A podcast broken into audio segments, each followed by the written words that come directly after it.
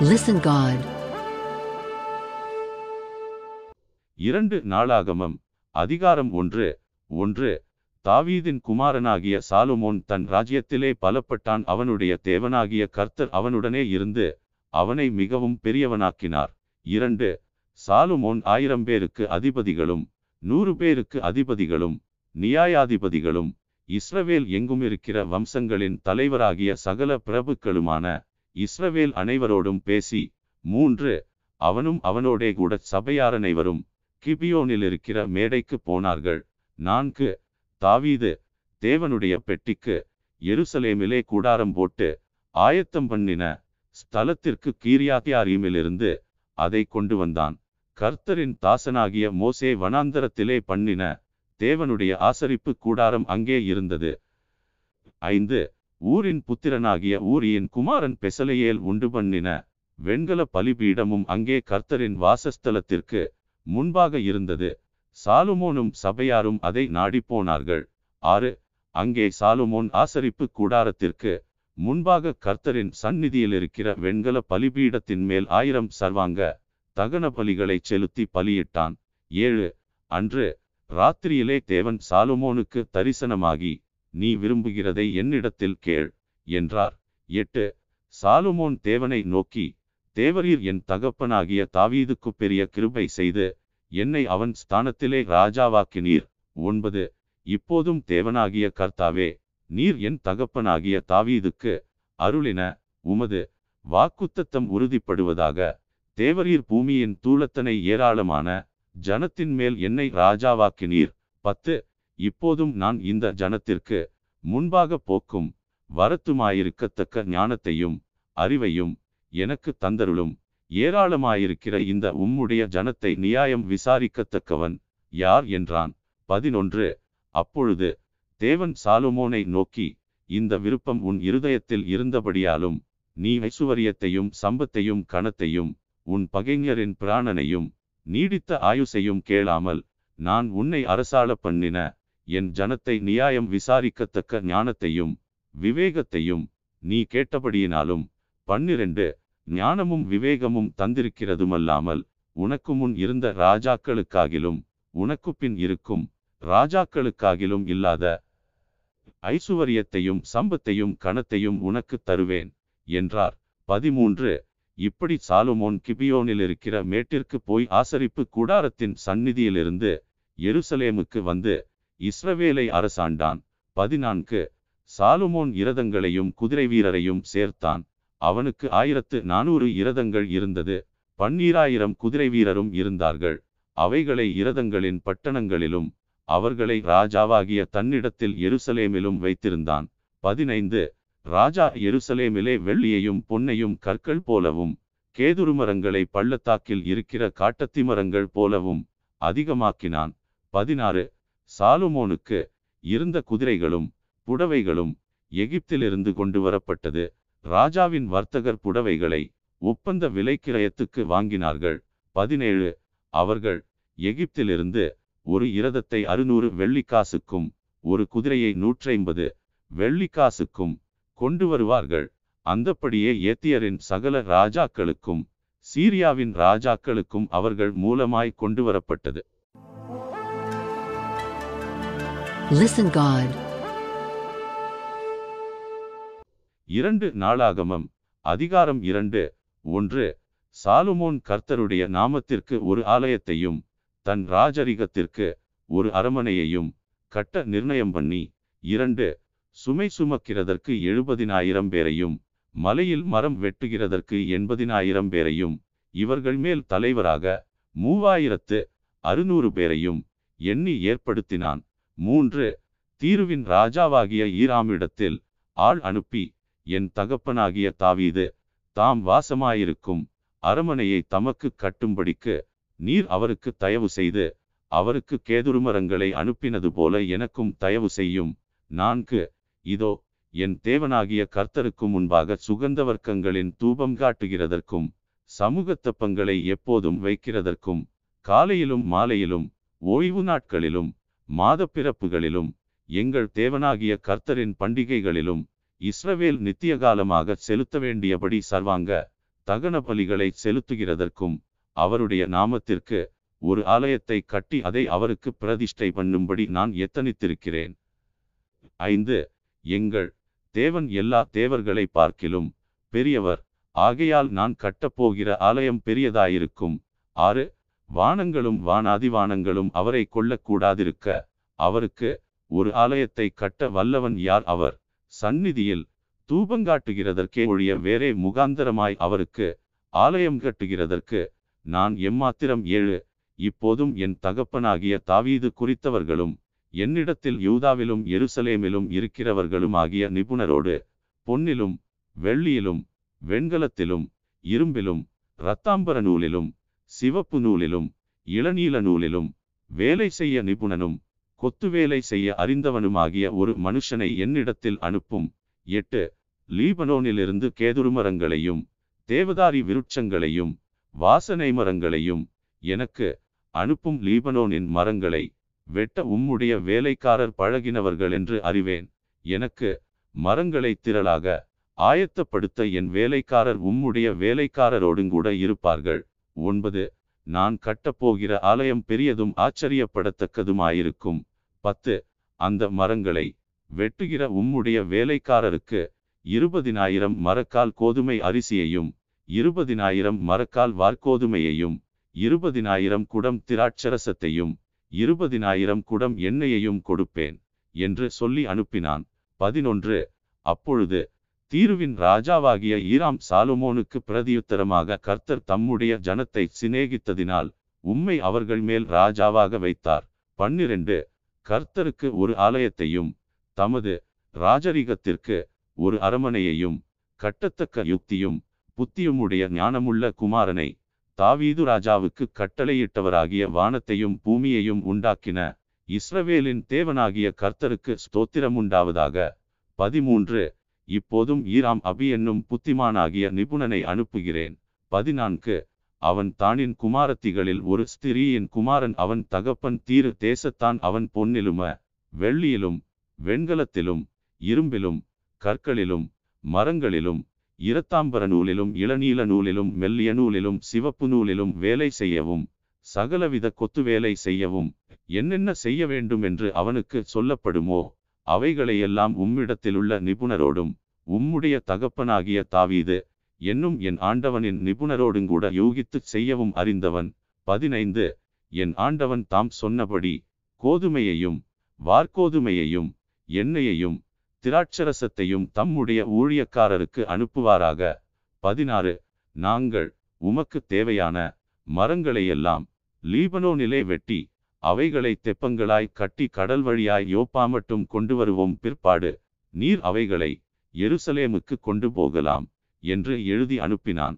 பதினேழு தன் தகப்பனாகிய தாவீது இஸ்ரவேல் தேசத்திலுண்டான மறுஜாதியாரையெல்லாம் எண்ணி தொகையிட்டது போல சாலுமோனும் அவர்களை எண்ணினான். அவர்கள் லட்சத்து ஐம்பத்து மூவாயிரத்து அறுநூறு பேராயிருந்தார்கள். பதினெட்டு இவர்களில் அவன் எழுபதினாயிரம் பேரை சுமை சுமக்கவும் எண்பதினாயிரம் பேரை மலையில் மரம் வெட்டவும் மூவாயிரத்து அறுநூறு பேரை ஜனத்தின் வேலையை விசாரிக்கும் தலைவராயிருக்கவும் வைத்தான் Listen God. இரண்டு நாளாகமம் அதிகாரம் மூன்று ஒன்று பின்பு சாலுமோன் எருசலேமிலே தன் தகப்பனாகிய தாவீதுக்கு காண்பிக்கப்பட்ட மோரியா என்னும் மலையிலே எபூசியனாகிய ஒர்னானின் களம் என்னும் தாவீது குறித்து வைத்த ஸ்தலத்திலே கர்த்தருடைய ஆலயத்தை கட்டத் துவக்கினான் இரண்டு அவன் தான் ராஜ்யபாரம் பண்ணின. நாலாம் வருஷம் இரண்டாம் மாதம் இரண்டாம் தேதியிலே கட்டத் தொடங்கினான். மூன்று தேவனுடைய ஆலயத்தை கட்டுகிறதற்கு சாலுமோன் போட்ட அஸ்திபாரமானது முற்காலத்து அளவின்படியே அறுபது முழ நீளமும் இருபது முழ அகலமுமாயிருந்தது. நான்கு முகப்பு மண்டபம் ஆலயத்தினுடைய அகலத்தின்படியே இருபது முழ நீளமும் நூற்றிருபது முழ உயரமுமாயிருந்தது. அதன் உட்புறத்தை பசும்பொன் தகட்டால் மூடினான். ஐந்து. ஆலயத்தின் பெரிய மாளிகையை தேவதாறு பலகைகளினால் செய்து பசும்பொன்னினால் இழைத்து அதின்மேல் பேரீச்சு வேலையையும் சங்கிலி வேலையையும் சித்திரித்து.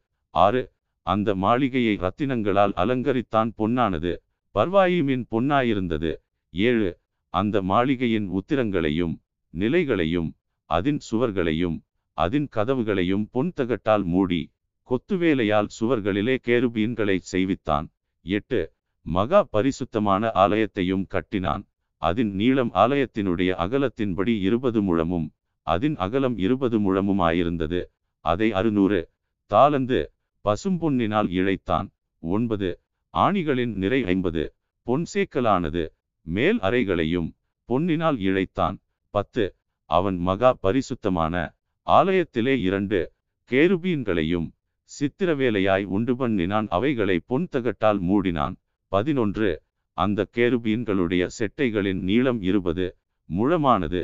ஒன்றினுடைய ஒரு செட்டை ஐந்து முழமாயிருந்து ஆலயத்து சுவரை தொட்டது. மறு செட்டை ஐந்து முழமாயிருந்து மற்ற கேருபீனின் செட்டையை தொட்டது. பன்னிரண்டு மற்ற கேருபீனின் ஒரு செட்டையும் ஐந்து முழமாயிருந்து ஆலயத்து சுவரை தொட்டது. அதன் மறுசெட்டையும் ஐந்து முழமாயிருந்து மற்ற கேருபீனின் செட்டையை தொட்டது. பதிமூன்று. இப்படியே அந்த கேருபீன்களின் செட்டைகள் இருபது முழ விரிவாயிருந்தது.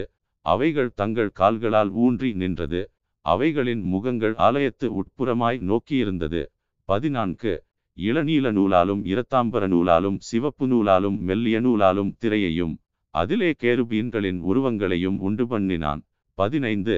ஆலயத்திற்கு முன்னாக முப்பத்தைந்து முழ உயரமான இரண்டு தூண்களையும் அவைகளுடைய முனைகளின் மேலிருக்கும் ஐந்து முழ உயரமான கும்பங்களையும் உண்டாக்கி பதினாறு சந்நிதிக்கு முன்னிருக்க சங்கிலிகளையும் பண்ணி தூண்களின் முனைகளின் மேல் பற்ற வைத்து நூறு மாதளம்பழங்களையும் பண்ணி அந்த சங்கிலிகளில் கோத்தான்.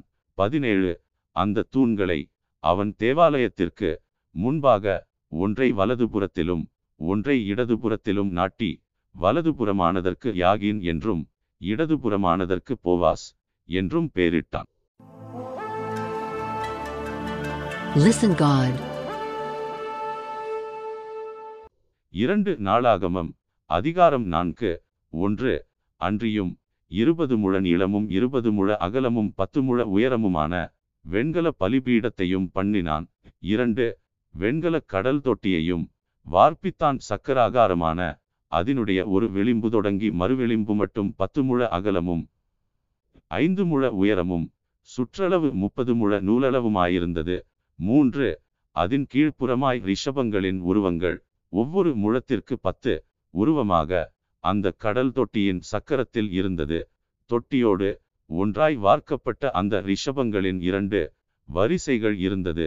நான்கு அது பன்னிரண்டு ரிஷபங்களின் மேல் நின்றது. இவைகளில் மூன்று வடக்கேயும் மூன்று மேற்கேயும் மூன்று தெற்கேயும் மூன்று கிழக்கேயும் நோக்கியிருந்தது. கடல் தொட்டி அவைகளின் மேல் உயர இருந்தது. அவைகளின் பின்பக்கமெல்லாம் உட்புறமாய் இருந்தது. ஐந்து அதின் கணம் நாலு விரற்கடையும் அதன் விளிம்பு பானபாத்திரத்தின் விளிம்பு போலும் லீலி புஷ்பம் போலும் இருந்தது. அது மூவாயிரங்குடம் தண்ணீர் பிடிக்கத்தக்கதாயிருந்தது. ஆறு கழுவுகிறதற்கு பத்து கொப்பரைகளையும் உண்டாக்கி ஐந்தை வலதுபுறத்திலும் ஐந்தை இடதுபுறத்திலும் வைத்தான். சர்வாங்க தகனமாகிறவைகளை அவைகளில் கழுவுவார்கள். கடல் தொட்டியோ ஆசாரியர்கள் தங்களை சுத்தம் பண்ணி கொள்ளுகிறதற்கு இருந்தது. ஏழு பத்து பொன் விளக்குத்தண்டுகளையும் அவைகளுடைய பிரமாணத்தின்படி செய்வித்து அவைகளை தேவாலயத்தில் வலதுபுறத்திலே ஐந்தும் இடதுபுறத்திலே ஐந்துமாக வைத்தான். எட்டு பத்து மேஜைகளையும் செய்து அவைகளை தேவாலயத்தில் வலதுபுறத்திலே ஐந்தும் இடதுபுறத்திலே ஐந்துமாக வைத்து நூறு பொன் கலங்களையும் பண்ணினான். ஒன்பது மேலும் ஆசாரியரின் பிராகாரத்தையும் பெரிய பிராகாரத்தையும் பிராகாரத்தின் வாசல்களையும் உண்டாக்கி அவைகளின் கதவுகளை வெண்கலத்தால் மூடினான். பத்து கடல் தொட்டியை கீழ்த்திசையான வலதுபுறத்திலே தெற்குமுகமாக வைத்தான். பதினொன்று ஈராம் செப்புச்சட்டிகளையும் சாம்பல் எடுக்கிற கரண்டிகளையும் கலங்களையும் செய்தான். இவ்விதமாய் ஈராம் கர்த்தருடைய ஆலயத்திற்காக ராஜாவாகிய சாலுமோனுக்கு செய்ய வேண்டிய வேலையை செய்து முடித்தான். பன்னிரண்டு அவைகள் என்னவெனில் இரண்டு தூண்களும் இரண்டு தூண்களுடைய முனையின் மேலிருக்கிற கும்பங்களும் குமிழ்களும் தூண்களுடைய முனையின் மேலிருக்கிற குமிழ்களான இரண்டு கும்பங்களை மூடுகிறதற்கு இரண்டு வலைப்பின்னல்களும் பதிமூன்று தூண்களின் மேலுள்ள குமிழ்களான இரண்டு கும்பங்களை மூடுகிறதற்கு ஒவ்வொரு வலைப்பின்னலின் இரண்டு வரிசை மாதளம்பழங்களாக இரண்டு வலைப்பின்னலிலும் இருக்கிற நானூறு மாதளம்பழங்களுமே பதினான்கு ஆதாரங்களையும் ஆதாரங்களின் மேலிருக்கும் கொப்பரைகளையும் பதினைந்து ஒரு கடல் தொட்டியையும் அதன் கீழிருக்கும் பன்னிரண்டு ரிஷபங்களையும் பதினாறு செப்புச்சட்டிகளையும் சாம்பல் கரண்டிகளையும் முள்துரடுகள் முதலான பனிமுட்டுகளையும் ஈராமபி ராஜாவாகிய சாலுமோனுக்கு கர்த்தரின் ஆலயத்திற்காக சுத்தமான வெண்கலத்தால் பண்ணினான். பதினேழு. யோர்தானுக்கடுத்த சமனான பூமியில் சுக்கோத்திற்கும் சரேத்தாவுக்கும் நடுவே களிமண் தரையிலே ராஜா அவைகளை வார்ப்பித்தான். பதினெட்டு. இந்த பனிமுட்டுகளை எல்லாம் சாலுமோன் வெகு ஏராளமாய் உண்டு பண்ணினான். வெண்கலத்தின் நிறை தொகைக்கு அடங்காததாயிருந்தது. பத்தொன்பது. தேவனுடைய ஆலயத்துக்கு வேண்டிய சகல பணிமுட்டுகளையும் பொற்பீடத்தையும் சமூகத்தப்பங்களையும் வைக்கும் மேஜைகளையும் இருபது முறையின்படியே சந்நிதிக்கு முன்பாக விளக்கு கொளுத்துகிறதற்கு பசும்பொன் விளக்குத்தண்டுகளையும் அவைகளின் விளக்குகளையும் இருபத்து ஒன்று சுத்த தங்கத்தினால் செய்த பூக்களையும் விளக்குகளையும் கத்தரிகளையும் இருபத்து இரண்டு பசும்பொன் கத்திகளையும் கலங்களையும் கலயங்களையும் தூபகலசங்களையும் சாலுமோன் பண்ணினான் மகா பரிசுத்த ஸ்தலத்தின் உட்கதவுகளும் ஆலயமாகிய வீட்டின் கதவுகளும் ஆலயத்தின் வாசல் கதவுகளும் எல்லாம் பொன்னாயிருந்தது Listen God. இரண்டு நாளாகமம் அதிகாரம் ஐந்து ஒன்று கர்த்தருடைய ஆலயத்துக்காக சாலுமோன் செய்த வேலையெல்லாம் முடிந்தபோது சாலுமோன் தன் தகப்பனாகிய தாவீது பரிசுத்தம் பண்ணும்படி நேர்ந்தவைகளை கொண்டு வந்து வெள்ளியையும் பொன்னையும் சகல பனிமுட்டுகளையும் தேவனுடைய ஆலயத்தின் பொக்கிஷங்களில் வைத்தான். இரண்டு பின்பு கர்த்தருடைய உடன்படிக்கை பெட்டியை சீயோன் என்னும் தாவீதின் நகரத்திலிருந்து கொண்டு வரும்படி சாலுமோன் இஸ்ரவேலின் மூப்பரையும் கோத்திர பிரபுக்களாகிய இஸ்ரவேல் புத்திரரின் வம்சத் தலைவரெல்லாரையும் எருசலேமிலே கூடிவரச் செய்தான். மூன்று அப்படியே இஸ்ரவேலர் எல்லாரும் ஏழாம் மாதத்தின் பண்டிகையிலே ராஜாவினிடத்தில் கூடி வந்தார்கள் நான்கு இஸ்ரவேலின் மூப்பர் எல்லாரும் வந்த பின்பு லேவியர் பெட்டியை எடுத்து ஐந்து பெட்டியையும் ஆசரிப்பு கூடாரத்தையும் கூடாரத்தில் இருக்கிற பரிசுத்த பனிமுட்டுகளையும் கொண்டு வந்தார்கள். அவைகளை கொண்டு வந்தவர்கள் லேவியரான ஆசாரியரே ஆறு ராஜாவாகிய சாலுமோனும் அவனோடே கூடின இஸ்ரவேல் சபையாரனைவரும் பெட்டிக்கு முன்பாக எண்ணிக்கைக்கும் தொகைக்கும் அடங்காத ஏராளமான ஆடுமாடுகளை பலியிட்டார்கள்.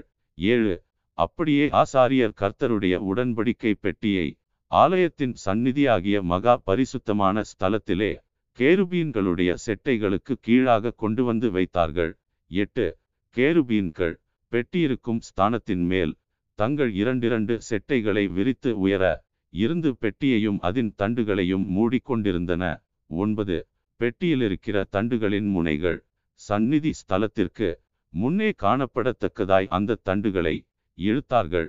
புறம்பே அவைகள் காணப்படவில்லை. அது இந்நாள் வரைக்கும் அங்கே இருக்கிறது.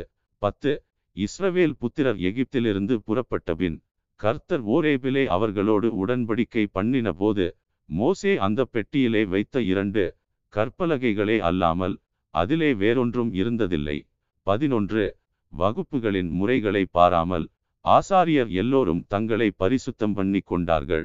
பன்னிரண்டு ஆசாப் ஏமான் எதுத்தூனுடைய கூட்டத்தாரும் அவர்களுடைய குமாரர் சகோதரருடைய கூட்டத்தாருமாகிய பாடகரான லேவியர் அனைவரும் மெல்லிய புடவைகளை தரித்து கைத்தாளங்களையும் தம்புருகளையும் சுரமண்டலங்களையும் பிடித்து பலிபீடத்திற்கு கிழக்கே நின்றார்கள்.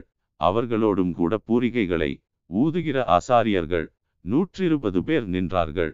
பதிமூன்று அவர்கள் ஒருமிக்க பூரிகைகளை ஊதி ஏகசத்தமாய் கர்த்தரை துதித்து ஸ்தோத்திரித்து பாடினார்கள். ஆசாரியர் பரிசுத்த ஸ்தலத்திலிருந்து புறப்படுகையிலும் பாடகர் பூரிகைகள் தாளங்கள் கீதவாத்தியங்களுடைய சத்தத்தை தொணிக்க பண்ணி கர்த்தர் நல்லவர் அவர் கிருபை என்றும் உள்ளதென்று அவரை ஸ்தோத்திரிக்கையிலும் கர்த்தருடைய வீடாகிய தேவாலயம் மேகத்தினால் நிறையப்பட்டது. பதினான்கு அந்த மேகத்தி நிமித்தம் ஆசாரியர்கள் ஊழியஞ்செய்து நிற்க கூடாமற் போயிற்று கர்த்தருடைய மகிமை தேவனுடைய ஆலயத்தை நிரப்பிற்று.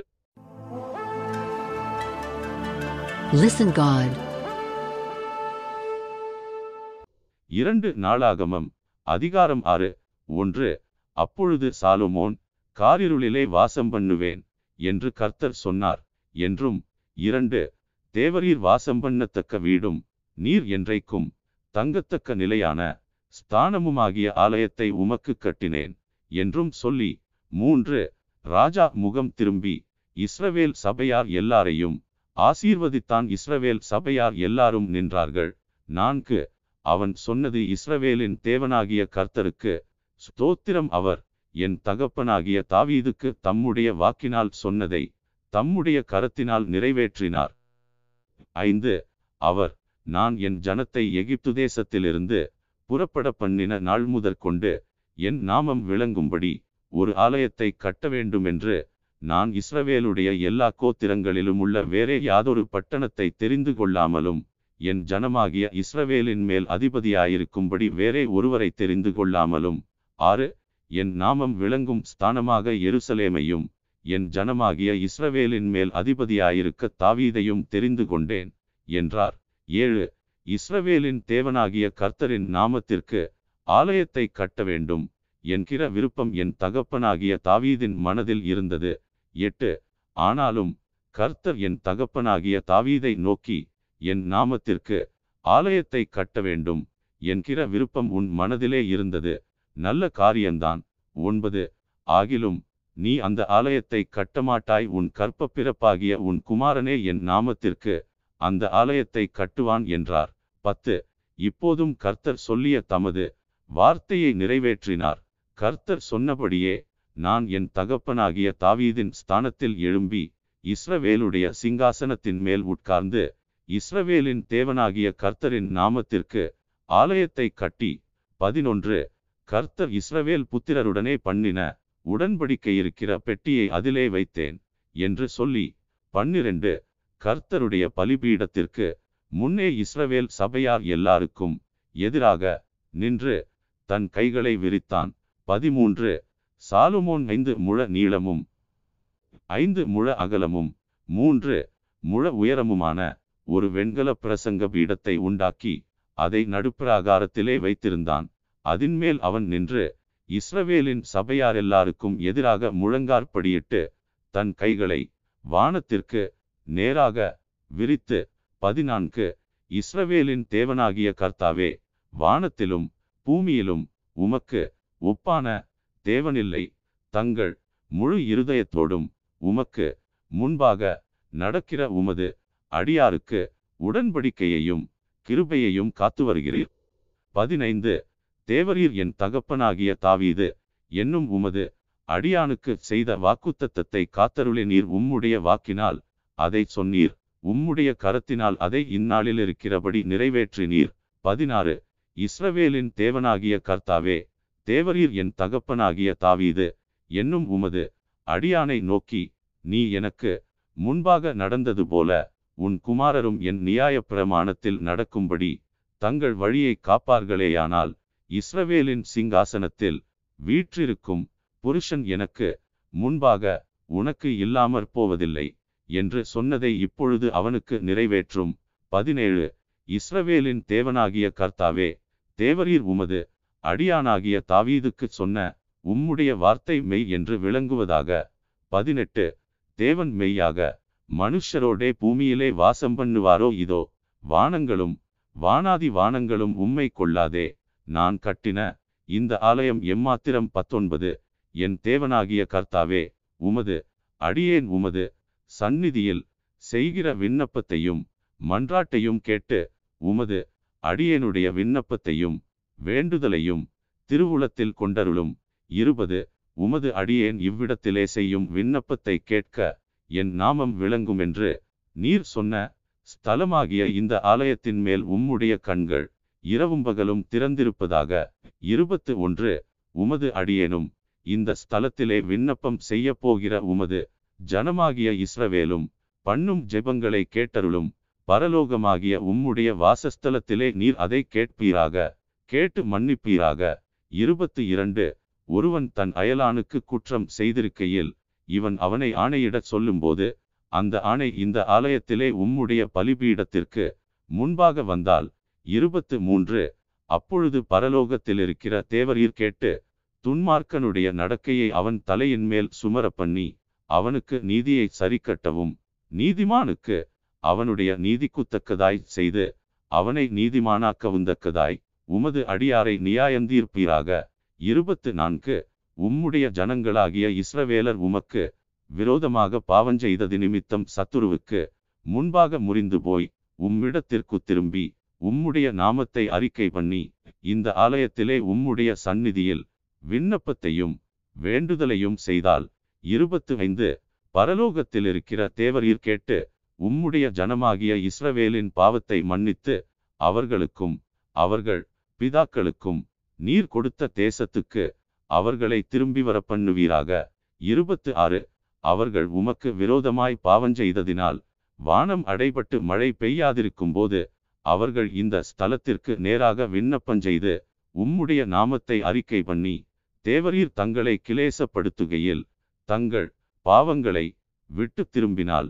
இருபத்து ஏழு பரலோகத்தில் இருக்கிற தேவரீர் கேட்டு உமது அடியாரும் உமது ஜனமாகிய இஸ்ரவேலும் செய்த பாவத்தை மன்னித்து அவர்கள் நடக்க வேண்டிய நல்வழியை அவர்களுக்கு போதித்து தேவரீர் உமது ஜனத்திற்கு சுதந்திரமாக கொடுத்த உம்முடைய தேசத்தில் மழை பெய்ய கட்டளையிடுவீராக. இருபத்து எட்டு தேசத்திலே பஞ்சம் உண்டாகிற போதும் கொள்ளை நோய் உண்டாகிற போதும் வறட்சி சாவி வெட்டுக்கிளி பச்சை கிளி உண்டாகிற போதும் அவர்களுடைய சத்துருக்கள் அவர்கள் வாசஞ்செய்கிற தேசத்திலே அவர்களை முற்றிக்கை போடுகிற போதும் யாதொரு வாதையாகிலும் யாதொரு வியாதியாகிலும் வந்திருக்கிற போதும் இருபத்து ஒன்பது எந்த மனுஷனானாலும் இஸ்ரவேலாகிய உம்முடைய ஜனத்தில் எவனானாலும் தன் தன் வாதையையும் வியாகுலத்தையும் உணர்ந்து இந்த ஆலயத்திற்கு நேராக தன் கைகளை விரித்து செய்யும் சகல விண்ணப்பத்தையும் சகல வேண்டுதலையும். முப்பது. உம்முடைய வாசஸ்தலமாகிய பரலோகத்தில் இருக்கிற தேவரீர் கேட்டு மன்னித்து முப்பத்து ஒன்று. தேவரீர் எங்கள் பிதாக்களுக்கு கொடுத்த தேசத்தில் அவர்கள் உயிரோடிருக்கும் நாளெல்லாம் உமக்கு பயப்பட்டு உம்முடைய வழிகளில் நடக்கும்படிக்கு தேவரீர் ஒருவரே மனுபுத்திரரின் இருதயத்தை அறிந்தவரானதால் நீர் அவனவன் இருதயத்தை அறிந்திருக்கிறபடியே அவனவனுடைய எல்லா வழிகளுக்கும் தக்கதாய் செய்து பலனளிப்பீராக. முப்பத்து இரண்டு. உம்முடைய ஜனமாகிய இஸ்ரவேல் ஜாதியல்லாத அந்நிய ஜாதியார் உம்முடைய மகத்துவமான நாமத்தி நிமித்தமும் உம்முடைய பலத்த கரத்தி நிமித்தமும் ஓங்கிய உம்முடைய புயத்தி நிமித்தமும் தூரதேசங்களிலிருந்து வந்து இந்த ஆலயத்துக்கு நேராக நின்று விண்ணப்பம் பண்ணினால் முப்பத்து மூன்று.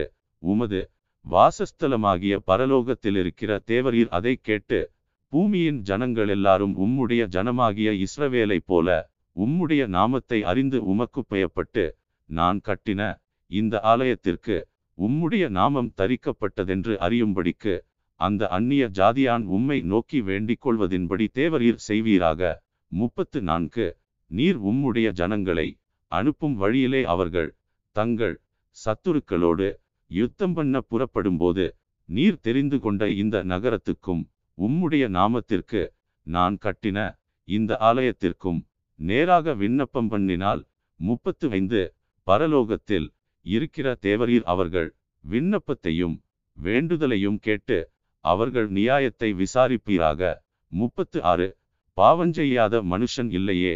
ஆகையால் அவர்கள் உமக்கு விரோதமாய் பாவஞ்செய்து தேவரீர் அவர்கள் மேல் கோபங்கொண்டு அவர்கள் சத்துருக்கள் கையில் அவர்களை ஒப்புக் கொடுக்கிறதினால் அவர்களை சிறைபிடிக்கிறவர்கள் அவர்களை தூரத்திலாகிலும் சமீபத்திலாகிலும் இருக்கிற தங்கள் தேசத்திற்கு கொண்டு போயிருக்கையில் முப்பத்து ஏழு அவர்கள் சிறைப்பட்டு போன தேசத்திலே தங்களில் உணர்வடைந்து மனந்திரும்பி நாங்கள் பாவஞ்செய்து அக்கிரமம் பண்ணி துன்மார்க்கமாய் நடந்தோம் என்று தங்கள் சிறையிருப்பான தேசத்திலே உம்மை நோக்கி கெஞ்சி முப்பத்து எட்டு தாங்கள் சிறைகளாக கொண்டு போகப்பட்ட தங்கள் சிறையிருப்பான தேசத்திலே தங்கள் முழு இருதயத்தோடும் தங்கள் முழு ஆத்துமாவோடும் உம்மிடத்தில் திரும்பி தேவரீர் தங்கள் பிதாக்களுக்கு கொடுத்த தங்கள் தேசத்திற்கும் தேவரீர் தெரிந்து கொண்ட இந்த நகரத்திற்கும் உம்முடைய நாமத்திற்கு நான் கட்டின இந்த ஆலயத்திற்கும் நேராக உம்மை நோக்கி விண்ணப்பம் பண்ணினால் முப்பத்து ஒன்பது உம்முடைய வாசஸ்தலமாகிய பரலோகத்தில் இருக்கிற தேவரீர் அவர்கள் விண்ணப்பத்தையும் ஜெபங்களையும் கேட்டு அவர்கள் நியாயத்தை விசாரித்து உமக்கு விரோதமாய் பாவஞ்செய்த உம்முடைய ஜனத்திற்கு மன்னித்தருளும். நாற்பது. இப்போதும் என் தேவனே இந்த ஸ்தலத்திலே செய்யப்படும் விண்ணப்பத்திற்கு உம்முடைய கண்கள் திறந்தவைகளும் உம்முடைய செவிகள் கவனிக்கிறவைகளுமாயிருப்பதாக. நாற்பத்து ஒன்று. தேவனாகிய கர்த்தாவே உம்முடைய தாபர ஸ்தலத்திற்கு தேவரீர் உமது வல்லமை விளங்கும் பெட்டியுடன் எழுந்தருளும். தேவனாகிய கர்த்தாவே உமது ஆசாரியர் இரட்சிப்பை தரித்து உம்முடைய பரிசுத்தவான்கள் நன்மையிலே மகிழ்வார்களாக.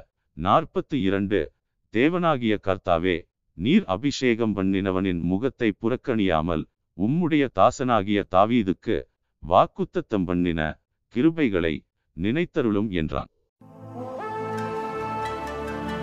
Listen God. இரண்டு நாளாகமம் அதிகாரம் ஏழு. ஒன்று.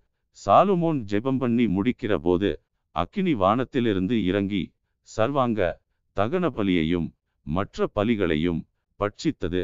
கர்த்தருடைய மகிமையும் ஆலயத்தை நிரப்பிற்று. இரண்டு. கர்த்தருடைய மகிமை கர்த்தருடைய ஆலயத்தை நிரப்பினதினால் ஆசாரியர்கள் கர்த்தருடைய ஆலயத்துக்குள் பிரவேசிக்க கூடாதிருந்தது. மூன்று.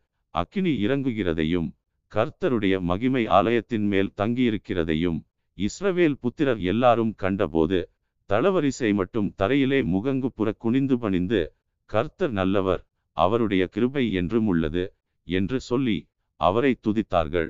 நான்கு அப்பொழுது ராஜாவும் சகல ஜனங்களும் கர்த்தருடைய சந்நிதியில் பலிகளை செலுத்தினார்கள்.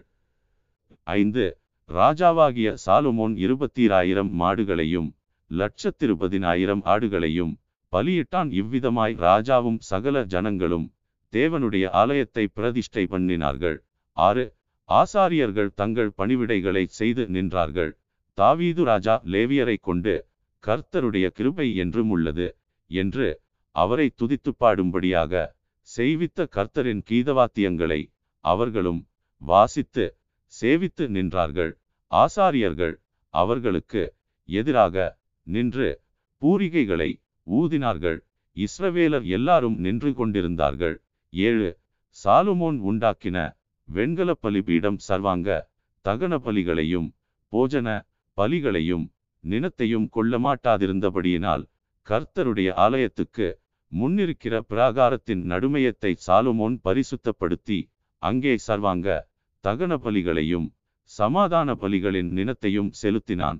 எட்டு அக்காலத்தில் தானே சாலுமோனும் ஆமாத்தின் எல்லையிலிருந்து எகிப்தின் நதி மட்டும் வந்து அவனோடே கூட இருந்த மகா பெரிய கூட்டமாகிய இஸ்ரவேல் அனைத்தும் ஏழு நாளளவும் பண்டிகையை ஆசரித்து ஒன்பது எட்டாம் நாளை விசேஷித்த ஆசரிப்பு நாளாய் கொண்டாடினார்கள். ஏழு நாள் பலிபீடத்து பிரதிஷ்டையையும் ஏழு நாள் பண்டிகையையும் ஆசரித்தார்கள். பத்து ஏழாம் மாதத்தின் இருபத்து மூன்றாம் தேதியிலே தங்கள் தங்கள் கூடாரங்களுக்கு போக ஜனங்களுக்கு விடை கொடுத்தான் கர்த்தர் தாவீதுக்கும் சாலுமோனுக்கும் தமது ஜனமாகிய இஸ்ரவேலுக்கும் செய்த நன்மைக்காக சந்தோஷமும் மனமகிழ்ச்சியுமாய் போனார்கள். பதினொன்று. இவ்விதமாய் சாலுமோன் கர்த்தருடைய ஆலயத்தையும் ராஜ அரமனையையும் கட்டி தீர்த்தான் கர்த்தருடைய ஆலயத்திலும் தன் அரமனையிலும். சாலுமோன் செய்ய மனதாயிருந்ததெல்லாம் அனுகூலமாயிற்று. பன்னிரண்டு. கர்த்தர் இரவிலே சாலுமோனுக்கு தரிசனமாகி நான் உன் விண்ணப்பத்தை கேட்டு இந்த ஸ்தலத்தை எனக்கு பலியிடும். ஆலயமாக தெரிந்து கொண்டேன். பதிமூன்று.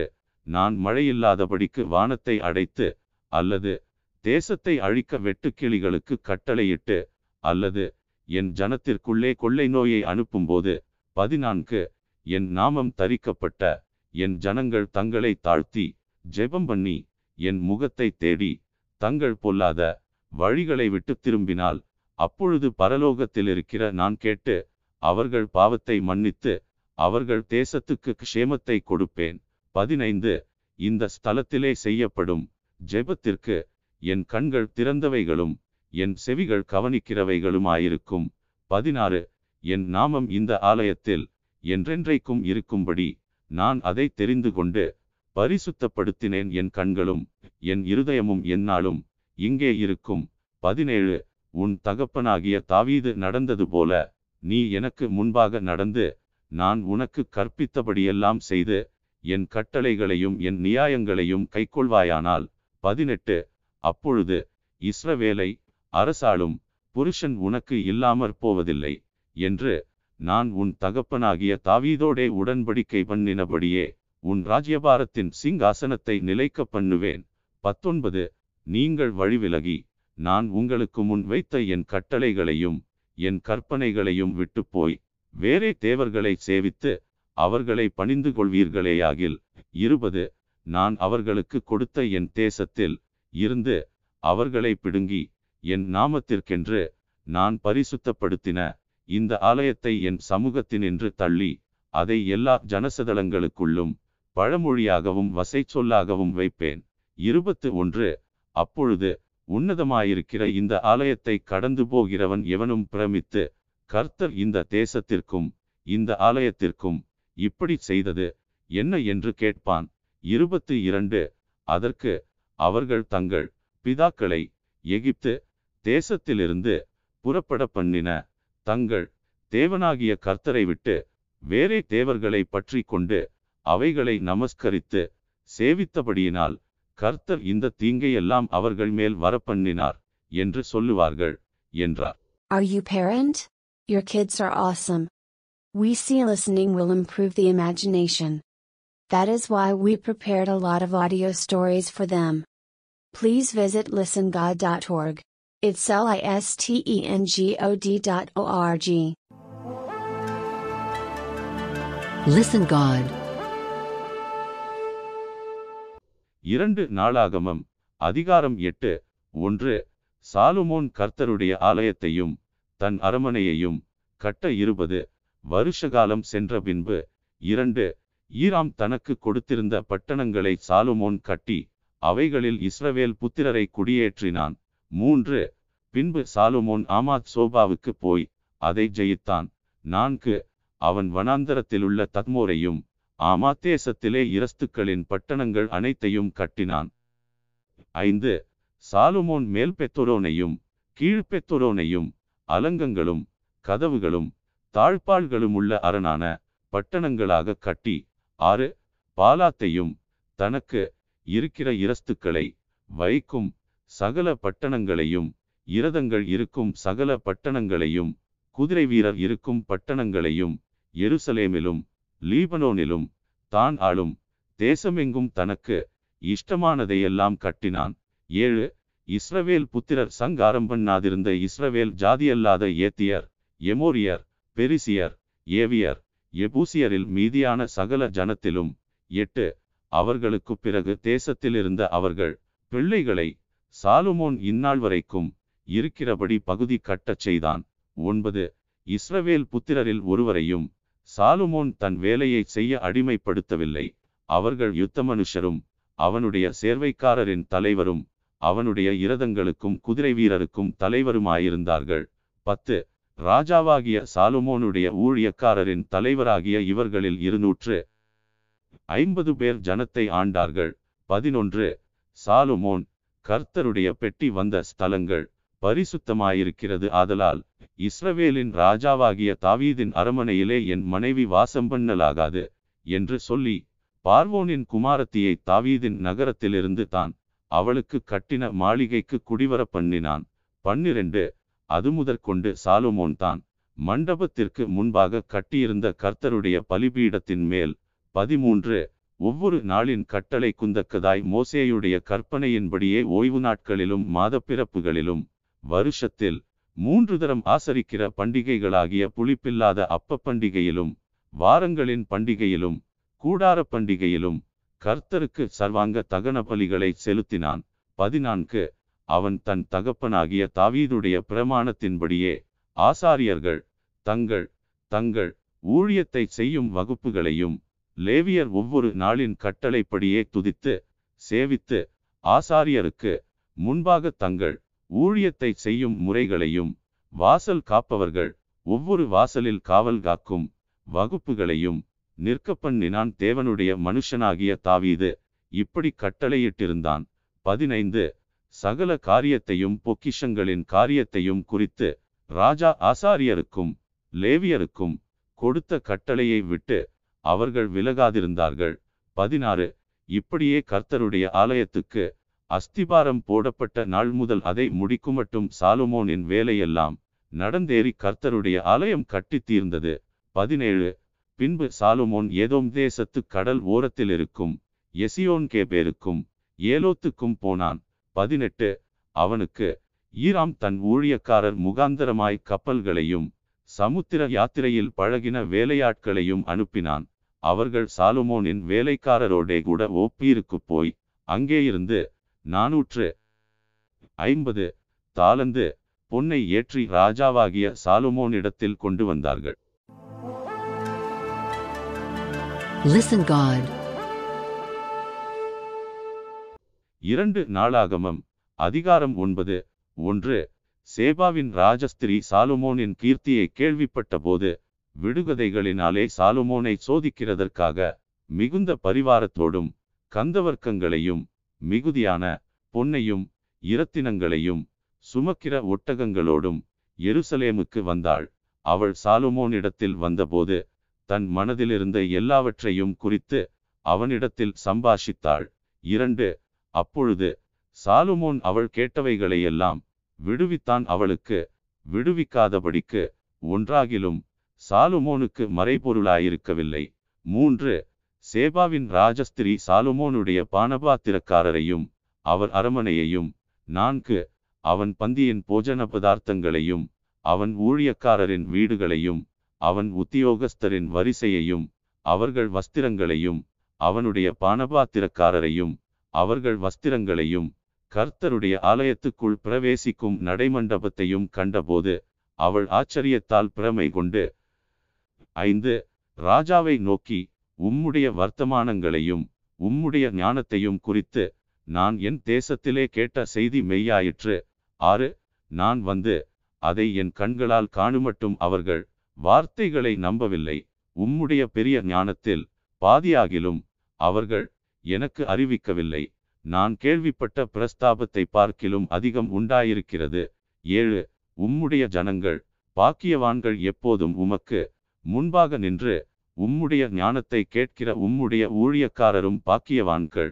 எட்டு உம்முடைய தேவனாகிய கர்த்தருக்கு முன்பாக நீர் ராஜாவாயிருக்கும்படிக்கு உம்மை தம்முடைய சிங்காசனத்தின் மேல் வீற்றிருக்க பண்ண உம்மேல் பிரியங்கொண்ட உம்முடைய தேவனாகிய கர்த்தர் ஸ்தோத்திரிக்கப்படுவாராக. உம்முடைய தேவன் இஸ்ரவேலை என்றென்றைக்கும் நிலைநிறுத்தும்படிக்கு சிநேகிக்கிறதினாலே அவர் நியாயமும் நீதியும் செய்கிறதற்கு உம்மை அவர்கள் மேல் ராஜாவாக வைத்தார். என்றாள். ஒன்பது அவள் ராஜாவுக்கு நூற்றிருபது தாளந்து பொன்னையும் மிகுதியான கந்தவர்க்கங்களையும் இரத்தினங்களையும் கொடுத்தாள். சேபாவின் ராஜஸ்திரி ராஜாவாகிய சாலுமோனுக்கு கொடுத்த அப்படிப்பட்ட கந்தவர்க்கங்களைப் போல ஒரு காலும் வரவில்லை. பத்து ஓப்பீரிலிருந்து பொன்னை கொண்டு வருகிற ஈராமின் வேலைக்காரரும் சாலுமோனின் வேலைக்காரரும் வாசனை மரங்களையும் இரத்தினங்களையும் கொண்டு வந்தார்கள். பதினொன்று அந்த வாசனை மரங்களால் ராஜா கர்த்தருடைய ஆலயத்துக்கும் ராஜ அரமனைக்கும் ஊன்றுகால்களையும் சங்கீதக்காரருக்கு சுரமண்டலங்களையும் தம்புர்களையும் உண்டாக்கினான். அப்படிப்பட்டவைகள் அதற்கு முன்னே யூதேயா தேசத்தில் ஒரு காலும் காணப்படவில்லை. பன்னிரண்டு சேபாவின் ராஜஸ்திரி ராஜாவுக்கு கொண்டு வந்தவைகளை பார்க்கிலும் அதிகமாய் அவள் ஆசைப்பட்டு கேட்ட எல்லாவற்றையும் ராஜாவாகிய சாலுமோன் அவளுக்கு கொடுத்தான். பின்பு அவள் தன் பரிவாரத்தோடுங்கூட தன் தேசத்திற்கு திரும்பி போனாள். பதிமூன்று. வியாபாரிகளும் வர்த்தகரும் கொண்டுவரும் பொன்னை தவிர சாலுமோனுக்கு ஒவ்வொரு வருஷத்திலும் வந்த பொன் அறுநூற்று அறுபத்தாறு. தாளந்து நிறையாயிருந்தது. பதினான்கு. அரபிதேசத்து சகல ராஜாக்களும் மாகாணங்களின் அதிபதிகளும் சாலுமோனுக்கு பொன்னையும் வெள்ளியையும் கொண்டு வருவார்கள் பதினைந்து. ராஜாவாகிய சாலுமோன் இருநூறு. பரிசைகளை அடித்த பொன்தகட்டால் செய்வித்தான் ஒவ்வொரு பரிசைக்கு. அறுநூறு. சேக்கல் நிறை பொன்தகட்டை செலவழித்தான். பதினாறு. அடித்த பொன்தகட்டால் முன்னூறு கேடகங்களையும் உண்டாக்கினான். ஒவ்வொரு கேடகத்திற்கு முன்னூறு சேக்கல் நிறை பொன்னை செலவழித்தான் அவைகளை ராஜா லீபனோன் வனம் என்னும் மாளிகையிலே வைத்தான். பதினேழு. ராஜா தந்தத்தினால் ஒரு பெரிய சிங்காசனத்தையும் செய்வித்து அதை பசும்பொன் தகட்டால் மூடினான். பதினெட்டு. அந்த சிங்காசனத்துக்கு பொன்னினால் செய்யப்பட்ட ஆறு படிகளும் ஒரு பாதபடியும் உட்காரும் இடத்திற்கு இருபுறத்திலும் கைச்சாய்மானங்களும் இருந்தது. இரண்டு சிங்கங்கள் கைச்சாய்மானங்கள் அருகே நின்றது. பத்தொன்பது அந்த ஆறு படிகளின் மேலும் இரண்டு பக்கத்திலும் பன்னிரண்டு சிங்கங்கள் நின்றது. எந்த ராஜ்யத்திலும் இப்படி பண்ணப்படவில்லை. இருபது ராஜாவாகிய சாலுமோனுக்கு இருந்த பானபாத்திரங்கள் எல்லாம் பொன்னும் லீபனோன் வனம் என்னும் மாளிகையின் பனிமுட்டுகளெல்லாம் பசும்பொன்னுமாயிருந்தது. ஒன்றும் வெள்ளியினால் செய்யப்படவில்லை. சாலுமோனின் நாட்களில் வெள்ளி ஒரு பொருளாய் எண்ணப்படவில்லை. இருபத்து ஒன்று ராஜாவின் கப்பல்கள். ஈராமின் வேலைக்காரருடன் தர்ஷீசுக்கு போய்வரும் தர்ஷீஸின் கப்பல்கள். மூன்று வருஷத்துக்கு ஒரு தரம் பொன்னையும் வெள்ளியையும் யானை தந்தங்களையும் குரங்குகளையும் மயில்களையும் கொண்டு வரும் இருபத்து இரண்டு பூமியின் ராஜாக்களை பார்க்கிலும் ராஜாவாகிய சாலுமோன் ஐசுவரியத்திலும் ஞானத்திலும் சிறந்தவனாயிருந்தான். இருபத்து மூன்று. சாலுமோனின் இருதயத்திலே தேவன் அருளிய ஞானத்தை கேட்பதற்கு பூமியின் ராஜாக்கள் எல்லாரும் அவன் முகதரிசனத்தை தேடினார்கள். இருபத்து நான்கு. வருஷா வருஷம் அவரவர் தங்கள் காணிக்கையாகிய வெள்ளிப்பாத்திரங்களையும் பொற்பாத்திரங்களையும் வஸ்திரங்களையும் ஆயுதங்களையும் சுகந்தவர்க்கங்களையும் குதிரைகளையும் கோவேறு கழுதைகளையும் கொண்டு வருவார்கள் இருபத்து ஐந்து சாலுமோனுக்கு நாலாயிரம் குதிரை லாயங்களும் இரதங்களும் இருந்தது. பன்னீராயிரம் குதிரை வீரரும் இருந்தார்கள். அவைகளை இரதங்கள் வைக்கும் பட்டணங்களிலும் அவர்களை எருசலேமில் தன்னிடத்திலும் ராஜா வைத்திருந்தான். இருபத்து ஆறு நதிதுவக்கி பெலிஸ்தரின் தேசமட்டுக்கும் எகிப்தின் எல்லை வரைக்கும் இருக்கிற சகல ராஜாக்களையும் அவன் ஆண்டான். இருபத்து ஏழு எருசலேமிலே ராஜா வெள்ளியை கற்கள் போலவும் கேதுரு மரங்களை பள்ளத்தாக்குகளில் இருக்கும் காட்டத்தி மரங்கள் போலவும் அதிகமாக்கினான். இருபத்து எட்டு. எகிப்திலும் மற்ற தேசங்களிலுமிருந்து சாலுமோனுக்கு குதிரைகள் கொண்டு வரப்பட்டது இருபத்து ஒன்பது. சாலுமோனுடைய ஆதியந்தமான நடபடிகள் தீர்க்கதரிசியாகிய நாத்தானின் புஸ்தகத்திலும் சீலோனியனாகிய அகியா எழுதின தீர்க்கதரிசனத்திலும் நேபாத்தின் குமாரனாகிய எருபையாமை குறித்து ஞானதிருஷ்டிக்காரனாகிய இத்தோ எழுதின தரிசனங்களிலும் அல்லவோ எழுதியிருக்கிறது. முப்பது. சாலுமோன் எருசலேமிலே இஸ்ரவேலையெல்லாம் நாற்பது வருஷம் அரசாண்டான். முப்பத்து ஒன்று. பின்பு சாலுமோன் தன் பிதாக்களோடே நித்திரையடைந்தான். அவனை அவன் தகப்பனாகிய தாவீதின் நகரத்திலே அடக்கம் பண்ணினார்கள். அவன் ஸ்தானத்திலே அவன் குமாரனாகிய ரெகொபெயாம் ராஜாவானான். Listen God. இரண்டு நாளாகமம். அதிகாரம் பத்து. ஒன்று. ரெகுபெயாமை ராஜாவாக்கும்படி இஸ்ரவேலர் எல்லாரும் சீகேமுக்கு வந்திருந்தபடியால் அவனும் சீகேமுக்கு போனான். இரண்டு. ராஜாவாகிய சாலுமோனை விட்டு ஓடிப்போய் எகிப்திலிருந்த நேபாத்தின் குமாரனாகிய எருபெயாம் அதை கேட்டபோது அவன் எகிப்திலிருந்து திரும்பி வந்தான். மூன்று. ஆள் அனுப்பி அவனை அழைப்பித்தார்கள்.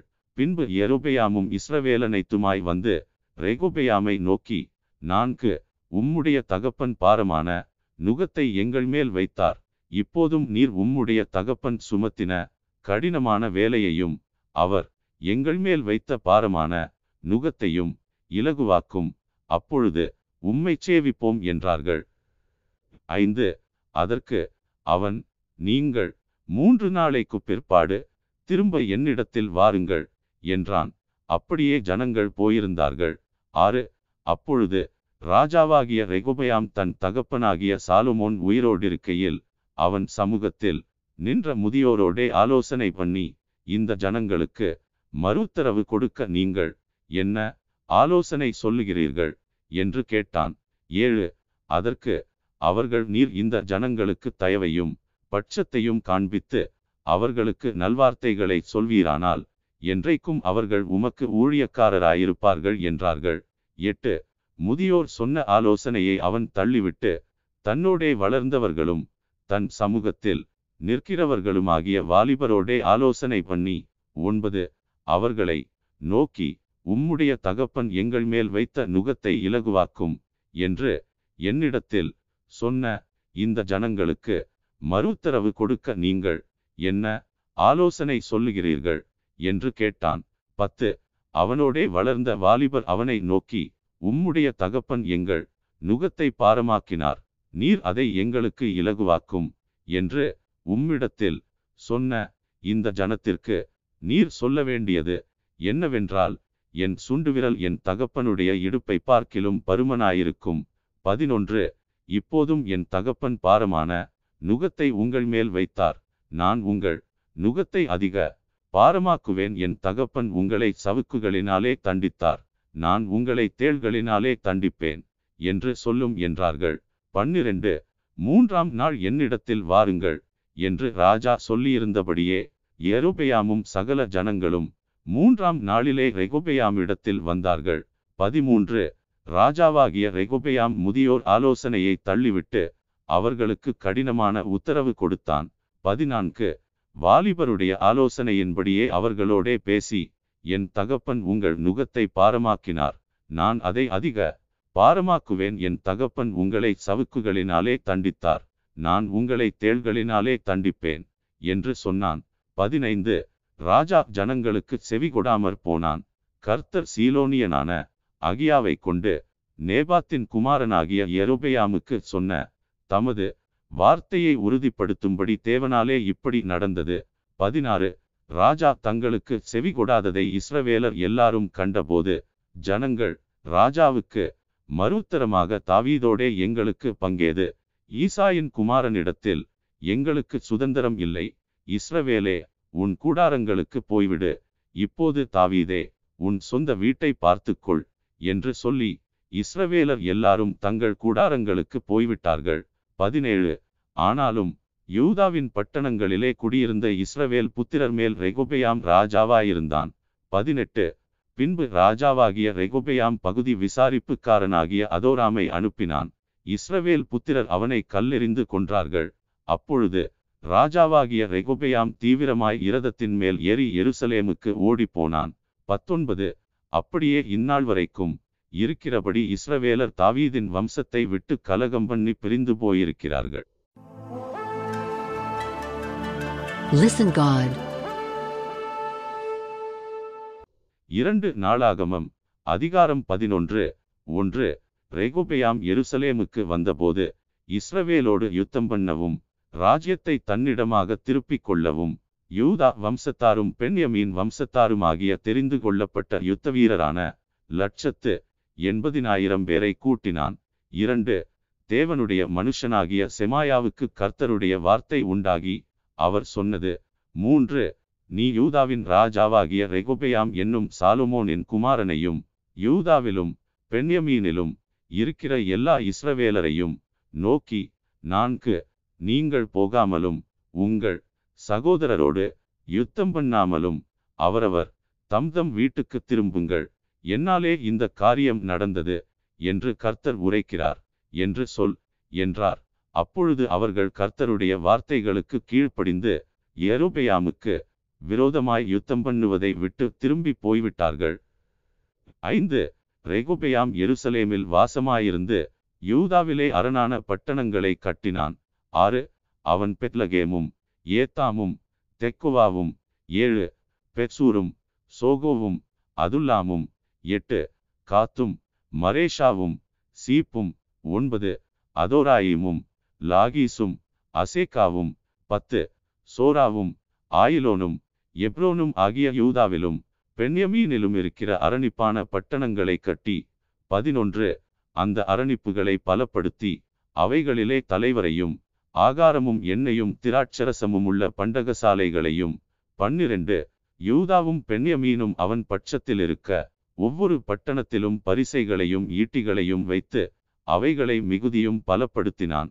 பதிமூன்று. இஸ்ரவேலெங்கும் இருக்கிற ஆசாரியரும் லேவியரும் தங்கள் எல்லா எல்லைகளிலுமிருந்து அவனிடத்தில் வந்தார்கள். பதினான்கு. லேவியர் கர்த்தருக்கு ஆசாரிய ஊழியஞ்செய்யாதபடிக்கு எருபெயாமும் அவன் குமாரரும் அவர்களை தள்ளி போட்டபடியினால் தங்கள் வெளிநிலங்களையும் தங்கள் காணியாட்சிகளையும் விட்டு யூதாதேசத்துக்கும் எருசலேமுக்கும் வந்தார்கள். பதினைந்து. அவன் மேடைகளுக்கென்றும் பேய்களுக்கென்றும் தான் உண்டாக்கின கன்றுக்குட்டிகளுக்கென்றும் ஆசாரியர்களை ஏற்படுத்தினான். பதினாறு. அந்த லேவியரின் பிறகாலே இஸ்ரவேலின் கோத்திரங்களிலெல்லாம் இஸ்ரவேலின் தேவனாகிய கர்த்தரை தேடுகிறதற்கு தங்கள் இருதயத்தை நேராக்கினவர்கள் தங்கள் பிதாக்களின் தேவனாகிய கர்த்தருக்கு பலியிடும்படிக்கு எருசலேமுக்கு வந்தார்கள். பதினேழு.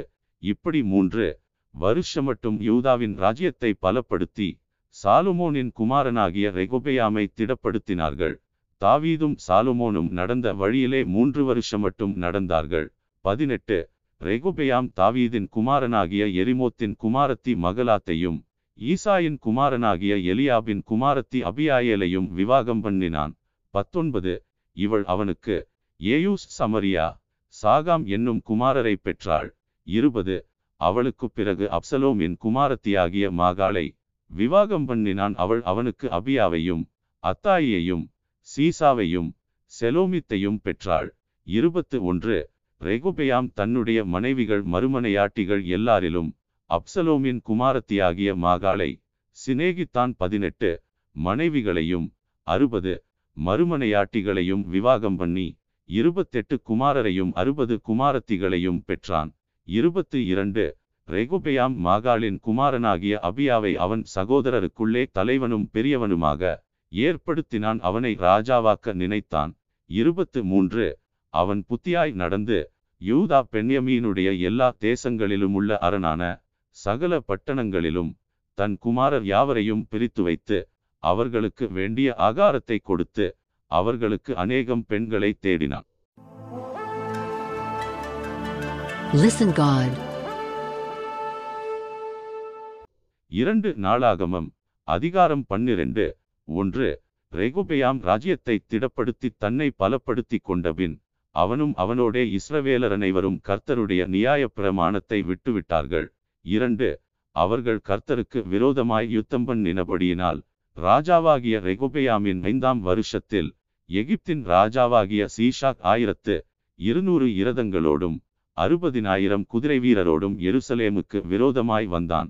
மூன்று அவனோடே கூட எகிப்திலிருந்து வந்த லூபியர் சூக்கியர் எத்தியோப்பியரான ஜனங்கள் எண்ணிக்கைக்கு அடங்காதவர்களாயிருந்தார்கள்.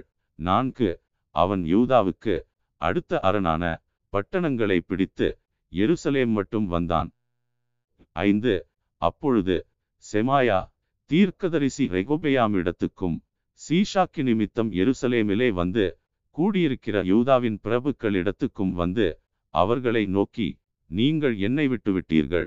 ஆகையால் நான் உங்களையும் சீஷாக்கின் கையிலே விழும்படி விட்டுவிட்டேன் என்று கர்த்தர் சொல்லுகிறார் என்றான். ஆறு அப்பொழுது இஸ்ரவேலின் பிரபுக்களும் ராஜாவும் தங்களை தாழ்த்தி கர்த்தர் நீதியுள்ளவர் என்றார்கள். ஏழு அவர்கள் தங்களை தாழ்த்தினதை கர்த்தர் கண்டபோது கர்த்தருடைய வார்த்தை செமாயாவுக்கு உண்டாகி அவர் சொன்னது அவர்கள் தங்களை தாழ்த்தினார்கள் ஆகையால் அவர்களை அழிக்க மாட்டேன் என் உக்கிரம் சீஷாக்கை கொண்டு எருசலேமின் மேல் ஊற்றப்படாதபடிக்கு அவர்களுக்கு கொஞ்சம் சகாயத்தை கட்டளையிடுவேன். எட்டு. ஆனாலும் என்னை சேவிக்கிறதற்கும் அந்நிய தேசங்களின் ராஜ்யங்களை சேவிக்கிறதற்கும் இருக்கிற வித்தியாசத்தை அவர்கள் அறியும்படிக்கு அவனை சேவிக்கிறவர்களாவார்கள் என்றார். ஒன்பது.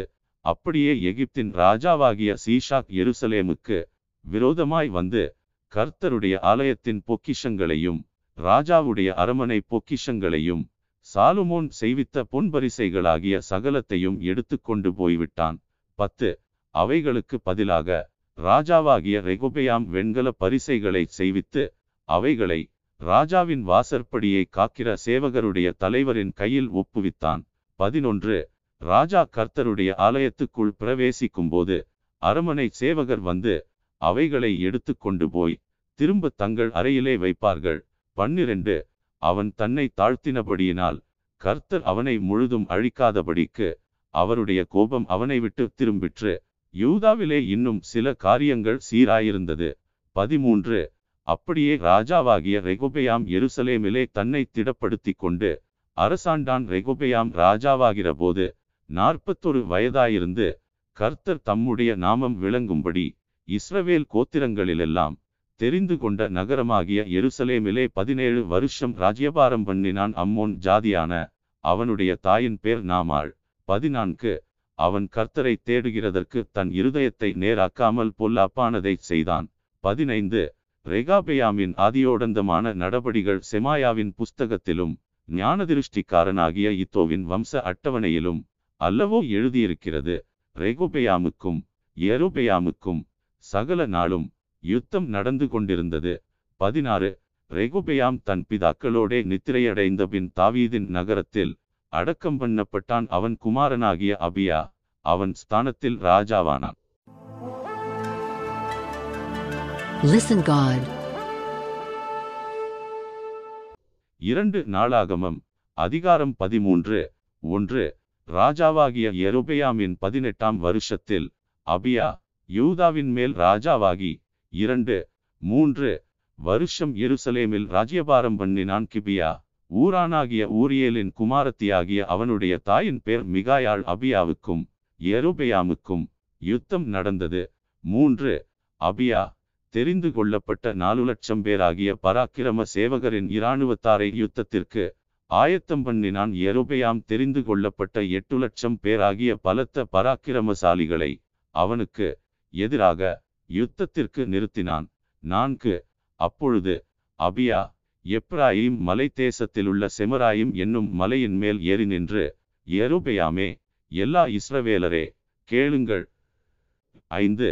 இஸ்ரவேலை என்றைக்கும் ஆளும் ராஜ்யபாரத்தை இஸ்ரவேலின் தேவனாகிய கர்த்தர் தாவீதுக்கும் அவன் குமாரருக்கும் மாறாத உடன்படிக்கையாய் கட்டளையிட்டதை நீங்கள் அறியீர்களா? ஆறு.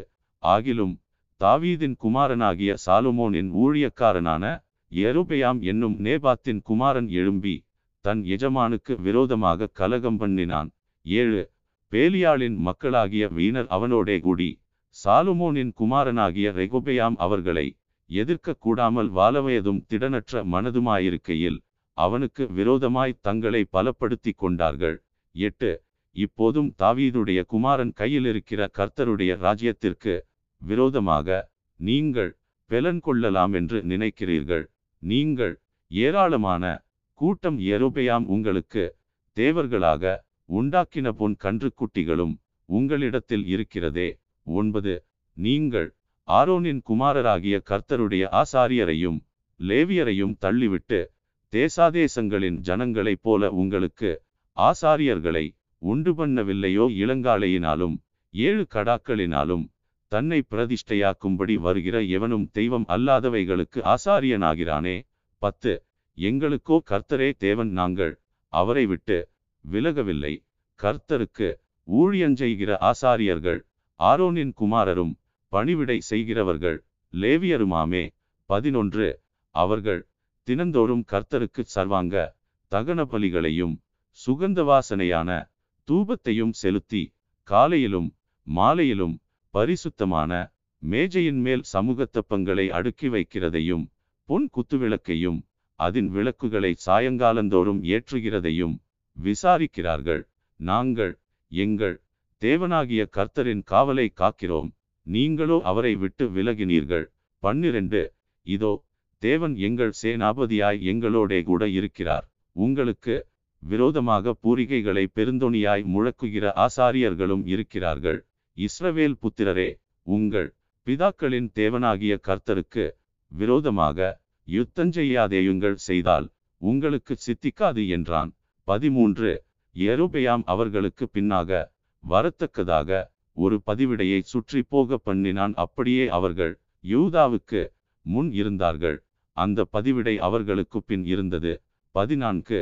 யூதா ஜனங்கள் திரும்பி பார்க்கிறபோது முன்னும் பின்னும் யுத்தம் நடக்கிறதைக் கண்டு கர்த்தரை நோக்கி கூப்பிட்டார்கள். ஆசாரியர்கள் பூரிகைகளை முழக்கினார்கள். பதினைந்து. யூதா மனுஷர் ஆர்ப்பரித்தார்கள். யூதா மனுஷர் ஆர்ப்பரிக்கிற போது தேவன் எருபையாமையும் இஸ்ரவேலனைத்தையும் அபியாவுக்கும் யூதாவுக்கும் முன்பாக முறிய அடித்தார். பதினாறு. இஸ்ரவேல் புத்திரர் யூதாவுக்கு முன்பாக முறிந்தோடினார்கள். தேவன் அவர்களை இவர்கள் கையில் ஒப்பு கொடுத்தார். பதினேழு. அபியாவும் அவனுடைய ஜனங்களும் அவர்களில் மகா சங்காரம் பண்ணினார்கள். தெரிந்து கொள்ளப்பட்ட ஐந்து லட்சம் பேர் இஸ்ரவேலிலே வெட்டுண்டு விழுந்தார்கள். பதினெட்டு. அப்படியே இஸ்ரவேல் புத்திரர் அக்காலத்திலே தாழ்த்தப்பட்டார்கள். யூதா புத்திரரோ தங்கள் பிதாக்களின் தேவனாகிய கர்த்தரை சார்ந்து கொண்டதினால் மேற்கொண்டார்கள். பத்தொன்பது. அபியா எரோபெயாமை பின்தொடர்ந்து அவனுக்கு உண்டான பட்டணங்களாகிய பெத்தேலையும் அதின் கிராமங்களையும் எஷானாவையும் அதன் கிராமங்களையும் எப்பெரோனையும் அதன் கிராமங்களையும் பிடித்தான். இருபது அப்புறம் அபியாவின் நாட்களில் எரோபெயாம் பலங்கொள்ள மாட்டாதே போய் கர்த்தர் அவனை அடித்ததால் மரணமடைந்தான். இருபத்து ஒன்று அபியா பலத்து போனான் அவன் பதினாலு ஸ்திரீகளை விவாகம் பண்ணி இருபத்திரண்டு குமாரரையும் பதினாறு குமாரத்திகளையும் பெற்றான். இருபத்து இரண்டு அபியாவின் மற்ற கிரியைகளும் அவன் நடபடிகளும் அவன் வர்த்தமானங்களும் தீர்க்கதரிசியாகிய இத்தோவின் சரித்திரத்தில் எழுதியிருக்கிறது. Listen God. இரண்டு நாளாகமம் அதிகாரம் பதினான்கு ஒன்று அபியா தன் பிதாக்களோடே நித்திரையடைந்தபின் அவனை தாவீதின் நகரத்தில் அடக்கம் பண்ணினார்கள். அவன் ஸ்தானத்திலே அவன் குமாரனாகிய ஆசா ராஜாவானான். இவனுடைய நாட்களில் தேசம் பத்து வருஷமட்டும் அமெரிக்கையாயிருந்தது. இரண்டு ஆசா தன் தேவனாகிய கர்த்தரின் பார்வைக்கு நன்மையும் செம்மையுமானதைச் செய்தான். மூன்று அந்நிய தேவர்களின் பலிபீடங்களையும் மேடைகளையும் அகற்றி சிலைகளை உடைத்து விக்கிரகத் தோப்புகளை வெட்டி. நான்கு தங்கள் பிதாக்களின் தேவனாகிய கர்த்தரை தேடவும் நியாய பிரமாணத்தின்படியும் கற்பனையின்படியும் செய்யவும் யூதாவுக்கு கற்பித்து. ஐந்து யூதாவுடைய எல்லா பட்டணங்களிலும் இருந்து மேடைகளையும் விக்கிரகங்களையும் அகற்றினான். அவனுக்கு முன்பாக ராஜ்யம் அமெரிக்கையாயிருந்தது. ஆறு கர்த்தர் அவனுக்கு இளைப்பாறுதலை கட்டளையிட்டதினால் அந்த வருஷங்களில் அவனுக்கு விரோதமான யுத்தம் இல்லாதிருந்தது. தேசம் அமெரிக்கையாயிருந்தபடியினால் யூதாவிலே அரணான பட்டணங்களை கட்டினான். ஏழு அவன் யூதாவை நோக்கி தேசம் நமக்கு முன்பாக அமர்ந்திருக்கையில் நாம் இந்த பட்டணங்களை கட்டி அவைகளுக்கு அலங்கங்கள் கோபுரங்கள் வாசல்கள் உண்டு பண்ணி தாழ்பாள் போட்டு பலப்படுத்துவோமாக. நம்முடைய தேவனாகிய கர்த்தரை தேடினோம். தேடினபோது சுற்றிலும் நமக்கு இளைப்பாறுதலை கட்டளையிட்டார் என்றான். அப்படியே கட்டினார்கள். அவர்களுக்கு காரியம் வாய்த்தது. எட்டு யூதாவிலே பரிசையும் ஈட்டியும் பிடிக்கிற மூன்று லட்சம் பேரும் பெண்யமீனிலே கேடகம் பிடித்து வில்லை நாணேற்றுகிற இரண்டு லட்சத்து எண்பதினாயிரம் பேருமான சேனை ஆசாவுக்கு இருந்தது. இவர்கள் எல்லாரும் பராக்கிரமசாலிகள். ஒன்பது அவர்களுக்கு விரோதமாக எத்தியோப்பியனாகிய சேரா பத்து லட்சம் பேர்கள் சேர்ந்த சேனையோடும் முன்னூறு இரதங்களோடும் புறப்பட்டு மரேசா மட்டும் வந்தான். பத்து அப்பொழுது ஆசா அவனுக்கு எதிராக புறப்பட்டான். மரேசாவுக்கு அடுத்த செப்பத்தா என்னும் பள்ளத்தாக்கில் யுத்தத்திற்கு அணிவகுத்து நின்றார்கள். பதினொன்று. ஆசா தன் தேவனாகிய கர்த்தரை நோக்கி கூப்பிட்டு கர்த்தாவே பலமுள்ளவனுக்காகிலும் பலனற்றவனுக்காகிலும் உதவி செய்கிறது. உமக்கு லேசான காரியம் எங்கள் தேவனாகிய கர்த்தாவே எங்களுக்கு துணை நில்லும். உம்மை சார்ந்து உம்முடைய நாமத்தில் ஏராளமான இந்த கூட்டத்திற்கு எதிராக வந்தோம். கர்த்தாவே நீர் எங்கள் தேவன் மனுஷன் உம்மை மேற்கொள்ள விடாதேயும் என்றான். பன்னிரண்டு. அப்பொழுது கர்த்தர் அந்த எத்தியோப்பியரை ஆசாவுக்கும் யூதாவுக்கும் முன்பாக முறிய அடித்ததினால் எத்தியோப்பியர் ஓடிப்போனார்கள். பதிமூன்று. அவர்களை ஆசாவும் அவனோடிருந்த ஜனங்களும் கேரார் மட்டும் துரத்தினார்கள். எத்தியோப்பியர் திரும்ப பலங்கொள்ளாதபடிக்கு முறிந்து விழுந்தார்கள். கர்த்தருக்கும் அவருடைய சேனைக்கும் முன்பாக நொறுங்கி போனார்கள். அவர்கள் மிகுதியாக கொள்ளை அடித்து பதினான்கு.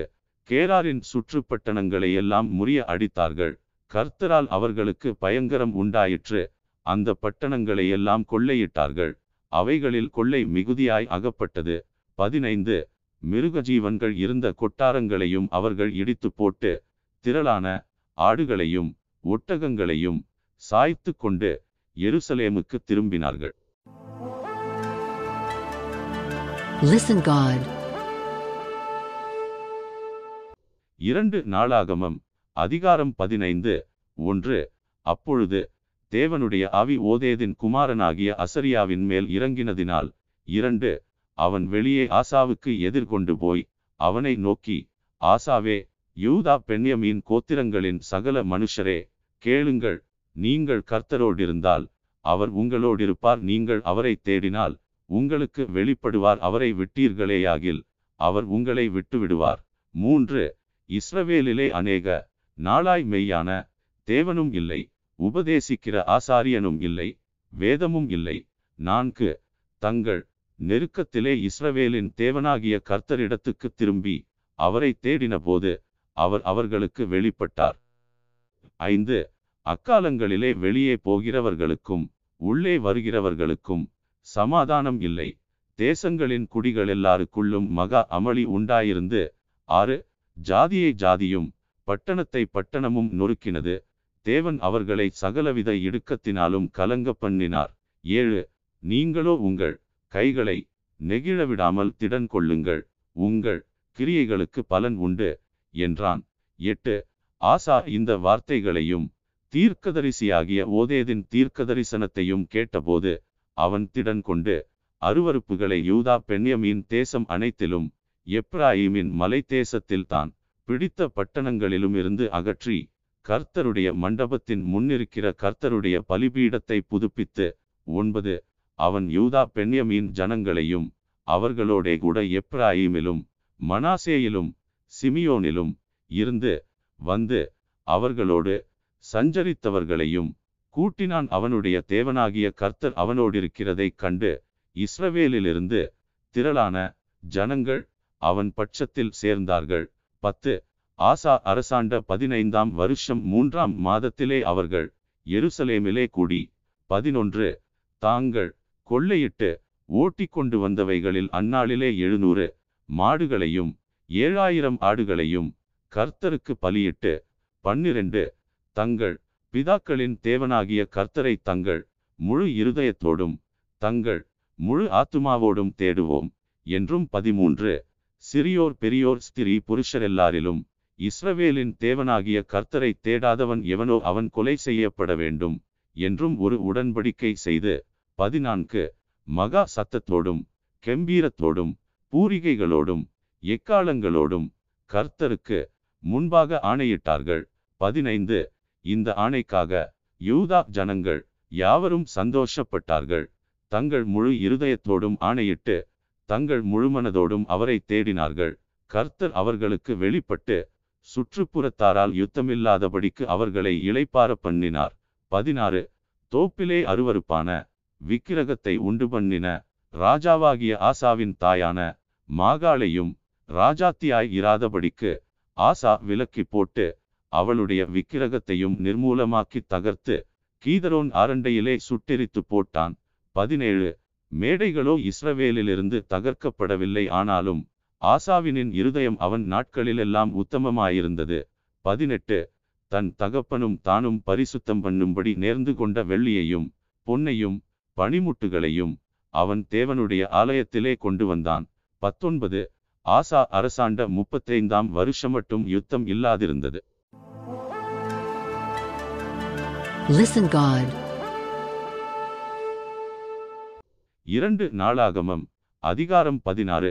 ஒன்று ஆசா அரசாண்ட முப்பத்தாறாம் வருஷத்திலே இஸ்ரவேலின் ராஜாவாகிய பாஷா யூதாவுக்கு விரோதமாய் வந்து ஒருவரும் யூதாவின் ராஜாவாகிய ஆசாவினிடத்தில் போக்கும் வரத்துமாயிராதடிக்கு ராமாவை கட்டினான். இரண்டு அப்பொழுது ஆசா கர்த்தருடைய ஆலயத்திலும் ராஜாவின் அரமனையிலும் உள்ள பொக்கிஷங்களிலுள்ள வெள்ளியும் பொன்னும் எடுத்து தமஸ்குவில் வாசம் பண்ணுகிற பெனாதாத் என்னும் சீரியாவின் ராஜாவினிடத்துக்கு அனுப்பி மூன்று எனக்கும் உமக்கும் என் தகப்பனுக்கும் உம்முடைய தகப்பனுக்கும் உடன்படிக்கை உண்டே. இதோ வெள்ளியும் பொன்னும் உமக்கு அனுப்பினேன். இஸ்ரவேலின் ராஜாவாகிய பாஷா என்னை விட்டு விலகி போகும்படிக்கு நீர் வந்து அவனோடு செய்த உடன்படிக்கையை தள்ளி போடும் என்று சொல்லி அனுப்பினான்.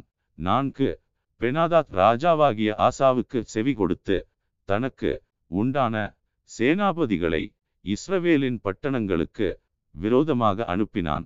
அவர்கள் ஈயோனையும் தானையும் ஆபேல்மாயிமையும் நப்தலி பட்டணங்களின் எல்லா பண்டகசாலைகளையும் முறிய அடித்தார்கள். ஐந்து இதை பாஷா கேட்டபோது ராமாவை கட்டுகிறதை நிறுத்தி தன் வேலையை விட்டு ஒழிந்தான். ஆறு அப்பொழுது ராஜாவாகிய ஆசா யூதா அனைத்தையும் கூட்டிக் கொண்டு போய் பாஷா கட்டின ராமாவின் கற்களையும் அதன் மரங்களையும் எடுத்து வந்து அவைகளால் கேபாவையும் மிஸ்பாவையும் கட்டினான். ஏழு. அக்காலத்திலே ஞானதிருஷ்டிக்காரனாகிய அனானி யூதாவின் ராஜாவாகிய ஆசாவினிடத்தில் வந்து அவனை நோக்கி நீர் உம்முடைய தேவனாகிய கர்த்தரை சார்ந்து கொள்ளாமல் சீரியாவின் ராஜாவை சார்ந்து கொண்டபடியினால் சீரியா ராஜாவின் இராணுவம் உமது கைக்கு தப்பிப் போயிற்று எட்டு. மிகவும் ஏராளமான இரதங்களும் குதிரை வீரருமுள்ள எத்தியோப்பியரும் லூபியரும் மகா சேனையாயிருந்தார்களல்லவா? நீர் கர்த்தரை சார்ந்து கொண்ட போதோவெனில் அவர்களை உமது கையில் ஒப்புக் கொடுத்தாரே. ஒன்பது தம்மை பற்றி உத்தம இருதயத்தோடிருக்கிறவர்களுக்கு தம்முடைய வல்லமையை விளங்க பண்ணும்படி கர்த்தருடைய கண்கள் பூமியெங்கும் உலாவிக் கொண்டிருக்கிறது. இந்த விஷயத்தில் மதியில்லாதவராயிருந்தீர். ஆகையால் இது முதற்கொண்டு உமக்கு யுத்தங்கள் நேரிடும் என்றான். பத்து அதிநிமித்தம் ஆசா ஞானதிருஷ்டிக்காரன் மேல் சினந்து கடுங்கோபங்கொண்டு அவனை காவலறையிலே வைத்தான். இதல்லாமலும் அக்காலத்தில் ஜனங்களுக்குள் சிலரை கொடூரமாய் நடப்பித்தான். பதினொன்று. ஆசாவின் ஆதியோடந்தமான நடபடிகளெல்லாம் யூதாவையும் இஸ்ரவேலையும் சேர்ந்த ராஜாக்களின் புஸ்தகத்தில் எழுதியிருக்கிறது. பன்னிரண்டு.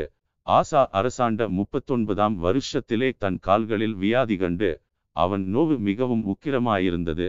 அவன் தன் வியாதியிலும் கர்த்தரை அல்ல பரிகாரிகளையே தேடினான். பதிமூன்று. ஆசா தான் அரசாண்ட நாற்பத்தோராம் வருஷத்தில் மரித்து தன் பிதாக்களோடே நித்திரையடைந்தான். பதினான்கு. தைலக்காரரால் செய்யப்பட்ட கந்தவர்க்கங்களினாலும் பரிமளங்களினாலும் நிறைந்த ஒரு மெத்தையின் மேல் அவனை வளர்த்தி அவனுக்காக வெகு திரளான கந்தவர்க்கங்களை கொளுத்தின பின்பு அவன் தாவீதின் நகரத்தில் தனக்கு வெட்டி வைத்திருந்த அவனுடைய கல்லறையிலே அவனை அடக்கம் பண்ணினார்கள் Listen God.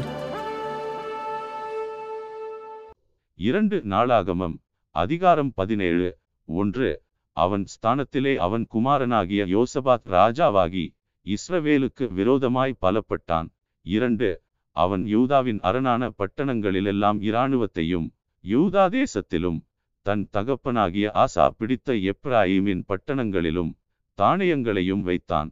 மூன்று கர்த்தர் யோசபாத்தோடிருந்தார் அவன் பாகால்களை தேடாமல் தன் தகப்பனாகிய தாவீது முன்னாட்களில் நடந்த வழிகளில் நடந்து நான்கு தன் தகப்பனுடைய தேவனை தேடி இஸ்ரவேலுடைய செய்கையின்படி நடவாமல் அவருடைய கற்பனைகளின்படி நடந்து கொண்டான். ஐந்து ஆகையால் கர்த்தர் அவன் கையில் ராஜ்யபாரத்தை திடப்படுத்தினார். யூதா கோத்திரத்தார் எல்லாரும் யோசபாத்துக்கு காணிக்கைகளை கொண்டு வந்தார்கள். அவனுக்கு ஐசுவரியமும் கணமும் மிகுதியாயிருந்தது. ஆறு கர்த்தருடைய வழிகளில் அவன் இருதயம் உற்சாகங்கொண்டது அவன் மேடைகளையும் விக்கிரக தோப்புகளையும் யூதாவை விட்டகற்றினான். ஏழு அவன் அரசாண்ட மூன்றாம் வருஷத்தில் யூதாவின் பட்டணங்களிலே உபதேசம் பண்ணும்படிக்கு அவன் தன் பிரபுக்களாகிய பெண்ணாயிலையும் உபதியாவையும் சகரியாவையும் நெதனையேலையும் மிகாயாவையும் எட்டு இவர்களோடே கூட செமாயா நெதனியா செபதியா ஆசகேல் செமிரமோத் யோனத்தான் அதோனியா தொபியா தோபத்தோனியா என்னும் லேவியரையும் இவர்களோடே கூட ஆசாரியரான எலிஷமாவையும் யோராமையும் அனுப்பினான். ஒன்பது இவர்கள் யூதாவிலே உபதேசித்து கர்த்தருடைய வேத புஸ்தகத்தை வைத்துக்கொண்டு யூதாவின் பட்டணங்களிலெல்லாம் திரிந்து ஜனங்களுக்கு போதித்தார்கள். பத்து.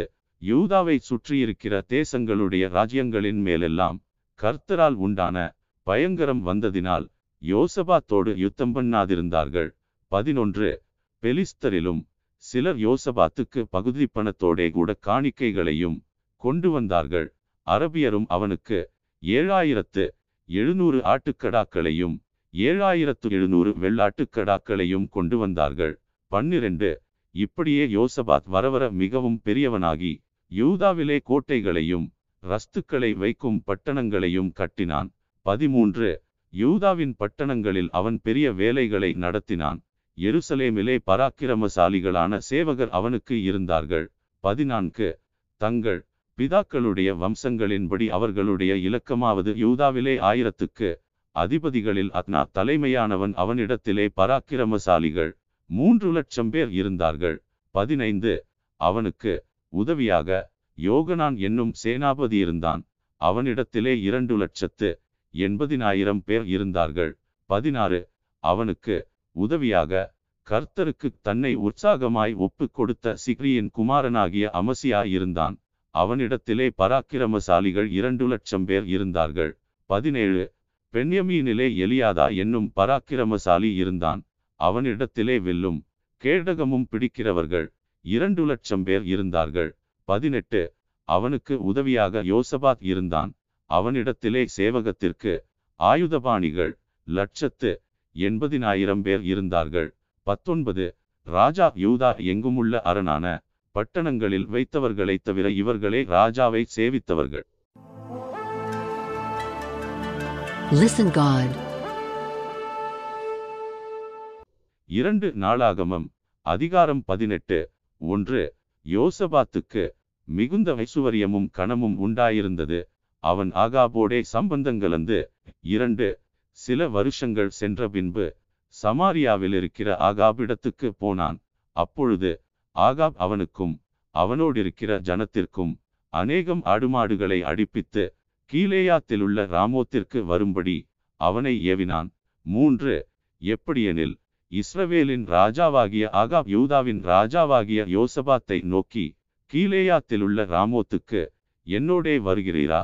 என்று கேட்டதற்கு அவன் நான் தான் நீர் என்னுடைய ஜனங்கள் உம்முடைய ஜனங்கள் உம்மோடே கூட யுத்தத்திற்கு வருகிறேன் என்றான். நான்கு பின்னும் யோசபாத் இஸ்ரவேலின் ராஜாவை பார்த்து கர்த்தருடைய வார்த்தையை இன்றைக்கு விசாரித்து அறியும் என்றான். ஐந்து அப்பொழுது இஸ்ரவேலின் ராஜா நானூறு தீர்க்கதரிசிகளை கூடிவரச் செய்து நாங்கள் கீலேயாத்திலுள்ள ராமோத்தின் மேல் யுத்தம் பண்ண போகலாமா? போகலாகாதா?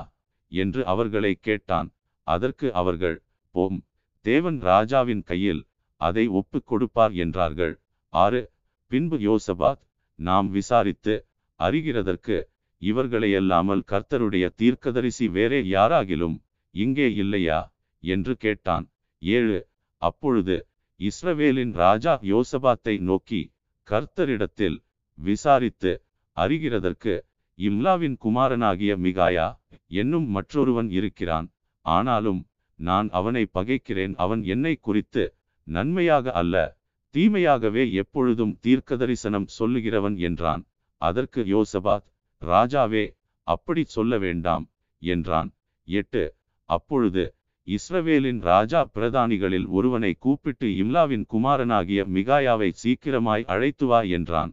ஒன்பது இஸ்ரவேலின் ராஜாவும் யூதாவின் ராஜாவாகிய யோசபாத்தும் சமாரியாவின் ஒளிமுக வாசலுக்கு முன்னிருக்கும் விசாலமான இடத்திலே ராஜவஸ்திரம் தரித்து கொண்டவர்களாய் அவரவர் தம்தம் சிங்காசனத்திலே உட்கார்ந்திருந்தார்கள். சகல தீர்க்கதரிசிகளும் அவர்களுக்கு முன்பாக தீர்க்கதரிசனன் சொன்னார்கள் பத்து கெனானாவின் குமாரனாகிய சிதேக்கியா தனக்கு இருப்பு கொம்புகளை உண்டாக்கி இவைகளால் நீர் சீரியரை முட்டி நிர்மூலமாக்கி போடுவீர் என்று கர்த்தர் சொல்லுகிறார் என்றான். பதினொன்று சகல தீர்க்கதரிசிகளும் அதற்கு இசைவாக தீர்க்கதரிசனஞ்சொல்லி கீழேயாத்திலுள்ள ராமோத்திற்கு போம். உமக்கு வாய்க்கும். கர்த்தர் அதை ராஜாவின் கையில் ஒப்புக் கொடுப்பார் என்றார்கள். பன்னிரண்டு. மிகாயாவை அழைக்கப் போன ஆள் அவனுடனே பேசி இதோ தீர்க்கதரிசிகளின் வார்த்தைகள் ஏகவாக்காய் ராஜாவுக்கு நன்மையாயிருக்கிறது. உம்முடைய வார்த்தையும் அவர்களில் ஒருவர் வார்த்தையைப் போல இருக்கும்படிக்கு நன்மையாக சொல்லும் என்றான். பதிமூன்று. அதற்கு மிகாயா என் தேவன் சொல்வதையே சொல்வேன். என்று கர்த்தருடைய ஜீவனை கொண்டு சொல்லுகிறேன் என்றான். பதினான்கு. அவன் ராஜாவினிடத்தில் வந்தபோது ராஜா அவனை பார்த்து மிகாயாவே நாங்கள் கீழேயாத்திலுள்ள ராமோத்தின் மேல் யுத்தம் பண்ண போகலாமா? போகலாகாதா? என்று கேட்டான். அதற்கு அவன் போங்கள் உங்களுக்கு வாய்க்கும் உங்கள் கையில் ஒப்புக் கொடுக்கப்படுவார்கள் என்றான். பதினைந்து. ராஜா அவனை பார்த்து நீ கர்த்தருடைய நாமத்திலே உண்மையை அல்லாமல் வேறொன்றையும் என்னிடத்தில் சொல்லாதபடிக்கு நான் எத்தனை தரம் உன்னை ஆணையிடுவிக்க வேண்டும்? என்று சொன்னான். பதினாறு. அப்பொழுது அவன் இஸ்ரவேலர் எல்லாரும் மேய்ப்பனில்லாத ஆடுகளைப் போல மலைகளில் சிதறப்பட்டதைக் கண்டேன். அப்பொழுது கர்த்தர் இவர்களுக்கு எஜமான் இல்லை. அவரவர் தம்தம் வீட்டிற்கு சமாதானத்தோடே திரும்பக் கடவர்கள் என்றார் என்று சொன்னான். பதினேழு. அப்பொழுது இஸ்ரவேலின் ராஜா யோசபாத்தை நோக்கி இவன் என்னை குறித்து நன்மையாக அல்ல தீமையாகவே தீர்க்கதரிசனஞ்சொல்லுகிறவன் என்று நான் உம்மோடே சொல்லவில்லையா என்றான். பதினெட்டு. அப்பொழுது அவன் சொன்னது கர்த்தருடைய வார்த்தையை கேளுங்கள். கர்த்தர் தம்முடைய சிங்காசனத்தின் மேல் வீற்றிருக்கிறதையும் பரமசேனையெல்லாம் அவர் வலது பக்கத்திலும் அவர் இடது பக்கத்திலும் நிற்கிறதையும் கண்டேன். பத்தொன்பது. அப்பொழுது கர்த்தர் இஸ்ரவேலின் ராஜாவாகிய அகாப் கீலேயாத்திலுள்ள ராமோத்தில் போய் விழும்படிக்கு அவனுக்கு போதனை செய்கிறவன் யார் என்று கேட்டதற்கு ஒருவன் இப்படியும் ஒருவன் அப்படியும் சொன்னார்கள். இருபது. அப்பொழுது ஒரு ஆவி புறப்பட்டு வந்து கர்த்தருக்கு முன்பாக நின்று நான் அவனுக்கு போதனை செய்வேன் என்றது. எதினால் என்று கர்த்தர் அதை கேட்டார். இருபத்து ஒன்று. அப்பொழுது அது நான் போய் அவனுடைய தீர்க்கதரிசிகள் எல்லாரின் வாயிலும் பொய்யின் ஆவியாய் இருப்பேன் என்றது. அதற்கு அவர் நீ அவனுக்கு போதனை செய்து அப்படி நடக்க பண்ணுவாய் போய் அப்படியே செய் என்றார். இருபத்து இரண்டு. ஆனதினால் கர்த்தர் பொய்யின் ஆவியை இந்த உம்முடைய தீர்க்கதரிசிகளின் வாயிலே கட்டளையிட்டார். கர்த்தர் உம்மை குறித்து தீமையாக சொன்னார் என்றான். இருபத்து மூன்று. அப்பொழுது கெனானாவின் குமாரனாகிய சிதேக்கியா கிட்டே வந்து மிகாயாவை கன்னத்தில் அடித்து கர்த்தருடைய ஆவி எந்த வழியாய் என்னை விட்டு உன்னோடே பேசும்படி வந்தது. என்றான். இருபத்து நான்கு. அதற்கு மிகாயா நீ ஒளித்துக் கொள்ள உள்ளறையிலே பதுங்கும் அந்நாளிலே அதை காண்பாய் என்றான். இருபத்து ஐந்து. அப்பொழுது இஸ்ரவேலின் ராஜா நீங்கள் மிகாயாவை பிடித்து அவனை பட்டணத்து தலைவனாகிய ஆமோனிடத்துக்கும் ராஜகுமாரனாகிய யோவாசிடத்துக்கும் திரும்ப கொண்டு போய் இருபத்து ஆறு. அவனை சிறைச்சாலையிலே வைத்து நான் சமாதானத்தோடே திரும்பி வருமளவும் அவனுக்கு இடுக்கத்தின் அப்பத்தையும் இடுக்கத்தின் தண்ணீரையும் சாப்பிடக் கொடுங்கள் என்று ராஜா சொன்னார். என்று சொல்லுங்கள் என்றான். இருபத்து ஏழு. அப்பொழுது மிகாயா நீர் சமாதானத்தோடே திரும்பி வந்தால் கர்த்தர் என்னை கொண்டு பேசினதில்லை என்று சொல்லி ஜனங்களே நீங்கள் எல்லாரும் கேளுங்கள் என்றான். இருபத்து எட்டு. பின்பு இஸ்ரவேலின் ராஜாவும் யூதாவின் ராஜாவாகிய யோசபாத்தும் கீலேயாத்திலுள்ள ராமோத்துக்கு போனார்கள். இருபத்து ஒன்பது இஸ்ரவேலின் ராஜா யோசபாத்தை பார்த்து நான் வேஷமாறி யுத்தத்தில் பிரவேசிப்பேன் நீரோ ராஜவஸ்திரம் தரித்திரும் என்று சொல்லி இஸ்ரவேலின் ராஜா வேஷமாறி யுத்தத்தில் பிரவேசித்தான். முப்பது சீரியாவின் ராஜா தனக்கு இருக்கிற இரதங்களின் தலைவரை நோக்கி நீங்கள் சிறியவரோடும் பெரியவரோடும் யுத்தம் பண்ணாமல் இஸ்ரவேலின் ராஜா ஒருவனோடே மாத்திரம் யுத்தம் பண்ணுங்கள் என்று கட்டளையிட்டிருந்தான். முப்பத்து ஒன்று ஆதலால் இரதங்களின் தலைவர் யோசபாத்தை காண்கையில் இவன்தான் இஸ்ரவேலின் ராஜா என்று சொல்லி யுத்தம் பண்ண அவனை சூழ்ந்து கொண்டார்கள். அப்பொழுது யோசபாத் கூக்குரல் இட்டான் கர்த்தர் அவனுக்கு அனுசாரியாயிருந்தார் அவர்கள் அவனை விட்டு விலகும்படி தேவன் செய்தார். முப்பத்து இரண்டு இவன் இஸ்ரவேலின் ராஜா அல்ல என்று இரதங்களின் தலைவர் கண்டபோது அவனை விட்டு திரும்பினார்கள். முப்பத்து மூன்று ஒருவன் நினையாமல் வில்லை நாணேற்றி எய்தான். அது இஸ்ரவேலின் ராஜாவினுடைய கவசத்தின் சந்துக்கிடையிலே பட்டது. அப்பொழுது அவன் தன் சாரதியை பார்த்து நீ திருப்பி என்னை இராணுவத்துக்கப்பால் கொண்டு போ. எனக்கு காயம்பட்டது என்றான். முப்பத்து நான்கு அன்றைய தினம் யுத்தம் அதிகரித்தது. இஸ்ரவேலின் ராஜா சீரியருக்கு எதிராக இரதத்தில் சாயங்காலம் மட்டும் நின்றிருந்து சூரியன் அஸ்தமிக்கும் போது இறந்து போனான். Listen God. இரண்டு நாளாகமம் அதிகாரம் பத்தொன்பது ஒன்று யூதாவின் ராஜாவாகிய யோசபாத் எருசலேமிலுள்ள தன் வீட்டிற்கு சமாதானத்தோடே திரும்பி வந்தான் இரண்டு அப்பொழுது அனானியின் குமாரனாகிய எகு என்னும் ஞானதிருஷ்டிக்காரன் புறப்பட்டு அவனை சந்தித்து ராஜாவாகிய யோசபாத்தை நோக்கி துன்மார்க்கனுக்கு துணை நின்று கர்த்தரை பகைக்கிறவர்களை நீர் சிநேகிக்கலாமா? இது நிமித்தம் கர்த்தருடைய கடுங்கோபம் உம்மேல் வர இருந்தது. மூன்று ஆகிலும் நீர் விக்கிரகத் தோப்புகளை தேசத்தை விட்டகற்றி தேவனை தேட உம்முடைய இருதயத்தை நேராக்கின. விஷயத்தில் நன்மையான காரியங்கள் உம்மிடத்திலே காணப்பட்டது உண்டு என்றான். நான்கு யோசபாத் எருசலேமிலே வாசமாயிருந்து திரும்ப பெயர் செபா தொடங்கி எப்ராயிம் மலை தேசமட்டுமுள்ள ஜனத்திற்குள்ளே பிரயாணமாய்ப் போய் அவர்களை தங்கள் பிதாக்களுடைய தேவனாகிய கர்த்தர் இடத்திற்கு திரும்ப பண்ணினான். ஐந்து. அவன் யூதாவின் அரணான பட்டணங்களாகிய ஒவ்வொரு பட்டணத்திலும் நியாயாதிபதிகளை வைத்து ஆறு. அந்த நியாயாதிபதிகளை நோக்கி நீங்கள் செய்கிற காரியத்தை குறித்து எச்சரிக்கையாயிருங்கள். நீங்கள் மனுஷனுடைய கட்டளையினால் அல்ல கர்த்தருடைய கட்டளையினால் நியாயம் விசாரிக்கிறீர்கள். நியாயம் விசாரிக்கிற விஷயத்திலே அவர் உங்களுடனே இருக்கிறார். ஏழு ஆதலால் கர்த்தருக்கு பயப்படுகிற பயம் உங்களிடத்தில் இருக்க கடவது. எச்சரிக்கையாயிருந்து காரியத்தை நடத்துங்கள். உங்கள் தேவனாகிய கர்த்தரிடத்திலே அநியாயமும் முகதாட்சினியமும் இல்லை. பரிதானமும் அவரிடத்திலே செல்லாது என்றான். எட்டு அவர்கள் எருசலேமில் வந்திருக்கும்போது யோசபாத் லேவியரிலும் ஆசாரியரிலும் இஸ்ரவேலுடைய வம்சத்தலைவரிலும் சிலரை கர்த்தருடைய நியாயங்களை குறித்தும் விவாத விஷயங்களை குறித்தும் விசாரிக்கும்படி எருசலேமிலே நியமித்து ஒன்பது அவர்களுக்கு கட்டளையிட்டதாவது நீங்கள் கர்த்தருக்கு பயந்து உண்மையோடும் உத்தம இருதயத்தோடும் நடந்து செய்ய வேண்டியது என்னவென்றால் பத்து நானாவித இரத்தப்பழி சங்கதிகளும் பிரமாணத்திற்கும் கற்பனைக்கும் கட்டளைகளுக்கும் நியாயங்களுக்கும் அடுத்த நானாவித வழக்கு சங்கதிகளும் தங்கள் பட்டணங்களிலே குடியிருக்கிற உங்கள் சகோதரரிடத்திலிருந்து உங்களிடத்தில் வரும்போது அவர்கள் கர்த்தருக்கு நேரஸ்தராகாதபடிக்கும் உங்கள் மேலும் உங்கள் சகோதரர் மேலும் கடுங்கோபம் வராதபடிக்கும் நீங்கள் அவர்களை எச்சரியுங்கள்.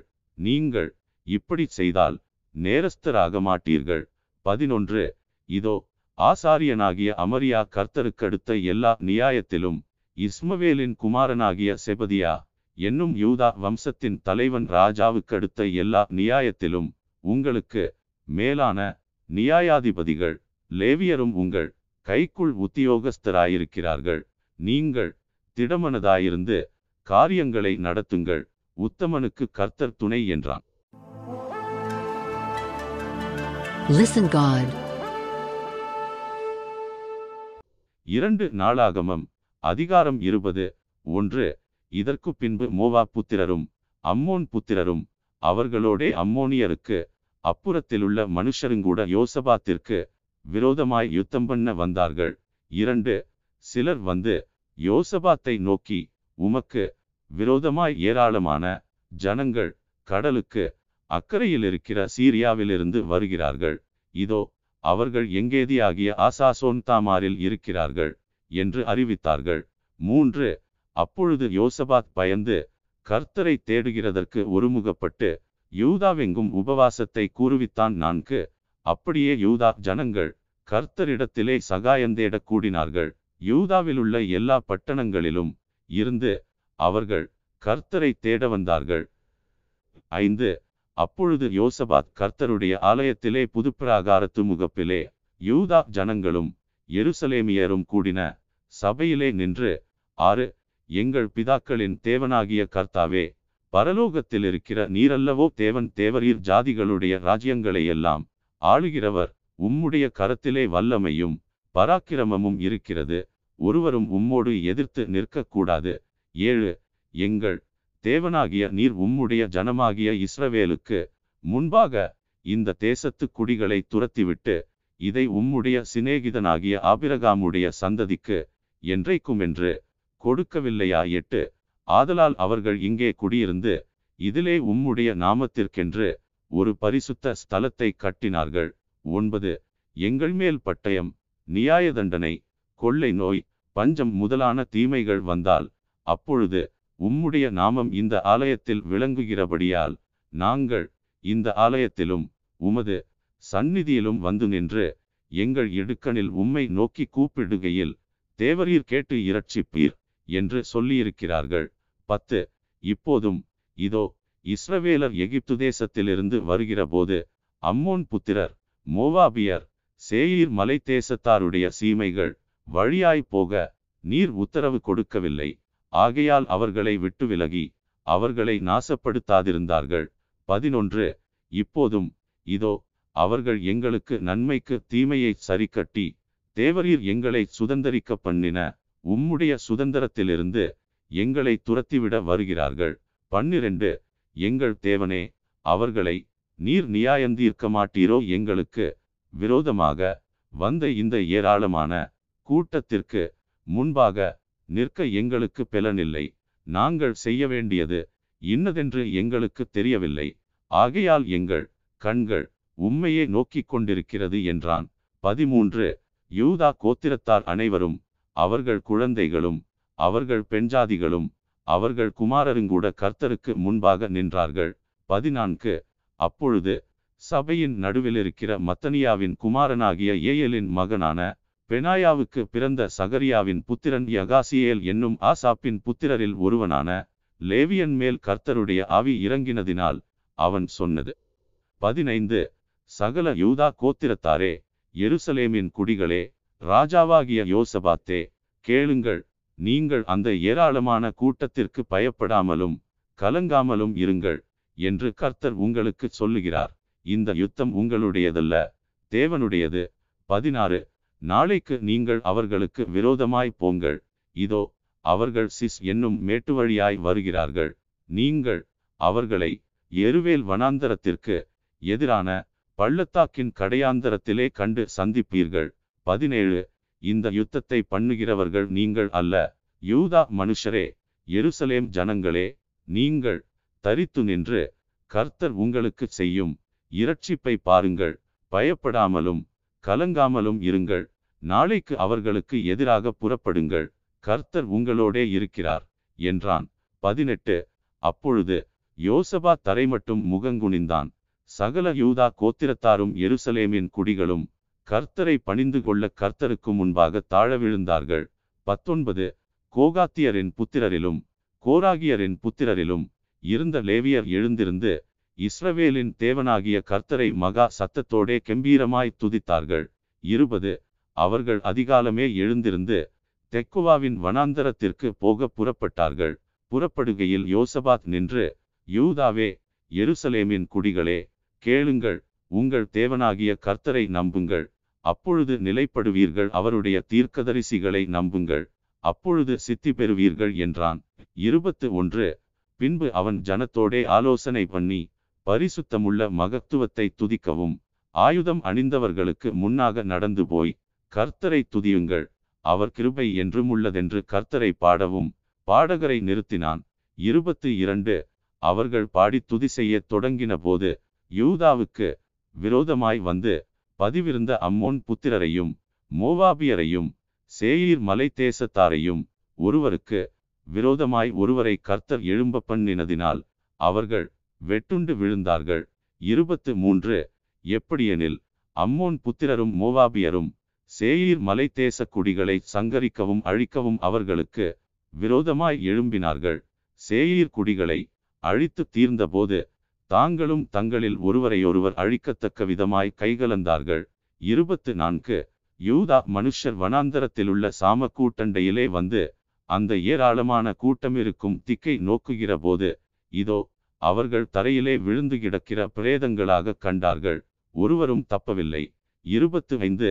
யோசபாத்தும் அவனுடைய ஜனங்களும் அவர்கள் உடைமைகளை கொள்ளையிட வந்தபோது அவர்கள் கண்ட ஏராளமான பொருள்களும் பிரேதங்களிலிருந்து உரிந்து போட்ட ஆடை ஆபரணங்களும் தாங்கள் எடுத்துக்கொண்டு போகக்கூடாதிருந்தது.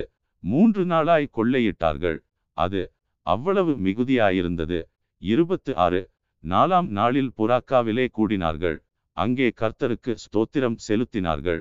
ஆதலால் அவ்விடத்திற்கு இந்நாள் வரைக்கும் இருக்கிறபடி பெராக்கா என்னும் பெயர் தரித்தார்கள். இருபத்து ஏழு பின்பு கர்த்தர் அவர்களை அவர்கள் சத்துருக்கள் பேரில் கலிகூறச் செய்தபடியால் யூதா மனுஷர் யாவரும் எருசலேம் ஜனங்களும் அவர்களுக்கு முன்னாலே யோசபாத்தும் மகிழ்ச்சியோடே எருசலேமுக்கு திரும்பினார்கள். இருபத்து எட்டு. அவர்கள் தம்புருகளோடும் சுரமண்டலங்களோடும் பூரிகைகளோடும் எருசலேமில் இருக்கிற கர்த்தருடைய ஆலயத்திற்கு வந்தார்கள். இருபத்து ஒன்பது. கர்த்தர் இஸ்ரவேலின் சத்துருக்களோடு யுத்தம் பண்ணினார் என்று கேள்விப்பட்ட அந்தந்த தேசத்து ராஜ்யத்தார் மேல் தேவனால் உண்டான பயங்கரமும் வந்தது. முப்பது. இவ்விதமாய் தேவன் சுற்றுப்புறத்தாரால் யுத்தமில்லாத இளைப்பாறுதலை அவனுக்கு கட்டளையிட்டதினால் யோசபாத்தின் ராஜ்யபாரம் அமெரிக்கையாயிருந்தது. முப்பத்து ஒன்று. யோசபாத் யூதாவை அரசாண்டான் அவன் ராஜாவாகிற போது முப்பத்தைந்து வயதாயிருந்து இருபத்தைந்து வருஷம் எருசலேமில் அரசாண்டான் சில்கியின் குமாரத்தியாகிய அவனுடைய தாயின் பேர் அசுபாள். முப்பத்து இரண்டு. அவன் தன் தகப்பனாகிய ஆசாவின் வழியிலே நடந்து அதை விட்டு விலகாதிருந்து கர்த்தரின் பார்வைக்கு செம்மையானதைச் செய்தான். முப்பத்து மூன்று. ஆனாலும் மேடைகள் தகர்க்கப்படவில்லை. ஜனங்கள் தங்கள் இருதயத்தை தங்கள் பிதாக்களின் தேவனுக்கு இன்னும் நேராக்காதிருந்தார்கள். முப்பத்து நான்கு. யோசபாத்தின் ஆதியந்தமான மற்ற வர்த்தமானங்கள் இஸ்ரவேலில் ராஜாக்களின் புஸ்தகத்தில் கண்டிருக்கிற ஆனானியின் குமாரனாகிய யெகூவின் வசனங்களில் எழுதியிருக்கிறது. முப்பத்து ஐந்து அதற்கு பின்பு யூதாவின் ராஜாவாகிய யோசபாத் பொல்லாப்பு செய்கிறவனாகிய அகசியா என்னும் இஸ்ரவேலின் ராஜாவோடே தோழமை பண்ணினான். முப்பத்து ஆறு தர்ஷீசுக்கு போகும்படிக்கு கப்பல்களை செய்ய அவனோடே கூடிக்கொண்டான். அப்படியே எசியோன் கேபேரிலே கப்பல்களை செய்தார்கள். முப்பத்து ஏழு மரேசா ஊரானாகிய தொதாவானின் குமாரனான எலியேசர் யோசபாத்துக்கு விரோதமாக தீர்க்கதரிசனம் சொல்லி நீர் அகசியாவோடே கூடிக்கொண்டபடியினால் கர்த்தர் உம்முடைய கிரியைகளை முறித்து போட்டார் என்றான். அந்த கப்பல்கள் உடைந்து போயிற்று. அவர்கள் தர்ஷீசுக்கு போக கூடாமற் போயிற்று. Listen God. இரண்டு நாளாகமம் அதிகாரம் இருபத்து ஒன்று ஒன்று யோசபா தன் பிதாக்களோடே நித்திரையடைந்து தாவீதின் நகரத்தில் தன் பிதாக்களண்டையிலே அடக்கம் பண்ணப்பட்டான். அவன் ஸ்தானத்திலே அவன் குமாரனாகிய யோராம் ராஜாவானான். இரண்டு அவனுக்கு யோசபாத்தின் குமாரராகிய அசரியா ஏகியேல் சகரியா அசரியா மிகாவேல் செப்பத்தியா என்னும் சகோதரர் இருந்தார்கள். இவர்கள் எல்லாரும் இஸ்ரவேலின் ராஜாவாகிய யோசபாத்தின் குமாரர். மூன்று அவர்களுடைய தகப்பன் வெள்ளியும் பொன்னும் உச்சிதங்களுமான அநேகம் நன்கொடைகளையும் யூதாவிலே அரணான பட்டணங்களையும் அவர்களுக்கு கொடுத்தான். யோராம் சேஷ்டபுத்திரனானபடியால் அவனுக்கு ராஜ்யத்தை கொடுத்தான். நான்கு யோராம் தன் தகப்பனுடைய ராஜ்யபாரத்திற்கு வந்து தன்னை பலப்படுத்தி கொண்ட பின்பு அவன் தன்னுடைய சகோதரர் எல்லாரையும் இஸ்ரவேலின் பிரபுக்களில் சிலரையும் பட்டயத்தால் கொன்று போட்டான். ஐந்து யோராம் ராஜாவாகிற போது முப்பத்திரண்டு வயதாயிருந்து எட்டு வருஷம் எருசலேமில் அரசாண்டான். ஆறு. அவன் இஸ்ரவேல் ராஜாக்களின் வழியிலே நடந்து ஆகாபின் வீட்டார் செய்தது போல செய்தான். ஆகாபின் குமாரத்தி அவனுக்கு மனைவியாயிருந்தால் அவன் கர்த்தரின் பார்வைக்கு பொல்லாப்பானதை செய்தான். ஏழு. கர்த்தர் தாவீதுக்கும் அவன் குமாரருக்கும் என்றென்றைக்கும் ஒரு விளக்கை கட்டளையிடுவேன் என்று சொல்லி அவனோடே பண்ணின உடன்படிக்கை நிமித்தம் தாவீதின் வம்சத்தை அழிக்க சித்தமில்லாதிருந்தார். எட்டு. அவன் நாட்களில் யூதாவுடைய கையின் கீழிருந்த ஏதோமியர் கலகம் பண்ணி தங்களுக்கு ஒரு ராஜாவை ஏற்படுத்தி கொண்டார்கள். ஒன்பது. அதனால் யோராம் தன் பிரபுக்களோடும் தன் சகல இரதங்களோடும் புறப்பட்டு போனான். அவன் இராத்திரியில் எழுந்திருந்து தன்னை வளைந்து கொண்ட ஏதோமியரையும் இரதங்களின் தலைவரையும் முறிய அடித்தான். பத்து. ஆகிலும் யூதாவுடைய கையின் கீழிருந்த ஏதோமியர் இந்நாள் வரைக்கும் இருக்கிறது போல கலகம் பண்ணி பிரிந்தார்கள். அவன் தன் பிதாக்களின் தேவனாகிய கர்த்தரை விட்டபடியினால் அக்காலத்திலே லிப்னா பட்டணத்தாரும் கலகம் பண்ணினார்கள். பதினொன்று அவன் யூதாவுடைய மலைகளின் மேல் மேடைகளை உண்டாக்கி எருசலேமின் குடிகளை சோரம்போக பண்ணி யூதாவையும் அதற்கு ஏவிவிட்டான். பன்னிரண்டு அப்பொழுது தீர்க்கதரிசியாகிய எலியா எழுதின ஒரு நிருபம் அவனிடத்திற்கு வந்தது. அதில் உம்முடைய தகப்பனான தாவீதின் தேவனாகிய கர்த்தர் உரைக்கிறது என்னவென்றால் நீ உன் தகப்பனாகிய யோசபாத்தின் வழிகளிலும் யூதாவின் ராஜாவாகிய ஆசாவின் வழிகளிலும் நடவாமல் பதிமூன்று இஸ்ரவேல் ராஜாக்களின் வழியிலே நடந்து ஆகாபுடைய குடும்பத்தின் சோரமார்க்கத்திற்கு ஒத்தபடியே யூதாவையும் எருசலேமின் குடிகளையும் சோரம்போக பண்ணி உன்னை பார்க்கிலும் நல்லவர்களாயிருந்த உன் தகப்பன் வீட்டாரான உன் சகோதரரையும் கொன்று போட்டபடியினால் பதினான்கு இதோ கர்த்தர் உன் ஜனத்தையும் உன் பிள்ளைகளையும் உன் மனைவிகளையும் உனக்கு உண்டான எல்லாவற்றையும் மகா வாதையாக வாதிப்பார். பதினைந்து.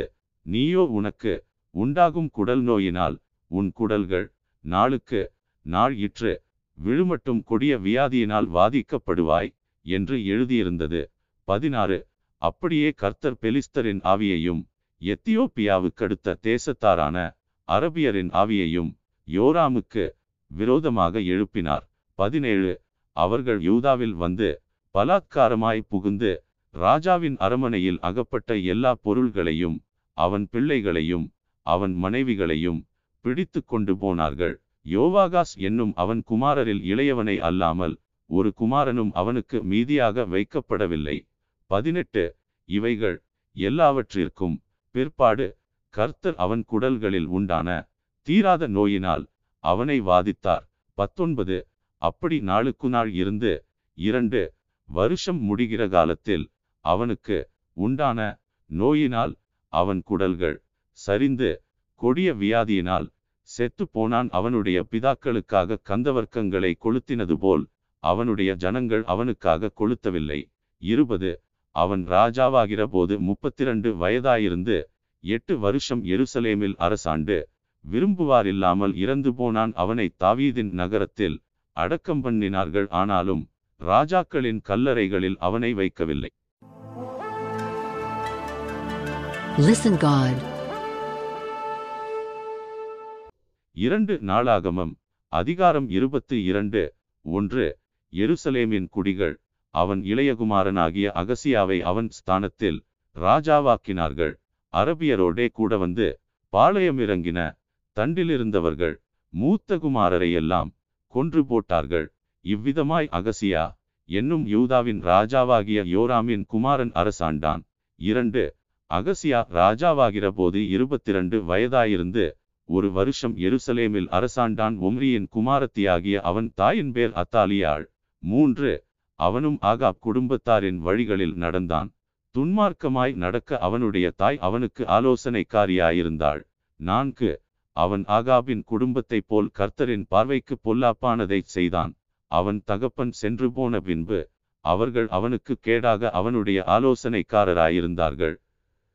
ஐந்து அவர்களுடைய ஆலோசனைக்கு உட்பட்டவனாய் அவன் இஸ்ரவேலின் ராஜாவாகிய யோராம் என்னும் ஆகாபின் குமாரனோடே கூட கிலேயாத்திலுள்ள ராமோத்திற்கு சீரியாவின் ராஜாவாகிய ஆசகேலுக்கு விரோதமாக யுத்தம் பண்ண போனான். அங்கே சீரியர் யோராமை காயப்படுத்தினார்கள்.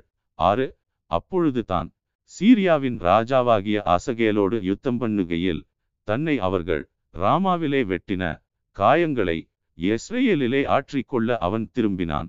அப்பொழுது ஆகாபின் குமாரனாகிய யோராம் வியாதியாயிருந்தபடியினால் தாவீதின் ராஜாவாகிய யோராமின் குமாரன் அகசியா இஸ்ரேலில் இருக்கிற அவனை பார்க்கிறதற்கு போனான்.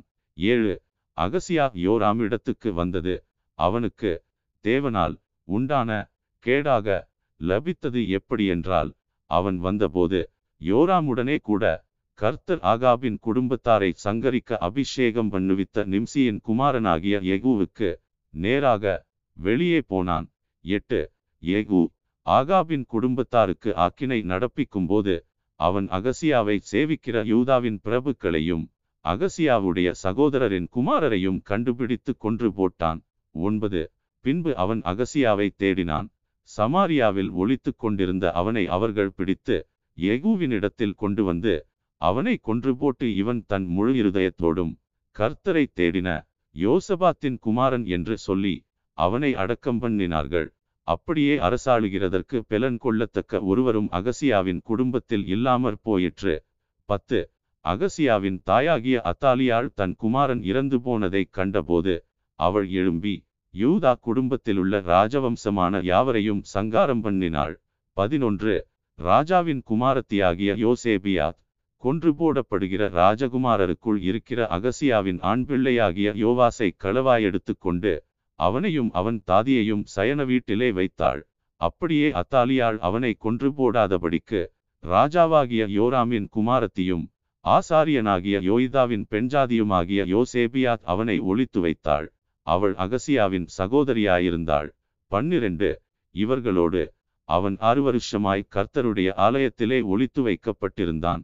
அத்தாலியாள் தேசத்தின் மேல் ராஜ்யபாரம் பண்ணினாள்.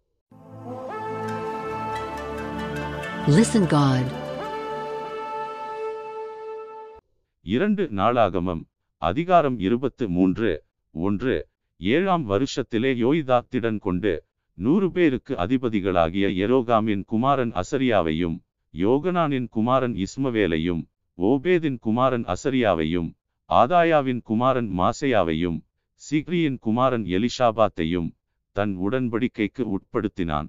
இரண்டு அவர்கள் யூதாவிலே சுற்றித் திரிந்து யூதாவின் பட்டணங்களிலெல்லாம் இருக்கிற லேவியரையும் இஸ்ரவேலுடைய பிதாக்களின் வம்சத்தலைவரையும் கூட்டிக் கொண்டு எருசலேமுக்கு வந்தார்கள். மூன்று அந்த சபையார் எல்லாரும் தேவனுடைய ஆலயத்தில் ராஜாவோடே உடன்படிக்கை செய்தார்கள். யோய்தா அவர்களை நோக்கி இதோ கர்த்தர் தாவீதின் குமாரரை குறித்து சொன்னபடியே ராஜாவின் குமாரன் ராஜாவாக வேண்டும். நான்கு நீங்கள் செய்ய வேண்டிய காரியம் என்னவென்றால் இவ்வாரத்தில் முறைப்படி வருகிற ஆசாரியரும் லேவியருமான உங்களில் மூன்றில் ஒரு பங்கு ஒளிமுகவாசல்களையும் ஐந்து மூன்றில் ஒரு பங்கு ராஜாவின் அரமனையையும் மூன்றில் ஒரு பங்கு அஸ்திபார வாசலையும் காக்கவும். ஜனங்களெல்லாம் கர்த்தருடைய ஆலய பிராகாரங்களில் இருக்கவும் வேண்டும். ஆறு ஆசாரியரும் லேவியரில் ஊழியம் செய்கிறவர்களும் தவிர ஒருவரும் கர்த்தருடைய ஆலயத்திற்குள் பிரவேசிக்க வேண்டாம். அவர்களே உட்பிரவேசிப்பார்களாக. அவர்கள் பரிசுத்தமாக்கப்பட்டவர்கள். ஜனங்கள் எல்லாரும் கர்த்தருடைய காவலை காப்பார்களாக. ஏழு லேவியர் அவரவர் தங்கள் ஆயுதங்களை தங்கள் கையிலே பிடித்து கொண்டவர்களாய் ராஜாவை சுற்றிலும் வரிசையாய் நின்று கொண்டிருக்க வேண்டும். ஆலயத்துக்குட்படுகிற எவனும் கொலை செய்யப்பட கடவன் ராஜா உட்பிரவேசிக்கிற போதும் வெளியே புறப்படுகிற போதும் நீங்கள் அவரோடே இருங்கள் என்றான். எட்டு. ஆசாரியனாகிய யோய்தா கட்டளையிட்டபடியெல்லாம் லேவியரும் யூதாகோத்திரத்தார் அனைவரும் செய்து அவரவர் அவ்வாரத்து முறைப்படி வருகிறவர்களும் முறை தீர்ந்து போகிறவர்களுமான தம்தம் மனுஷரை கூட்டிக் கொண்டு போனார்கள். வகுப்புகள். பிரிந்து போக. ஆசாரியனாகிய யோய்தா உத்தரவு கொடுக்கவில்லை. ஒன்பது. தாவீது ராஜா தேவனுடைய ஆலயத்தில் வைத்திருந்த ஈட்டிகளையும் கேடகங்களையும் பரிசைகளையும் ஆசாரியனாகிய யோய்தா நூறு பேருக்கு அதிபதியினிடத்தில் கொடுத்து பத்து. அவரவர் தங்கள் ஆயுதங்களை கையிலே பிடித்து கொண்டவர்களாய் ஆலயத்தின் வலது பக்கம் தொடங்கி ஆலயத்தின் இடது பக்கம் மட்டும் பலிபீடத்திற்கும் ஆலயத்திற்கும் எதிரே ராஜாவை சுற்றிலும் நிற்க ஜனங்களை எல்லாம் நிறுத்தினான். பதினொன்று. பின்பு ராஜகுமாரனை வெளியே கொண்டு வந்து கிரீடத்தை அவன் மேல் வைத்து சாட்சியின் ஆகமத்தை அவன் கையிலே கொடுத்து அவனை ராஜாவாக்கினார்கள். யோய்தாவும் அவன் குமாரரும் அவனை அபிஷேகம் பண்ணி ராஜா வாழ்க! என்றார்கள். பன்னிரண்டு. ஜனங்கள் ஓடி வந்து ராஜாவை புகழ்கிற சத்தத்தை அத்தாலியால் கேட்டபோது அவள் கர்த்தருடைய ஆலயத்திற்கு ஜனங்களிடத்தில் வந்து பதிமூன்று இதோ நடையிலுள்ள தன்னுடைய தூணண்டையிலே ராஜா நிற்கிறதையும் ராஜாவண்டையில் நிற்கிற பிரபுக்களையும் எக்காலம் ஊதுகிறவர்களையும் தேசத்து ஜனங்கள் எல்லாரும் சந்தோஷப்பட்டு எக்காலங்கள் ஊதுகிறதையும் கீதவாத்தியங்களை பிடித்து கொண்டு பாடகரும் சங்கீத தலைவரும் துதிக்கிறதையும் கண்டாள். அப்பொழுது அத்தாலியாள் தன் வஸ்திரங்களை கிழித்து கொண்டு துரோகம் துரோகம் என்று கூவினாள். பதினான்கு. ஆசாரியனாகிய யோய்தா இராணுவத் தலைவனாகிய நூறு பேருக்கு அதிபதிகளானவர்களை வெளியே அழைத்து அவர்களை நோக்கி இவளை வரிசைக்கு புறம்பே கொண்டு போங்கள்.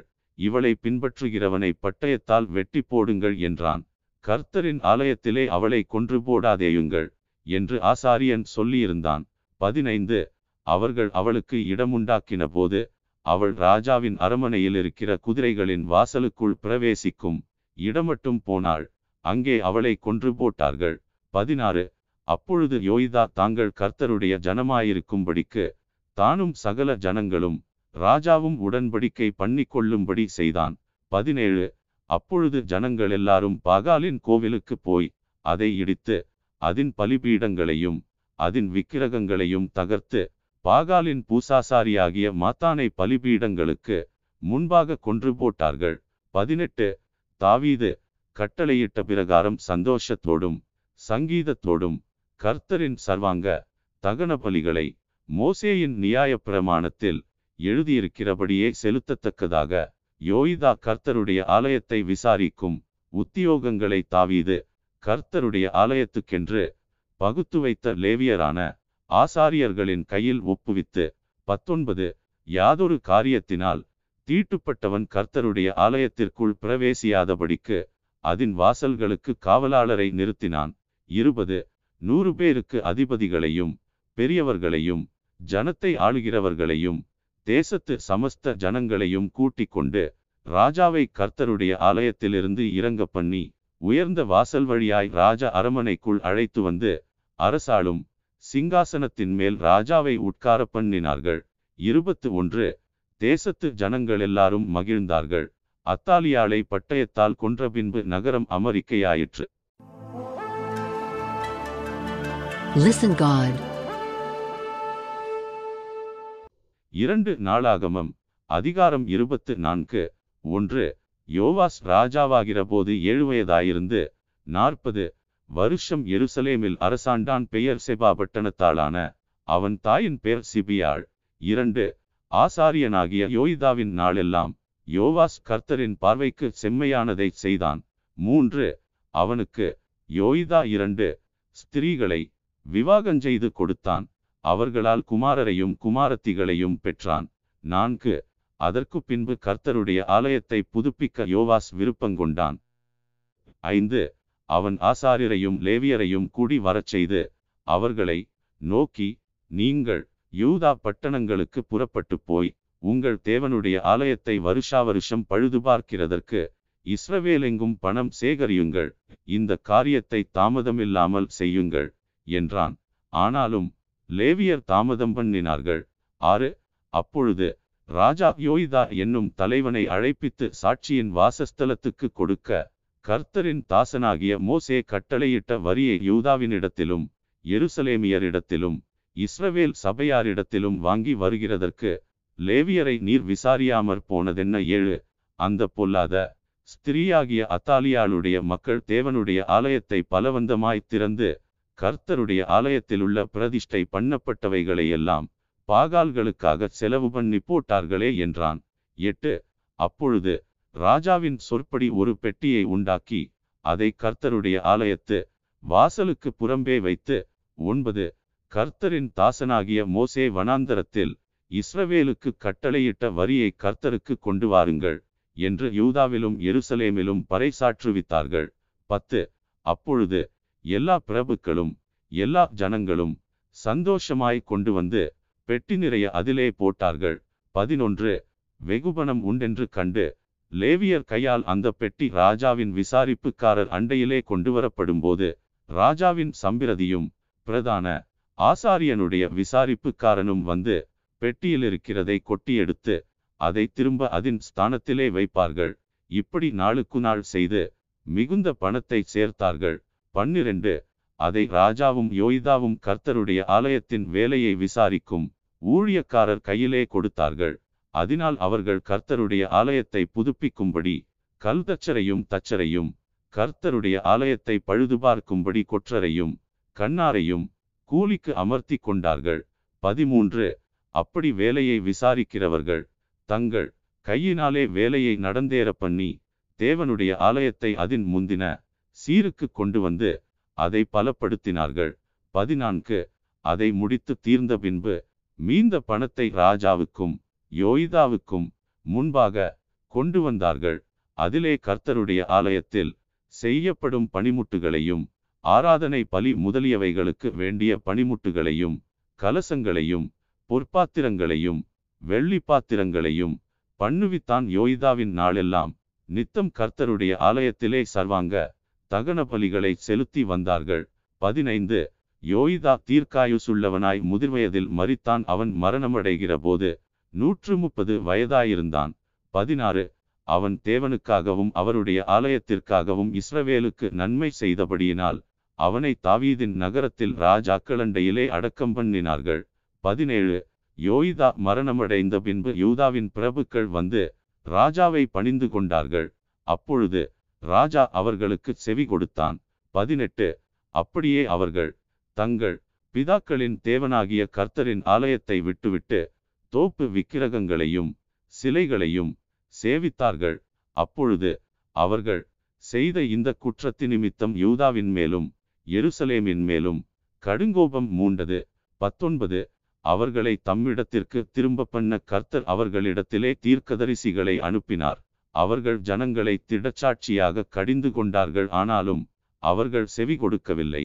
இருபது அப்பொழுது தேவனுடைய அவி ஆசாரியனாகிய யோய்தாவின் குமாரனான சகரியாவின் மேல் இறங்கினதினால் அவன் ஜனத்திற்கு எதிரே நின்று நீங்கள் கர்த்தருடைய கற்பனைகளை மீறுகிறது. என்ன? இதனால் நீங்கள் சித்தி பெற மாட்டீர்கள் என்று தேவன் சொல்லுகிறார். நீங்கள் கர்த்தரை விட்டுவிட்டதினால் அவர் உங்களை கைவிடுவார் என்றான். இருபத்து ஒன்று அதனால் அவர்கள் அவனுக்கு விரோதமாய் கட்டுப்பாடு பண்ணி கர்த்தருடைய ஆலய பிராகாரத்தில் ராஜாவினுடைய கற்பனையின்படி அவனை கல்லெறிந்து கொன்றார்கள். இருபத்து இரண்டு. அப்படியே அவனுடைய தகப்பனாகிய யோய்தா தனக்கு செய்த தயையை ராஜாவாகிய யோவாஸ் நினையாமல் அவனுடைய குமாரனை கொன்று போட்டான். இவன் சாகும்போது கர்த்தர் அதை பார்ப்பார் அதை கேட்பார் என்றான். இருபத்து மூன்று. மறு. வருஷத்திலே சீரியாவின் சேனைகள் அவனுக்கு விரோதமாக யூதாவிலும் எருசலேமிலும் வந்து ஜனத்திலிருக்கிற பிரபுக்களை எல்லாம் அழித்து கொள்ளையிட்ட அவர்கள் உடைமைகளையெல்லாம் தமஸ்குவின் ராஜாவுக்கு அனுப்பினார்கள். இருபத்து நான்கு. சீரியாவின் சேனை சிறுகூட்டமாய் வந்திருந்தாலும் அவர்கள் தங்கள் பிதாக்களின் தேவனாகிய கர்த்தரை விட்டுவிட்டபடியினால் கர்த்தர் மகா பெரிய சேனையை அவர்கள் கையில் ஒப்பு கொடுத்தார். அவர்கள் யோவாசுக்கு தண்டனை செய்தார்கள். இருபத்து ஐந்து.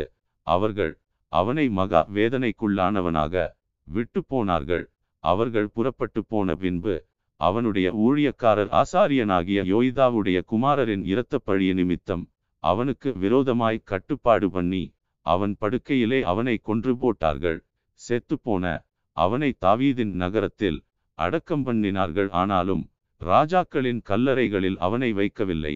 இருபத்து ஆறு அவனுக்கு விரோதமாக கட்டுப்பாடு பண்ணினவர்கள் அம்மோனிய ஸ்திரியான சீமாத்தின் குமாரனாகிய சாபாத்தும் மோவாப் ஸ்திரியான சிம்ரீத்தின் குமாரனாகிய யோசபாத்துமே இருபத்து ஏழு அவன் குமாரரை பற்றியும் அவன் மேல் வந்த பெரிய பாரத்தை பற்றியும் தேவனுடைய ஆலயத்தை அவன் பலப்படுத்தினதை பற்றியும் ராஜாக்களின் புஸ்தகமான சரித்திரத்தில் எழுதியிருக்கிறது அவன் குமாரனாகிய அமத்சியா அவன் ஸ்தானத்தில் ராஜாவானான் Listen God. இரண்டு நாளாகமம் அதிகாரம் இருபத்து ஐந்து ஒன்று. அமத்சியா இருபத்தைந்தாம் வயதிலே ராஜாவாகி இருபத்தொன்பது. வருஷம் எருசலேமில் அரசாண்டான் எருசலேம் நகரத்தாளாகிய அவனுடைய தாயின் பேர் யோவதானாள். இரண்டு. அவன் கர்த்தரின் பார்வைக்கு செம்மையானதை செய்தான். ஆனாலும் முழுமனதோடே அப்படி செய்யவில்லை. மூன்று. ராஜ்யபாரம் அவனுக்கு ஸ்திரப்பட்ட போது அவன் தன் தகப்பனாகிய ராஜாவை கொலை செய்த தன்னுடைய ஊழியக்காரரை கொன்று போட்டான். நான்கு.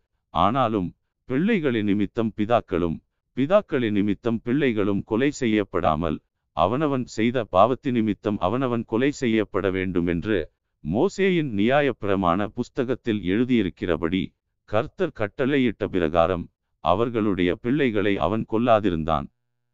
ஐந்து அமத்சியா யூதா மனுஷரை கூடிவரச் செய்து அவர்கள் பிதாக்களுடைய வம்சங்களின்படியே யூதா பெண்யமீன் தேசங்கள் எங்கும் ஆயிரம் பேருக்கு அதிபதிகளையும் நூறு பேருக்கு அதிபதிகளையும் வைத்து இருபது வயது முதற்கொண்டு அதற்கு மேற்பட்டவர்களை இலக்கம் பார்த்து யுத்தத்திற்கு புறப்படவும் ஈட்டியையும் கேடகத்தையும் பிடிக்கவுந்தக்க யுத்த வீரர் மூன்று லட்சம் பேர் என்று கண்டான். ஆறு இஸ்ரவேலிலும் லட்சம் பராக்கிரமசாலிகளை நூறு தாளந்து வெள்ளி கொடுத்து கூலிக்கு அமர்த்தினான். ஏழு தேவனுடைய மனுஷன் ஒருவன் அவனிடத்தில் வந்து ராஜாவே இஸ்ரவேலின் சேனை உம்முடனே வரலாகாது. கர்த்தர் எப்ராஹிமின் சகல புத்திரராகிய இஸ்ரவேலோடும் இருக்கவில்லை. எட்டு போக மனதானால் நீர் போம். காரியத்தை நடத்தும் யுத்தத்திற்கு திடன் கொண்டு நில்லும். தேவன் உம்மை சத்துருவுக்கு முன்பாக விழப்பண்ணுவார். ஒத்தாசை செய்யவும் விழப்பண்ணவும் தேவனாலே கூடும் என்றான். ஒன்பது அப்பொழுது அமத்சியா அப்படியானால் நான் இஸ்ரவேலின் சேனைக்கு கொடுத்த நூறு தாளந்திற்காக செய்ய வேண்டியது என்ன என்று தேவனுடைய மனுஷனை கேட்டான். அதற்கு தேவனுடைய மனுஷன் அதை பார்க்கிலும் அதிகமாய் கர்த்தர் உமக்கு கொடுக்க கூடும் என்றான். பத்து அப்பொழுது அமத்சியா எப்ராஹிமரில் தன்னிடத்துக்கு வந்த சேனையை தங்கள் வீட்டிற்கு போய்விட பிரித்துவிட்டான். அதனால் அவர்களுக்கு யூதாவின் மேல் மிகுந்த கோபம் உண்டு. உக்கிரமான எரிச்சலோடே தங்களிடத்திற்கு திரும்பி போனார்கள். பதினொன்று அமத்சியாவோ திடன் கொண்டு தன் ஜனத்தை கூட்டி உப்பு பள்ளத்தாக்குக்கு போய் சேயீர் புத்திரரில் பதினாயிரம் பேரை வெட்டினான். பன்னிரண்டு யூதா புத்திரர் பதினாயிரம் பேரை உயிரோடு பிடித்து ஒரு கண்மலையுச்சியிலே கொண்டு போய் அவர்களெல்லாரும் நொறுங்கி போகத்தக்கதாய் அந்த கண்மலையுச்சியிலிருந்து கீழே தள்ளிவிட்டார்கள். பதிமூன்று தன்னோடு கூட யுத்தத்திற்கு வராதபடிக்கு அமத்சியா திருப்பிவிட்ட யுத்த புருஷர் சமாரியா துவக்கி பெத்தொரோன் மட்டுமுள்ள யூதா பட்டணங்களின் மேல் விழுந்து அவைகளில் மூவாயிரம் பேரை வெட்டி திரளாய் கொள்ளையிட்டார்கள். பதினான்கு. அமத்சியா ஏதோமியரை முறிய அடித்து சேயீர் புத்திரரின் தெய்வங்களை கொண்டு வந்த பின்பு அவன் அவைகளை தனக்கு தெய்வங்களாக வைத்து அவைகளுக்கு முன்பாக பணிந்து அவைகளுக்கு தூபங்காட்டினான். பதினைந்து. அப்பொழுது கர்த்தர் அமத்சியாவின் மேல் கோபமூண்டவராகி அவனிடத்துக்கு ஒரு தீர்க்கதரிசியை அனுப்பினார். இவன் அவனை நோக்கி தங்கள் ஜனத்தை உமது கைக்கு தப்புவிக்காதே போன ஜனத்தின் தெய்வங்களை நீர் நாடுவானேன் என்றான். பதினாறு. தன்னோடே அவன் இப்படி பேசின போது ராஜா அவனை நோக்கி உன்னை ராஜாவுக்கு ஆலோசனைக்காரனாக வைத்தார்களோ அதை விட்டுவிடு நீ ஏன் வெட்டப்பட வேண்டும் என்றான். அப்பொழுது அந்த தீர்க்கதரிசி அதை விட்டுவிட்டு நீர் இப்படி செய்து என் ஆலோசனையை கேளாமற் போனபடியினால் தேவன் உம்மை அழிக்க யோசனையாயிருக்கிறார் என்பதை அறிவேன் என்றான். பதினேழு. பின்பு யூதாவின் ராஜாவாகிய அமத்சியா யோசனை பண்ணி எகுவின் குமாரனாகிய யோவாகாசின் புத்திரன் யோவாஸ் என்னும் இஸ்ரவேலின் ராஜாவுக்கு நம்முடைய சாமர்த்தியத்தை பார்ப்போம் வா என்று சொல்லி அனுப்பினான். பதினெட்டு. அதற்கு இஸ்ரவேலின் ராஜாவாகிய யோவாஸ் யூதாவின் ராஜாவாகிய அமத்சியாவுக்கு ஆள் அனுப்பி லீபனோனிலுள்ள முட்செடியானது லீபனோனிலுள்ள கேதுருமரத்தை நோக்கி நீ உன் மகளை என் மகனுக்கு மனைவியாக விவாகஞ்செய்து கொடு என்று கேட்கச் சொல்லிற்று. ஆனாலும் லீபனோனிலுள்ள ஒரு காட்டு மிருகம் அந்த வழி போகையில் ஓடி அந்த முட்செடியை மிதித்து போட்டது. பத்தொன்பது நீ ஏதோமியரை அடித்தாய் என்று பெருமை பாராட்ட உன் இருதயம் உன்னை கர்வங்கொள்ள பண்ணினது. இப்போதும் நீ உன் வீட்டிலே இரு நீயும் உன்னோடே யூதாவும் கூட விழும்படிக்கு பொல்லாப்பை தேடிக்கொள்வானேன் என்று சொல்லச் சொன்னான். இருபது. ஆனாலும் அமத்சியா செவிகொடாதே போனான் அவர்கள். ஏதோமின் தெய்வங்களை நாடினது நிமித்தம் அவர்களை அவர்கள் சத்துருக்கள் கையில் ஒப்பு கொடுக்கும்படிக்கு தேவனாலே இப்படி நடந்தது. இருபத்து ஒன்று. அப்படியே இஸ்ரவேலின் ராஜாவாகிய யோவாஸ் வந்தான். யூதாவில் இருக்கிற பெட்சிமேசிலே அவனும் அமத்சியா என்னும் யூதாவின் ராஜாவும் தங்கள் சாமர்த்தியத்தை பார்த்தார்கள். இருபத்து இரண்டு யூதா இஸ்ரவேலுக்கு முன்பாக முறிந்து அவரவர் தங்கள் கூடாரங்களுக்கு ஓடிப்போனார்கள். இருபத்து மூன்று இஸ்ரவேலின் ராஜாவாகிய யோவாஸ் அகசியாவின் குமாரனாகிய யோவாசுக்கு பிறந்த அமத்சியா என்னும் யூதாவின் ராஜாவை பெட்ஷிமேசிலே பிடித்து அவனை எருசலேமுக்கு கொண்டு வந்து எருசலேமின் அலங்கத்திலே எப்ராயிம் வாசல் தொடங்கி மூலை வாசல் மட்டும் நானூறு முழ நீளம் இடித்து போட்டு இருபத்து நான்கு தேவனுடைய ஆலயத்தில் ஓபேத் ஏதோமின் வசத்திலே அகப்பட்ட சகல பொன்னையும் வெள்ளியையும் சகல பனிமுட்டுகளையும் ராஜாவின் அரமனை பொக்கிஷங்களையும் கிரியிருப்பவர்களையும் பிடித்து கொண்டு சமாரியாவுக்கு திரும்பி போனான். இருபத்து ஐந்து யோவாகாசின் குமாரனாகிய யோவாஸ் என்னும் இஸ்ரவேலின் ராஜா மரணமடைந்த பின்பு யோவாசின் குமாரனாகிய அமத்சியா என்னும் யூதாவின் ராஜா பதினைந்து வருஷம் உயிரோடிருந்தான். இருபத்து ஆறு அமத்சியாவின் ஆதியோடந்த நடபடியான மற்ற வர்த்தமானங்கள் யூதா இஸ்ரவேல் ராஜாக்களின் புஸ்தகத்தில் அல்லவோ எழுதியிருக்கிறது. இருபத்து ஏழு அமத்சியா கர்த்தரை விட்டு பின்வாங்கின காலமுதற் கொண்டு எருசலேமில் இருந்தவர்கள் அவனுக்கு விரோதமாக கட்டுப்பாடு பண்ணி கொண்டார்கள். அதிநிமித்தம் அவன் லாகீசுக்கு ஓடிப்போனான். ஆனாலும் அவன் பிறகே லாகீசுக்கு மனுஷரை அனுப்பினார்கள்.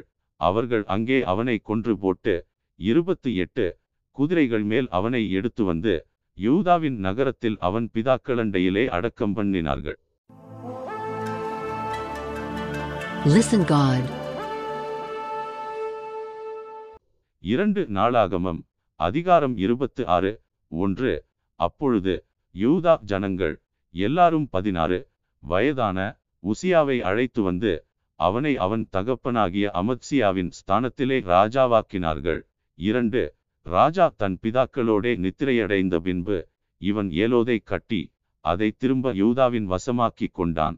மூன்று உசியா ராஜாவாகிற போது பதினாறு வயதாயிருந்து ஐம்பத்திரண்டு வருஷம் எருசலேமில் அரசாண்டான் எருசலேம் நகரத்தாளான அவன் தாயின் பேர் எக்கோலியாள்.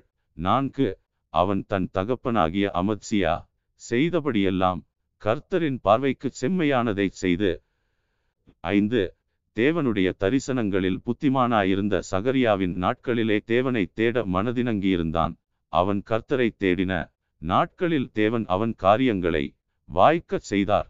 ஆறு அவன் புறப்பட்டு போய் பெலிஸ்தரோடு யுத்தம் பண்ணி காத்தின் அலங்கத்தையும் யப்னேயின் அலங்கத்தையும் அஸ்தோத்தின் அலங்கத்தையும் இடித்து போட்டு அஸ்தோத் நாட்டிலும் பெலிஸ்தருக்குள்ளும் பட்டணங்களை கட்டினான்.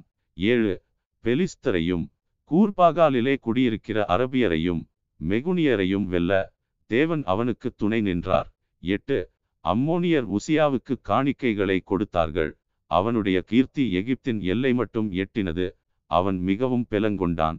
ஒன்பது உசியா எருசலேமிலே மூலைவாசல் மேலும் பள்ளத்தாக்கு வாசல் மேலும் அலங்கத்து கோடிகள் மேலும் கோபுரங்களை கட்டி அவைகளை பலப்படுத்தினான்.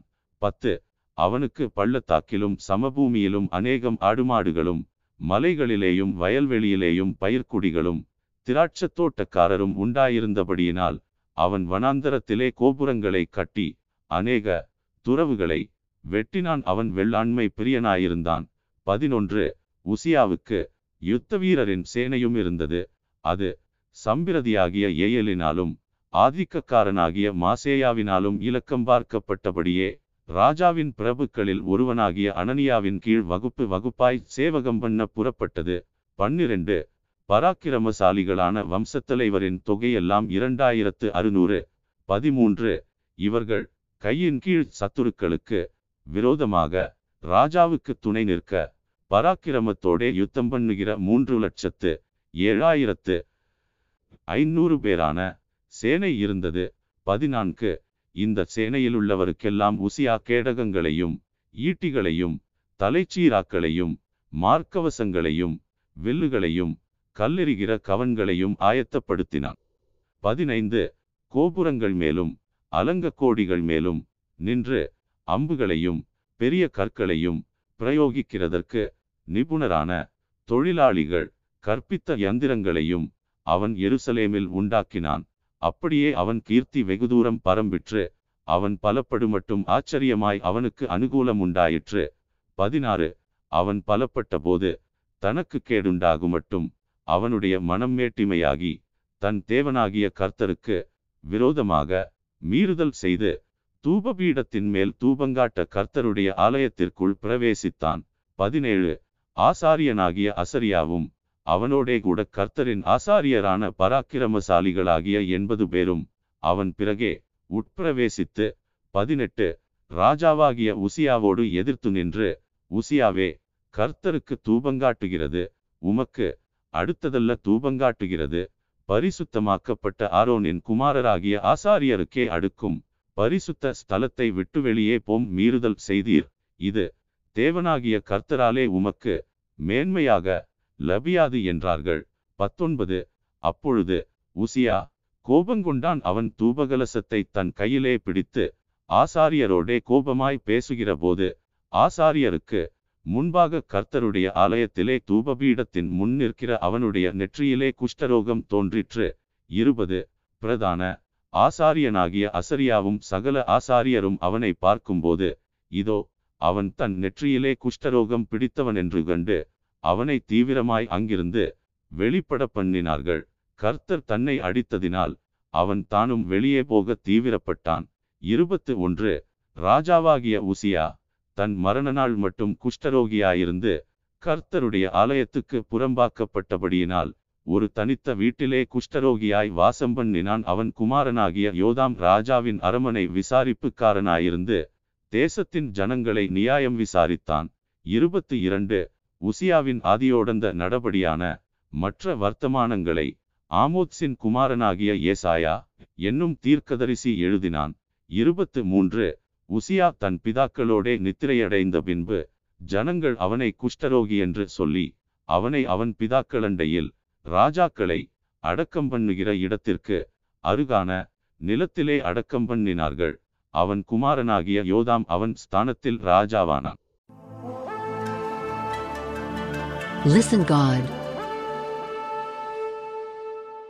இரண்டு நாளாகமம் அதிகாரம் இருபத்து ஏழு ஒன்று யோதாம் ராஜாவாகிற போது இருபத்தைந்து வயதாயிருந்து பதினாறு வருஷம் எருசலேமிலே அரசாண்டான் சாதோக்கின் குமாரத்தியாகிய அவன் தாயின் பேர் எருசாள் இரண்டு அவன் தன் தகப்பனாகிய உசியா செய்தபடியெல்லாம் கர்த்தரின் பார்வைக்கு செம்மையானதை செய்தான் ஆனாலும் அவனைப் போல கர்த்தரின் ஆலயத்திற்குள் பிரவேசியாதிருந்தான்.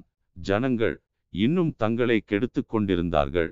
மூன்று அவன் கர்த்தருடைய ஆலயத்தின் உயர்ந்த வாசலை கட்டினதுமல்லாமல் ஓபேலின் மதிலின் மேல் அநேக கட்டடங்களையும் கட்டினான். நான்கு யூதாவின் மலைகளிலே பட்டணங்களையும் காடுகளிலே கோட்டைகளையும் கோபுரங்களையும் கட்டினான். ஐந்து அவன் அம்மோன் புத்திரருடைய ராஜாவோடு யுத்தம் பண்ணி அவர்களை மேற்கொண்டான் ஆதலால் அம்மோன் புத்திரர் அவனுக்கு அந்த வருஷத்திலே நூறு தாளந்து வெள்ளியையும் பதினாயிரங்கல கோதுமையையும் பதினாயிரங்கல வார்கோதுமையையும் கொடுத்தார்கள். இரண்டாம் மூன்றாம் வருஷத்திலும் அம்மோன் புத்திரர் அப்படியே அவனுக்கு செலுத்தினார்கள். ஆறு யோதாம் தன் வழிகளை தன் தேவனாகிய கர்த்தருக்கு முன்பாக நேராக்கினதினால் பலப்பட்டான். ஏழு யோதாமின் மற்ற வர்த்தமானங்களும் அவனுடைய சகல யுத்தங்களும் அவனுடைய நடைகளும் இஸ்ரவேல் யூதா ராஜாக்களின் புஸ்தகத்தில் எழுதியிருக்கிறது. எட்டு. அவன் ராஜாவாகிற போது இருபத்தைந்து வயதாயிருந்து பதினாறு வருஷம் எருசலேமில் அரசாண்டான். ஒன்பது. யோதாம் தன் பிதாக்களோடே நித்திரையடைந்த பின்பு அவனை தாவீதின் நகரத்திலே அடக்கம் பண்ணினார்கள். அவன் குமாரனாகிய ஆகாஷ் அவன் ஸ்தானத்தில் ராஜாவானான்.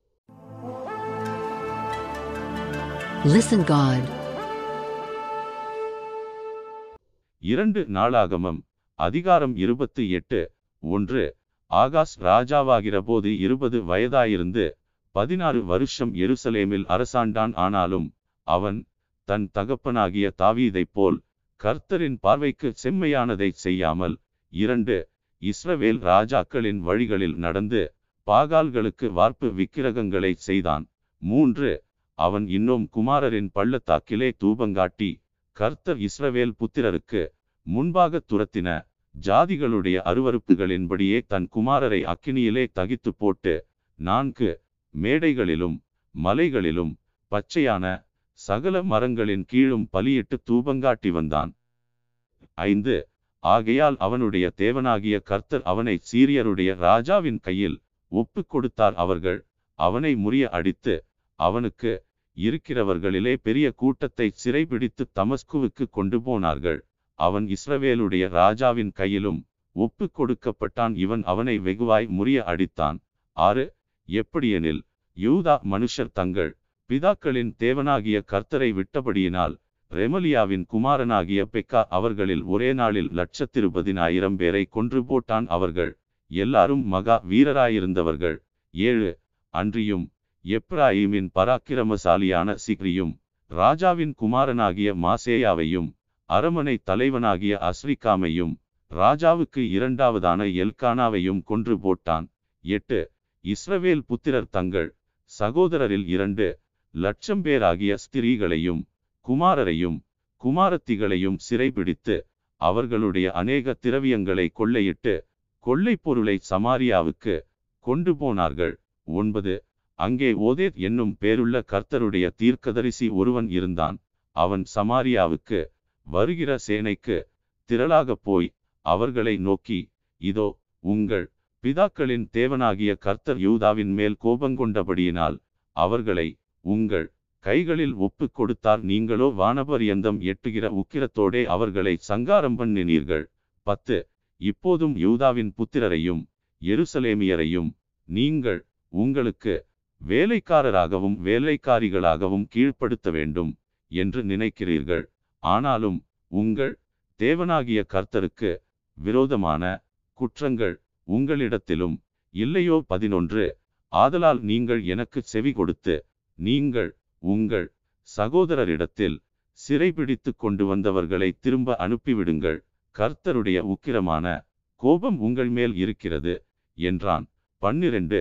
அப்பொழுது எப்ராயிம் புத்திரரின் தலைவரில் சில பேராகிய யோகனானின் குமாரன் அசரியாவும் மெஷிலெமோத்தின் குமாரன் பெரகியாவும் சல்லூமின் குமாரன் எகிஸ்கியாவும் அத்லாயின் குமாரன் அமாசாவும் யுத்தத்திலிருந்து வந்தவர்களுக்கு விரோதமாக எழும்பி பதிமூன்று அவர்களை நோக்கி நீங்கள் சிறைபிடித்த இவர்களை இங்கே உள்ளே கொண்டுவர வேண்டாம். நம்மேல் திரளான குற்றமும் இஸ்ரவேலின் மேல் உக்கிரமான கோபமும் இருக்கையில் நீங்கள் கர்த்தருக்கு முன்பாக நம்மேல் குற்றம் சுமர பண்ணத்தக்கதாய் நம்முடைய பாவங்களையும் நம்முடைய குற்றங்களையும் அதிகமாக்க நினைக்கிறீர்கள் என்றார்கள். பதினான்கு. அப்பொழுது ஆயுதபாணிகளானவர்கள் சிறைபிடித்தவர்களையும் கொள்ளையுடைமைகளையும் பிரபுக்களுக்கு முன்பாகவும் சமஸ்த சபைக்கு முன்பாகவும் விட்டுவிட்டார்கள். பதினைந்து.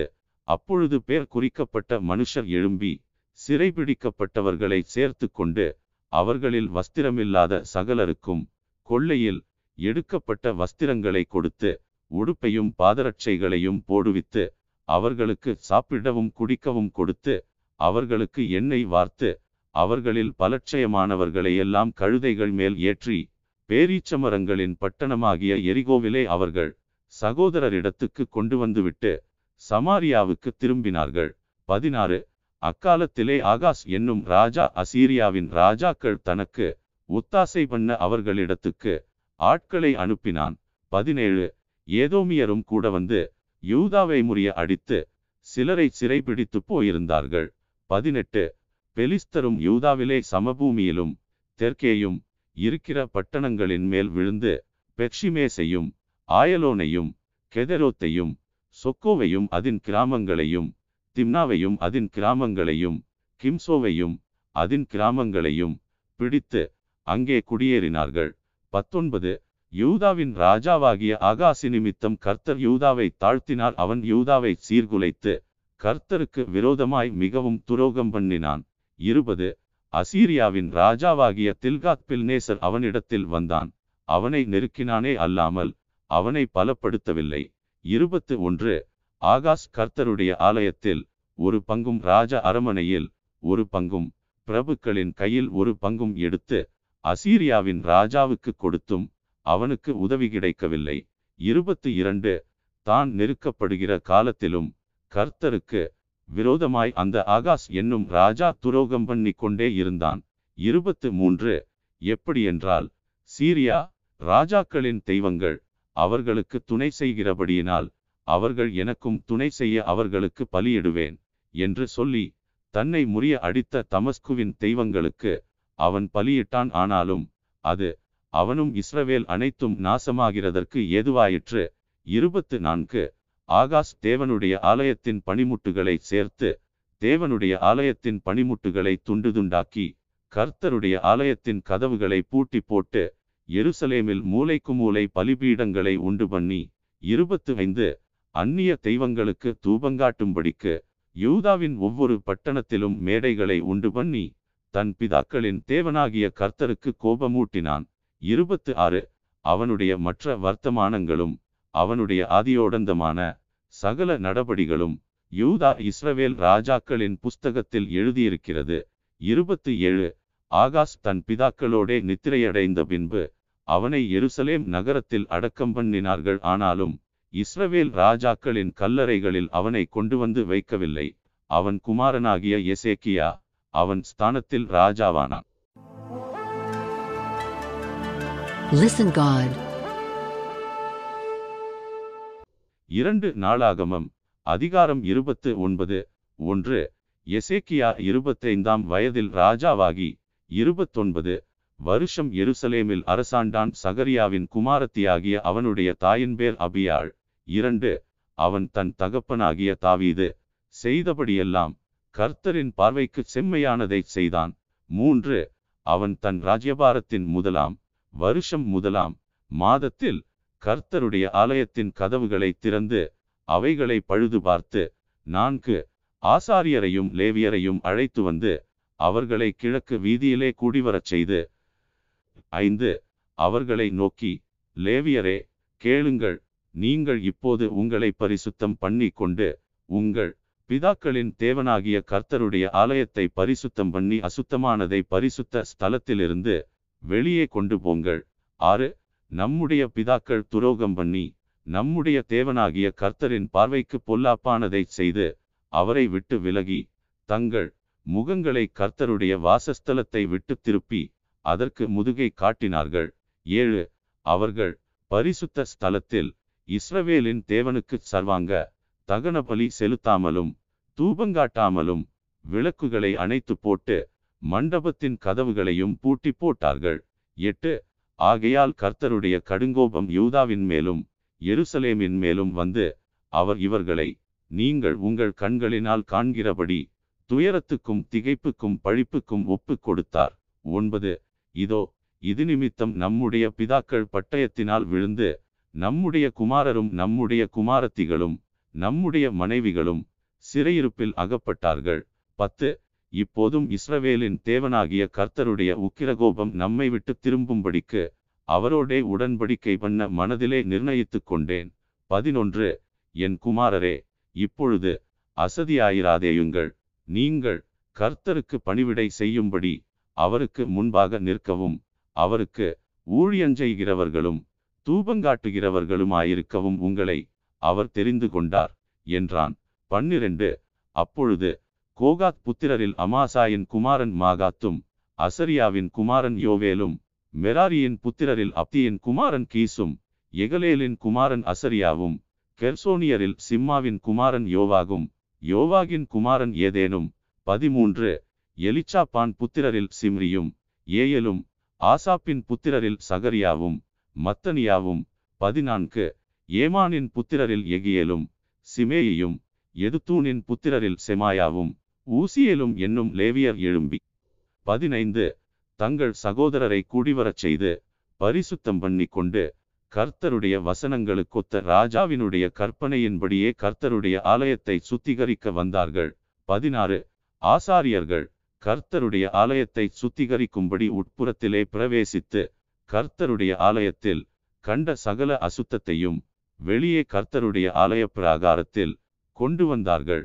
அப்பொழுது லேவியர் அதை எடுத்து வெளியே கீதரோன் ஆற்றிற்கு கொண்டு போனார்கள். பதினேழு. முதல் மாதம் முதல் தேதியிலே அவர்கள் பரிசுத்தம் பண்ண துவக்கி எட்டாம் தேதியிலே கர்த்தருடைய மண்டபத்திலே பிரவேசித்து கர்த்தருடைய ஆலயத்தை எட்டு நாளில் பரிசுத்தம் பண்ணி முதலாம் மாதம் பதினாறாம் தேதியில் அதை முடித்தார்கள்.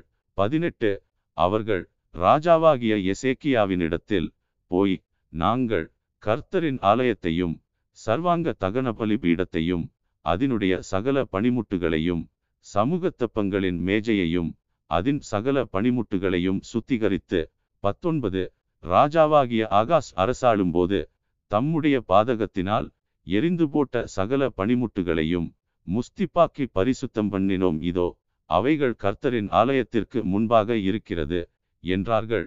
இருபது. அப்பொழுது ராஜாவாகிய எசேக்கியா காலமே எழுந்திருந்து நகரத்தின் பிரபுக்களை கூட்டிக் கொண்டு கர்த்தரின் ஆலயத்திற்கு போனான். இருபத்து ஒன்று.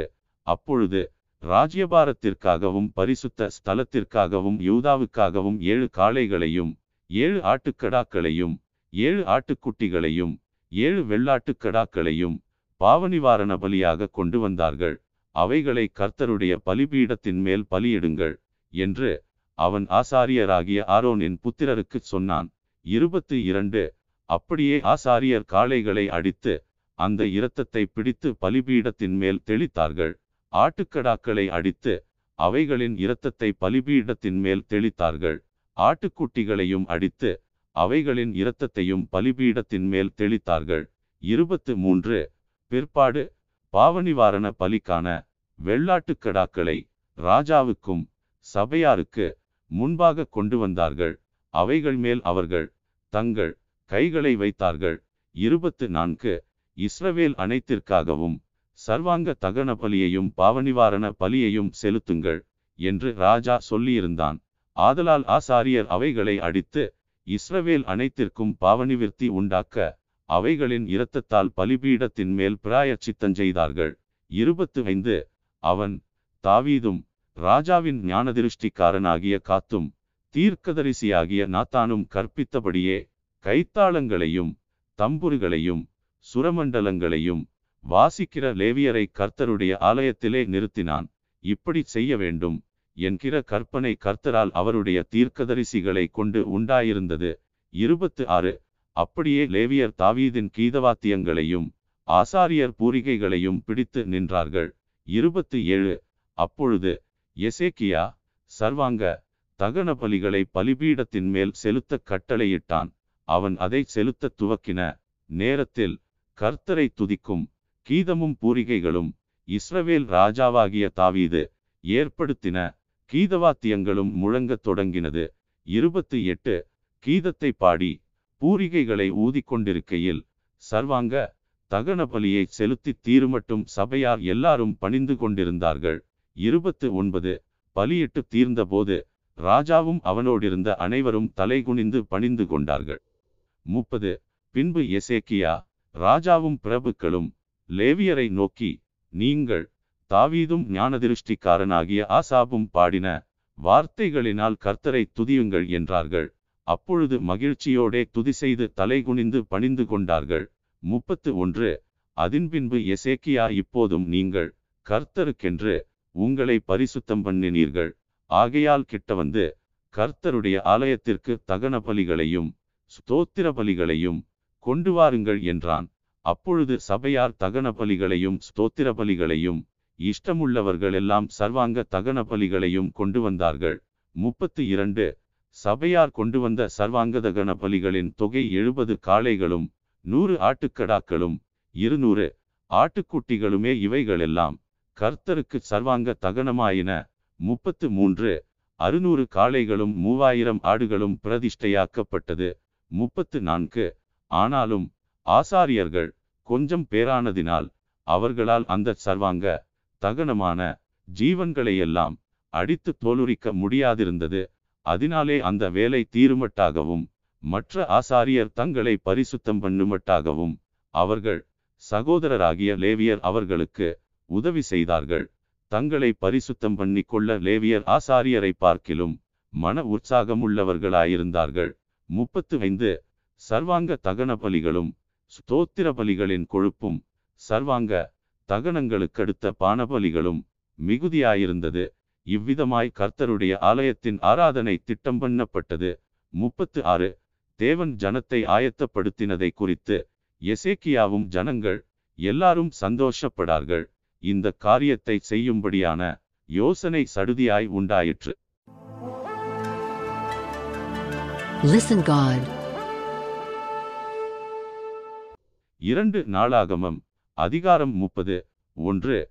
அதன்பின்பு இஸ்ரவேலின் தேவனாகிய கர்த்தருக்கு பஸ்காவை ஆசரிக்கும்படி எருசலேமில் இருக்கிற கர்த்தருடைய ஆலயத்திற்கு வாருங்கள் என்று எசேக்கியா இஸ்ரவேல் யூதா எங்கும் ஆட்களை அனுப்பினதும் அன்றி எப்ராயிம் மனாசே கோத்திரங்களுக்கும் நிருபங்களை எழுதி அனுப்பினான் இரண்டு பஸ்காவை இரண்டாம் மாதத்தில் ஆசரிக்கும்படி ராஜாவும் அவனுடைய பிரபுக்களும் எருசலேமிலுள்ள சபையார் யாவரும் யோசனை பண்ணியிருந்தார்கள். மூன்று ஆசாரியர் போதுமான பேர் தங்களை பரிசுத்தம் பண்ணாமலும் ஜனங்கள் எருசலேமில் இன்னும் கூடிவராமலும் இருந்தபடியினால் அதின் காலத்தில் அதை ஆசரிக்க கூடாமற் போயிற்று. நான்கு இந்த காரியம் ராஜாவின் பார்வைக்கும் சமஸ்த சபையின் பார்வைக்கும் நியாயமாய் காணப்பட்டது. ஐந்து எழுதியிருக்கிறபடி வெகுகாலமாய் அவர்கள் அதை ஆசரிக்கவில்லை. ஆகையால் இஸ்ரவேலின் தேவனாகிய கர்த்தருக்கு பஸ்காவை ஆசரிக்கும்படி எருசலேமுக்கு வாருங்கள். என்று பெயர் செபா முதல் தான் மட்டுமுள்ள இஸ்ரவேலுக்கு பறை சாற்றுவித்தார்கள். ஆறு அப்படியே ராஜாவும் அவனுடைய பிரபுக்களும் கொடுத்த நிருபங்களை அஞ்சல்காரர் வாங்கி ராஜாவுடைய கட்டளையின்படியே இஸ்ரவேல் யூதா எங்கும் போய் இஸ்ரவேல் புத்திரரே ஆபிரகாம் இஸ்ரவேல் என்பவர்களுடைய தேவனாகிய கர்த்தரிடத்துக்கு திரும்புங்கள். அப்பொழுது அசீரியருடைய ராஜாக்களின் கைக்கு தப்பியிருக்கிற மீதியான உங்களண்டைக்கு அவர் திரும்புவார். ஏழு தங்கள் பிதாக்களின் தேவனாகிய கர்த்தருக்கு துரோகம் பண்ணின உங்கள் பிதாக்களைப் போலவும் உங்கள் சகோதரரைப் போலவும் இராதேயுங்கள். அதற்காக நீங்கள் காண்கிறபடியே அவர்கள் பாழாய்ப் போகிறதற்கு ஒப்புக் கொடுத்தாரே. எட்டு இப்போதும் உங்கள் பிதாக்களைப் போல உங்கள் கழுத்தை கடினப்படுத்தாதேயுங்கள்.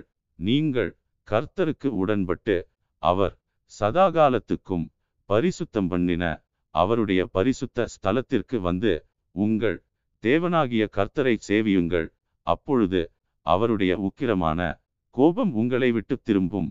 ஒன்பது நீங்கள் கர்த்தரிடத்துக்கு திரும்பினால் உங்கள் சகோதரரும் உங்கள் பிள்ளைகளும் தங்களை சிறைபிடித்தவர்களுக்கு முன்பாக இரக்கம் பெறுகிறதற்கும் இந்த தேசத்திற்கு திரும்புகிறதற்கும் அது ஏதுவாகும். உங்கள் தேவனாகிய கர்த்தர் கிருபையும் இரக்கமும் உள்ளவர். நீங்கள் அவரிடத்திற்கு திரும்பினால் அவர் தம்முடைய முகத்தை உங்களை விட்டு விலக்குவதில்லை என்றார்கள். பத்து. அப்படி அந்த அஞ்சல்காரர் எப்ராயிம் மனாசே தேசங்களில் செபுலோன் மட்டுக்கும் ஊரூராகத் திரிந்தார்கள். ஆனாலும் அவர்கள் இவர்களை பார்த்து நகைத்து பரிகாசம் பண்ணினார்கள். பதினொன்று. ஆகிலும் ஆசேரிலும் மனாசேயிலும் செபுலோனிலும் சிலர் மனத்தாழ்மையாகி எருசலேமுக்கு வந்தார்கள். பன்னிரண்டு. யூதாவிலும் கர்த்தருடைய வார்த்தையின்படியே ராஜாவும் பிரபுக்களும் கட்டளையிட்ட பிரகாரம் செய்கிறதற்கு தேவனுடைய கரம் அவர்களை ஒருமனப்படுத்திற்று. பதிமூன்று. அப்படியே இரண்டாம் மாதத்தில் புளிப்பில்லாத அப்ப பண்டிகையை ஆசரிக்க வெகு ஜனங்கள் எருசலேமில் மகாபெரிய சபையாய் கூடினார்கள். பதினான்கு. அவர்கள் எழும்பி எருசலேமில் உண்டான பலிபீடங்களையும் தூபபீடங்களையும் அகற்றி கீதரோன் ஆற்றிலே போட்டார்கள். பதினைந்து. பின்பு அந்த இரண்டாம் மாதம் பதினாலாம் தேதியில் பஸ்காவின் ஆட்டுக்குட்டிகளை அடித்தார்கள். ஆசாரியரும் லேவியரும் வெட்கி தங்களை சுத்தம் பண்ணி சர்வாங்க தகன பலிகளை கர்த்தருடைய ஆலயத்திற்கு கொண்டு வந்து பதினாறு தேவனுடைய மனுஷனாகிய மோசேயின் நியாய பிரமாணத்திற்கு ஏற்ற தங்கள் முறைமையின்படியே தங்கள் ஸ்தானத்திலே நின்றார்கள். ஆசாரியர் லேவியரின் கையிலிருந்து இரத்தத்தை வாங்கி தெளித்தார்கள். பதினேழு சபையிலே அநேகர் தங்களை பரிசுத்தம் பண்ணி கொள்ளாதிருந்தார்கள். ஆகையால் சுத்தமில்லா எல்லாரையும் கர்த்தருக்கு பரிசுத்தம் பண்ண லேவியர் அவர்களுக்காக பஸ்காவின் ஆட்டுக்குட்டிகளை அடிக்கும் காரியத்தை விசாரித்தார்கள். பதினெட்டு. அதேனென்றால் எப்ராயிம் மனாசே இசக்கார் செபுலோன் மனுஷரில் ஏராளமான அநேகம் ஜனங்கள் தங்களை சுத்தம் பண்ணி கொள்ளாதிருந்தும் எழுதியிராத பிரகாரமாக பஸ்காவை சாப்பிட்டார்கள். பத்தொன்பது. எசேக்கியா அவர்களுக்காக விண்ணப்பம் பண்ணி தங்கள் பிதாக்களின் தேவனாகிய கர்த்தரான தேவனை தேடும்படிக்கு தங்கள் இருதயத்தை நேராக்கினவர்கள் பரிசுத்த ஸ்தலத்திற்கேற்ற சுத்தாங்கம் அடையாதிருந்தாலும் கிருபையுள்ள கர்த்தர் அவர்கள் எல்லாருக்கும் மன்னிப்பாராக என்றான். இருபது. கர்த்தர் எசேக்கியாவின் விண்ணப்பத்தை கேட்டு ஜனங்களுக்கு அனுகூலம் செய்தார். இருபத்து ஒன்று. அப்படியே எருசலேமிலே காணப்பட்ட இஸ்ரவேல் புத்திரர் புளிப்பில்லாத அப்ப பண்டிகையை ஏழு நாளளவும் மகா ஆனந்தத்தோடே ஆசரித்தார்கள். லேவியரும் ஆசாரியரும் தினந்தினம் கர்த்தருக்கென்று பேரோசையாய் தொனிக்கும் கீதவாத்தியங்களால் கர்த்தரை துதித்துக் கொண்டிருந்தார்கள். இருபத்து இரண்டு கர்த்தருக்கு அடுத்த காரியத்தில் நல்ல உணர்வுள்ள எல்லா லேவியரோடும் எசேக்கியா பட்சமாய் பேசினான். இப்படி அவர்கள் பண்டிகையின் ஏழு நாளளவும் புசித்து ஸ்தோத்திர பலிகளை செலுத்தி தங்கள் பிதாக்களின் தேவனாகிய கர்த்தரை துதித்துக் கொண்டிருந்தார்கள். இருபத்து மூன்று. பின்பு வேறே ஏழு நாளளவும் ஆசரிக்க சபையார் எல்லாரும் யோசனை பண்ணி அந்த ஏழு நாளும் ஆனந்தத்தோடே ஆசரித்தார்கள். இருபத்து நான்கு. யூதாவின் ராஜாவாகிய எசேக்கியா சபைக்கு ஆயிரம் காளைகளையும் ஏழாயிரம் ஆடுகளையும் கொடுத்தான். பிரபுக்களும் சபைக்கு ஆயிரம் காளைகளையும் பதினாயிரம் ஆடுகளையும் கொடுத்தார்கள். ஆசாரியரில் அநேகம் பேர் தங்களை சுத்தம் பண்ணினார்கள் இருபத்து ஐந்து யூதாவின் சபையனைத்தும் ஆசாரியரும் லேவியரும் இஸ்ரவேலிலிருந்து வந்தவர்களுடைய சபையனைத்துமாகிய இஸ்ரவேல் தேசத்திலிருந்து வந்த அந்நியரும் யூதாவில் குடியிருந்தவர்களும் மகிழ்ச்சியாயிருந்தார்கள். இருபத்து ஆறு அப்படியே எருசலேமில் மகா சந்தோஷம் உண்டாயிருந்தது. தாவீதின் குமாரனாகிய சாலுமோன் என்னும் இஸ்ரவேலுடைய ராஜாவின் நாட்கள் முதற்கொண்டு இப்படி எருசலேமில் நடந்ததில்லை. இருபத்து ஏழு. லேவியரான ஆசாரியர்கள் எழுந்து நின்று ஜனத்தை ஆசீர்வதித்தார்கள். அவர்களுடைய சத்தம் கேட்கப்பட்டு அவர்களுடைய விண்ணப்பம் அவருடைய பரிசுத்த வாசஸ்தலமாகிய பரலோகத்தில் வந்து எட்டினது. Listen God. இரண்டு நாளாகமம் அதிகாரம் முப்பத்து ஒன்று ஒன்று இவையெல்லாம் முடிந்த பின்பு வந்திருந்த இஸ்ரவேலர் எல்லாரும் யூதாவின் பட்டணங்களுக்கு புறப்பட்டு போய் யூதா பெண்யமீன் எங்கும் எப்ராயிமிலும் மனாசேயிலுங்கூட உண்டான சிலைகளை உடைத்து விக்கிரக தோப்புகளை வெட்டி மேடைகளையும் பீடங்களையும் இடித்து அவைகளையெல்லாம் தகர்த்து போட்டார்கள். பின்பு இஸ்ரவேல் புத்திரர் எல்லாரும் அவரவர் தங்கள் ஊர்களில் இருக்கிற தங்கள் காணியாட்சிக்கு திரும்பினார்கள். இரண்டு எசேக்கியா ஆசாரியர் லேவியருடைய வகுப்புகளை அவர்கள் வரிசைகளின்படியையும் அவரவரை அவர்கள் ஊழியத்தின்படியையும் திட்டப்படுத்தி ஆசாரியரையும் லேவியரையும் சர்வாங்கதகன பலிகளையும் சமாதான பலிகளையும் செலுத்தவும் கர்த்தருடைய பாளையத்தின் வாசல்களில் ஊழியஞ்செய்து துதித்து ஸ்தோத்திரிக்கவும் ஒழுங்குபடுத்தினான். மூன்று ராஜா கர்த்தருடைய நியாய பிரமாணத்தில் எழுதியிருக்கிறபடியே அந்தி சந்திகளில் செலுத்த வேண்டிய சர்வாங்க தகன பலிகளுக்கும் ஓய்வு நாட்களிலும் மாத பிறப்புகளிலும் பண்டிகைகளிலும் செலுத்த வேண்டிய சர்வாங்க தகன பலிகளுக்கும் தன் ஆஸ்தியிலிருந்தெடுத்து தன் பங்கை கொடுத்தான். நான்கு ஆசாரியரும் லேவியரும் கர்த்தருடைய நியாய பிரமாணத்தை உற்சாகமாய் கைக்கொள்ளும்படி அவர்களுக்குரிய பாகத்தை கொடுக்க ஜனங்களுக்கும் எருசலேமின் குடிகளுக்கும் கட்டளையிட்டான். ஐந்து இந்த வார்த்தை பிரசித்தமான போது இஸ்ரவேல் புத்திரர் தானியத்திலும் திராட்சரசத்திலும் எண்ணெயிலும் தேனிலும் நிலத்தின் எல்லா வரத்திலும் முதற்பலன்களை திரளாக கொண்டு வந்து சகலத்திலும் தசம பாகத்தை பரிபூரணமாய் கொடுத்தார்கள். ஆறு யூதாவின் பட்டணங்களில் குடியிருந்த இஸ்ரவேல் புத்திரரும் யூதா புத்திரரும் மாடுகளிலும் ஆடுகளிலும் தசம பாகத்தையும் தங்கள் தேவனாகிய கர்த்தருக்கு பரிசுத்தம் பண்ணப்பட்டவைகளில் தசம பாகத்தையும் கொண்டு வந்து குவியல் குவியலாக வைத்தார்கள். ஏழு மூன்றாம் மாதத்தில் குவியல் செய்யத் தொடங்கி ஏழாம் மாதத்தில் முடித்தார்கள். எட்டு எசேக்கியாவும் பிரபுக்களும் வந்து அந்த குவியல்களை காணும்போது கர்த்தருக்கு ஸ்தோத்திரஞ்செலுத்தி அவருடைய ஜனமாகிய இஸ்ரவேலை புகழ்ந்தார்கள். ஒன்பது அந்த குவியல்களை குறித்து எசேக்கியா ஆசாரியரையும் லேவியரையும் விசாரித்தபோது பத்து சாதோக்கின் சந்ததியானாகிய அசரியா என்னும் பிரதான ஆசாரியன் அவனை நோக்கி இந்த காணிக்கையை கர்த்தருடைய ஆலயத்திற்கு கொண்டுவரத் தொடங்கினது முதல் நாங்கள் சாப்பிட்டு திருப்தியடைந்தோம். இன்னும் மிச்சமும் இருக்கிறது. கர்த்தர் தம்முடைய ஜனத்தை ஆசீர்வதித்ததினால் இந்த திரட்சியான அம்பாரம் மீந்திருக்கிறது என்றான். பதினொன்று. அப்பொழுது எசேக்கியா கர்த்தருடைய ஆலயத்தில் பண்டகசாலைகளை ஆயத்தப்படுத்தச் சொன்னான். பன்னிரண்டு. அவர்கள் அவைகளை ஆயத்தப்படுத்தின பின்பு அவைகளிலே காணிக்கைகளையும் தசம பாகத்தையும் பரிசுத்தம் பண்ணப்பட்டவைகளையும் உண்மையாய் எடுத்து வைத்தார்கள். அவைகளின் மேல் லேவியனாகிய குணனியா தலைவனும் அவன் தம்பியாகிய சிமேயி இரண்டாவதுமாயிருந்தான். பதிமூன்று. ராஜாவாகிய எசேக்கியாவும் தேவனுடைய ஆலய விசாரணைக்காரனாகிய அசரியாவும் பண்ணின கட்டளையின்படியே ஏகியலும் அகசியாவும் நாகாத்தும் ஆசகேலும் ஏரிமோத்தும் யோசபாத்தும் ஏலியேலும் இஸ்மகியாவும் மாகாத்தும் பெனாயாவும் கொனனியாவின் கீழும் அவன் தம்பியாகிய சிமேயியின் கீழும் விசாரிப்புக்காரராயிருந்தார்கள். பதினான்கு கிழக்கு வாசலை காக்கிற இம்னாவின் குமாரனாகிய கோரே என்னும் லேவியன் கர்த்தருக்கு செலுத்தப்பட்ட காணிக்கைகளையும் மகா பரிசுத்தமானவைகளையும் பங்கிடும்படிக்கு தேவனுக்கு செலுத்தும் உற்சாக காணிக்கைகள் மேல் அதிகாரியாயிருந்தான். பதினைந்து அவனுடைய கைக்கு உதவியாக ஆசாரியரின் பட்டணங்களில் வகுப்புகளின்படி இருக்கிற தங்கள் சகோதரரிலே பெரியவனுக்கும் சிறியவனுக்கும் சரிசமானமாய் கொடுக்கும்படிக்கு உண்மையுள்ளவர்களாக எண்ணப்பட்ட ஏதேனும் மின்யமீனும் இயேசுவாவும் செமாயாவும் அமரியாவும் செக்கனியாவும் ஏற்படுத்தப்பட்டார்கள். பதினாறு. வம்ச அட்டவணைகளில் எழுதப்பட்ட மூன்று வயது முதல் அதற்கு மேற்பட்ட ஆண்பிள்ளைகளைத் தவிர கர்த்தருடைய ஆலயத்திற்குள் பிரவேசிக்கிற அவரவருக்கும் தங்கள் வகுப்புகளின்படியே தங்கள் முறைகளிலே தாங்கள் செய்கிற தங்கள் பணிவிடைக்குத்தக்கதாய் அனுதினப்படி படி கொடுக்கப்பட்டது. பதினேழு தங்கள் பிதாக்களின் வம்ச அட்டவணைகளில் எழுதப்பட்ட தங்கள் வகுப்புகளின்படியே தங்கள் முறைகளில் இருக்கிற இருபது வயது முதல் அதற்கு மேற்பட்ட ஆசாரியருக்கும் லேவியருக்கும். பதினெட்டு அவர்களுடைய எல்லா கூட்டத்தின் அட்டவணையிலும் எழுதப்பட்ட அவர்களுடைய எல்லா குழந்தைகளுக்கும் மனைவிகளுக்கும் குமாரருக்கும் குமாரத்திகளுக்கும் பங்கு கொடுத்தார்கள். அவர்கள் பரிசுத்தமானதை உண்மையின்படி பரிசுத்தமாய் விசாரித்தார்கள். பத்தொன்பது.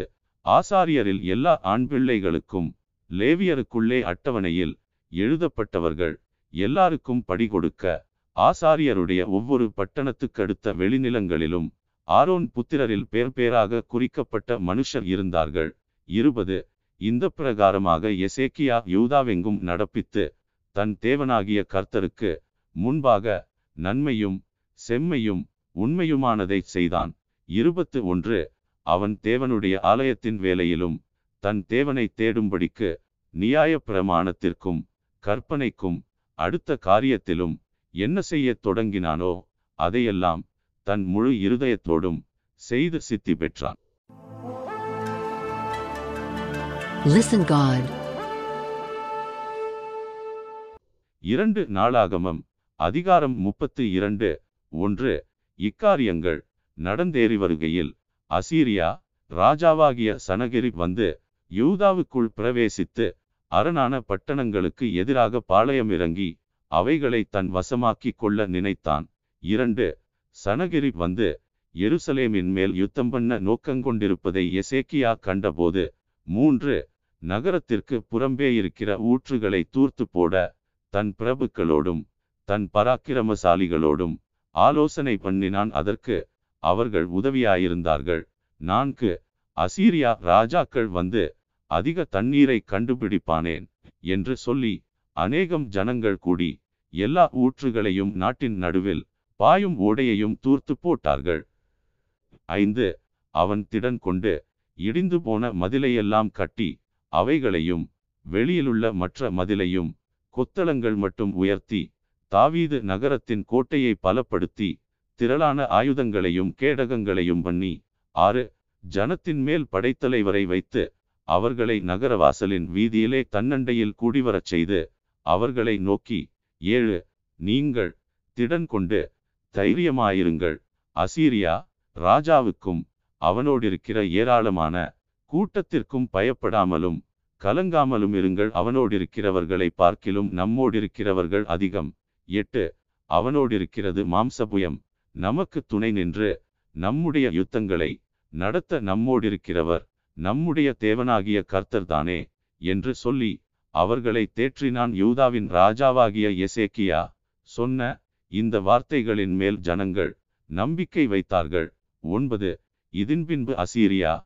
ராஜாவாகிய சனகெரிப் தன் முழு சேனையுடன் லாகீசுக்கு எதிராய் முற்றிக்கை போட்டிருக்கையில் யூதாவின் ராஜாவாகிய எசேக்கியாவிடத்துக்கும் எருசலேமிலுள்ள யூதா ஜனங்கள் யாவரிடத்துக்கும் தன் ஊழியக்காரரை அனுப்பி பத்து அசீரியா ராஜாவாகிய சனகெரிப் சொல்லுகிறது என்னவென்றால் முற்றிக்கை போடப்பட்ட எருசலேமிலே நீங்கள் இருக்கும்படிக்கு நீங்கள் எதின்மேல் நம்பிக்கையாயிருக்கிறீர்கள். பதினொன்று நம்முடைய தேவனாகிய கர்த்தர் நம்மை அசீரியருடைய ராஜாவின் கைக்கு தப்புவிப்பார் என்று எசேக்கியா சொல்லி நீங்கள் பசியினாலும் தாகத்தினாலும் சாகும்படி உங்களை போதிக்கிறான்.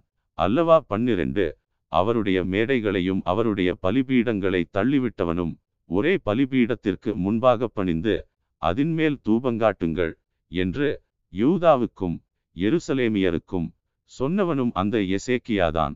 அல்லவா பதிமூன்று நானும் என் பிதாக்களும் தேசத்துச் சகல ஜனங்களுக்கும் செய்ததை அறியீர்களோ அந்த தேசங்களுடைய ஜாதிகளின் தேவர்கள் அவர்கள் தேசத்தை நம்முடைய கைக்கு தப்புவிக்க அவர்களுக்கு பெலன் இருந்ததோ? பதினான்கு. உங்கள் தேவன் உங்களை என் கைக்கு தப்புவிக்க கூடும்படிக்கு என் பிதாக்கள் பாழாக்கின அந்த ஜாதிகளுடைய எல்லா தேவர்களிலும் எவன் தன் ஜனத்தை என் கைக்கு தப்புவிக்க பலவானாயிருந்தான். பதினைந்து. இப்போதும் எசேக்கியா உங்களை வஞ்சிக்கவும் இப்படி உங்களை போதிக்கவும் இடங்கொடுக்க வேண்டாம் நீங்கள் அவனை நம்பவும் வேண்டாம். ஏனென்றால் எந்த ஜாதியின் தேவனும் எந்த ராஜ்யத்தின் தேவனும் தன் ஜனத்தை என் கைக்கும் என் பிதாக்களின் கைக்கும் தப்புவிக்க கூடாதிருந்ததே உங்கள் தேவன் உங்களை என் கைக்கு தப்புவிப்பது எப்படி என்கிறார் என்று சொல்லி பதினாறு அவனுடைய ஊழியக்காரர் தேவனாகிய கர்த்தருக்கு விரோதமாகவும் அவருடைய தாசனாகிய எசேக்கியாவுக்கு விரோதமாகவும் பின்னும் அதிகமாய் பேசினார்கள். பதினேழு தேசங்களுடைய ஜாதிகளின் தேவர்கள் தங்கள் ஜனங்களை என் கைக்கு தப்புவிக்காதிருந்தது போல எசேக்கியாவின் தேவனும் தன் ஜனங்களை என் கைக்கு தப்புவிப்பதில்லை என்று இஸ்ரவேலின் தேவனாகிய கர்த்தரை நிந்திக்கவும் அவருக்கு விரோதமாக பேசவும் அவன் நிருபங்களையும் எழுதினான். பதினெட்டு அவர்கள் அலங்கத்தின் மேலிருக்கிற எருசலேமின் ஜனங்களை பயப்படுத்தி கலங்க பண்ணி தாங்கள் நகரத்தை பிடிக்கும்படி அவர்களை பார்த்து யூத பாஷையிலே மகா சத்தமாய் கூப்பிட்டு பத்தொன்பது மனுஷர் கைவேலையினால் செய்யப்பட்டதும் பூச்சக்கரத்து ஜனங்களால் தொழுது கொள்ளப்பட்டதுமாயிருக்கிற தேவர்களை குறித்து பேசுகிற பிரகாரமாக எருசலேமின் தேவனையும் குறித்து பேசினார்கள். இருபது இது நிமித்தம் ராஜாவாகிய எசேக்கியாவும் ஆமோத்ஸின் குமாரனாகிய ஏசாயா தீர்க்கதரிசியும் பிரார்த்தித்து வானத்தை நோக்கி அபயமிட்டார்கள். இருபத்து ஒன்று. அப்பொழுது கர்த்தர் ஒரு தூதனை அனுப்பினார். அவன் அசீரியருடைய ராஜாவின் பாளையத்திலுள்ள சகல பராக்கிரமசாலிகளையும் தலைவரையும் சேனாபதிகளையும் அதம்பண்ணினான் அப்படியே சனகிரி செத்தமுகமாய் தன் தேசத்திற்கு திரும்பினான். அங்கே அவன் தன் தேவனுடைய கோவிலுக்குள் பிரவேசிக்கிற போது அவனுடைய கற்பப்பிறப்பான சிலர் அவனை பட்டயத்தால் வெட்டி போட்டார்கள். இருபத்தி இரண்டு இப்படி கர்த்தர் எசேக்கியாவையும் எருசலேமின் குடிகளையும் அசீரியருடைய ராஜாவாகிய சனகிரிபின் கைக்கும் மற்ற எல்லாருடைய கைக்கும் நீங்களாக்கி இரட்சித்து அவர்களை சுற்றுப்புறத்தாருக்கு விலக்கி ஆதரித்து நடத்தினார். இருபத்து மூன்று அநேகம் பேர் கர்த்தருக்கென்று எருசலேமுக்கு காணிக்கைகளையும் யூதாவின் ராஜாவாகிய எசேக்கியாவுக்கு உச்சிதங்களையும் கொண்டு வந்தார்கள். அவன் இதற்கு பிற்பாடு சகல ஜாதிகளின் பார்வைக்கும் மேன்மைப்பட்டவனாயிருந்தான். இருபத்து நான்கு. அந்நாட்களில் எசேக்கியா வியாதிப்பட்டு மரணத்துக்கு ஏதுவாயிருந்தான். அவன் கர்த்தரை நோக்கி ஜெபம் பண்ணும்போது அவர் அவனுக்கு வாக்குத்தத்தம் பண்ணி அவனுக்கு ஒரு அற்புதத்தை கட்டளையிட்டார். இருபத்து ஐந்து. எசேக்கியா தனக்கு செய்யப்பட்ட உபகாரத்திற்கு தக்கதாய் நடவாமல் மேட்டிமையானான். ஆகையால் அவன் மேலும் யூதாவின் மேலும் எருசலேமின் மேலும் கடுங்கோபம் உண்டது இருபத்து ஆறு எசேக்கியாவின் மனமேட்டிமை நிமித்தம் அவனும் எருசலேமின் குடிகளும் தங்களை தாழ்த்தினபடியினால் கர்த்தருடைய கடுங்கோபம் எசேக்கியாவின் நாட்களிலே அவர்கள் மேல் வரவில்லை. இருபத்து ஏழு எசேக்கியாவுக்கு மிகுதியான ஐசுவரியமும் கணமும் உண்டாயிருந்தது.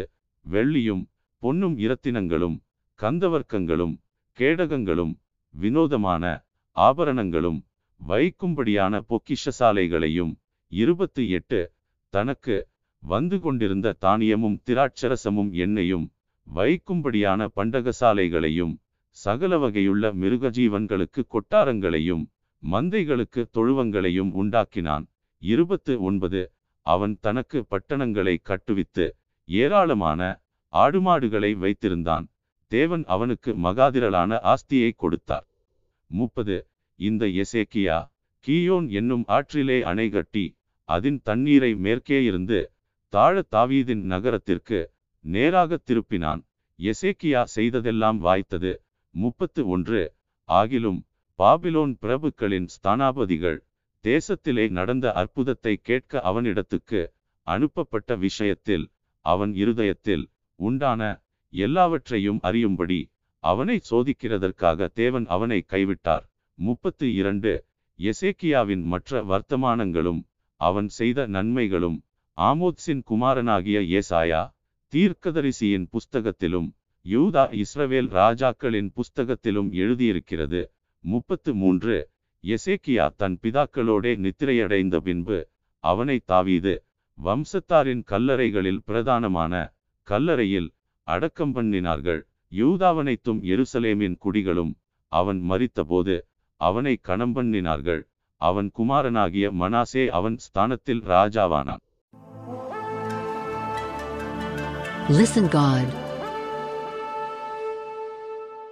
இரண்டு நாளாகமம் அதிகாரம் முப்பத்து மூன்று ஒன்று மனாசே ராஜாவாகிற போது பன்னிரண்டு வயதாயிருந்து ஐம்பத்தைந்து வருஷம் எருசலேமில் அரசாண்டான்.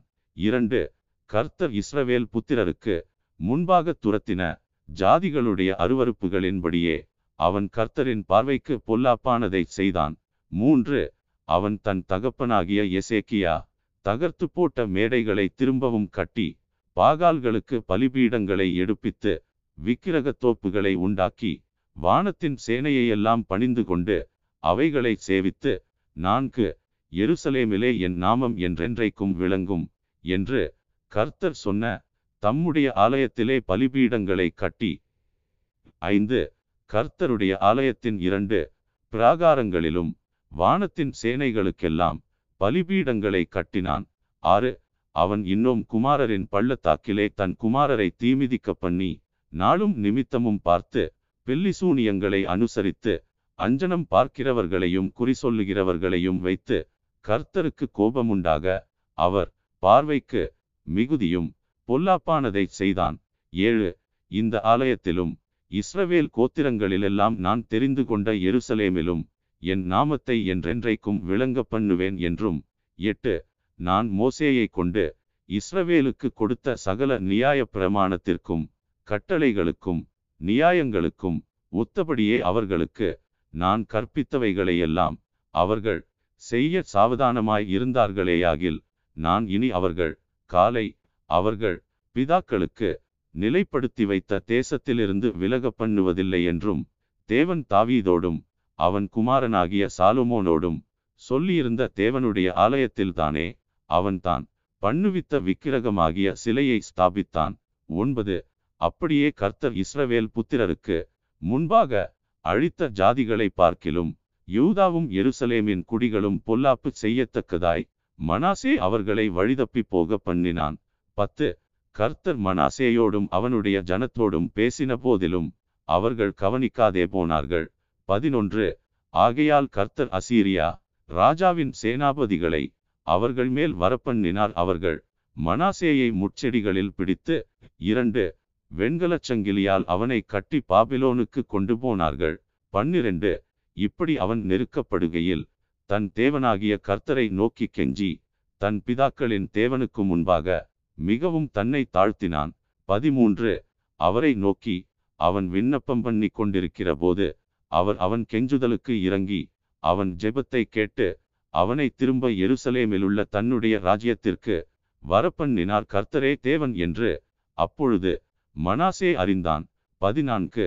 பின்பு அவன் தாவீதுடைய நகரத்தின் வெளி அலங்கத்தை கீயோனுக்கு மேற்கே இருக்கிற பள்ளத்தாக்கு தொடங்கி மீன்வாசல் மட்டும் கட்டி ஓபேலை சுற்றிலும் அதை வளைத்து அதை மிகவும் உயர்த்தி யூதாவிலுள்ள அரணான பட்டணங்களிலெல்லாம் இராணுவ தலைவரை வைத்து பதினைந்து கர்த்தருடைய ஆலயத்திலிருந்து அந்நிய தேவர்களையும் அந்த விக்கிரகத்தையும் எடுத்து போட்டு கர்த்தருடைய ஆலயமுள்ள மலையிலும் எருசலேமிலும் தான் கட்டியிருந்த எல்லா பலிபீடங்களையும் அகற்றி பட்டணத்திற்கு புறம்பாக போடுவித்து பதினாறு கர்த்தருடைய பலிபீடத்தை செப்பனிட்டு அதின்மேல் சமாதான பலிகளையும் ஸ்தோத்திர பலிகளையும் செலுத்தி இஸ்ரவேலின் தேவனாகிய கர்த்தரை சேவிக்க வேண்டும் என்று யூதாவுக்கு கட்டளையிட்டான்.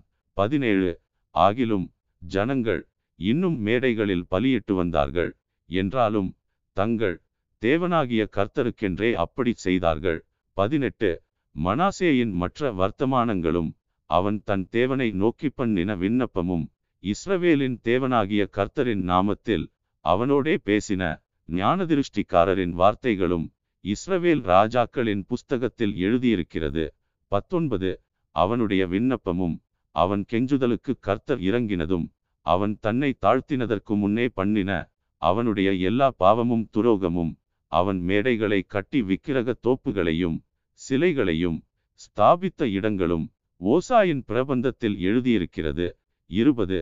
மனாசே தன் பிதாக்களோடே நித்திரையடைந்த பின்பு அவனை அவன் வீட்டிலே அடக்கம் பண்ணினார்கள்.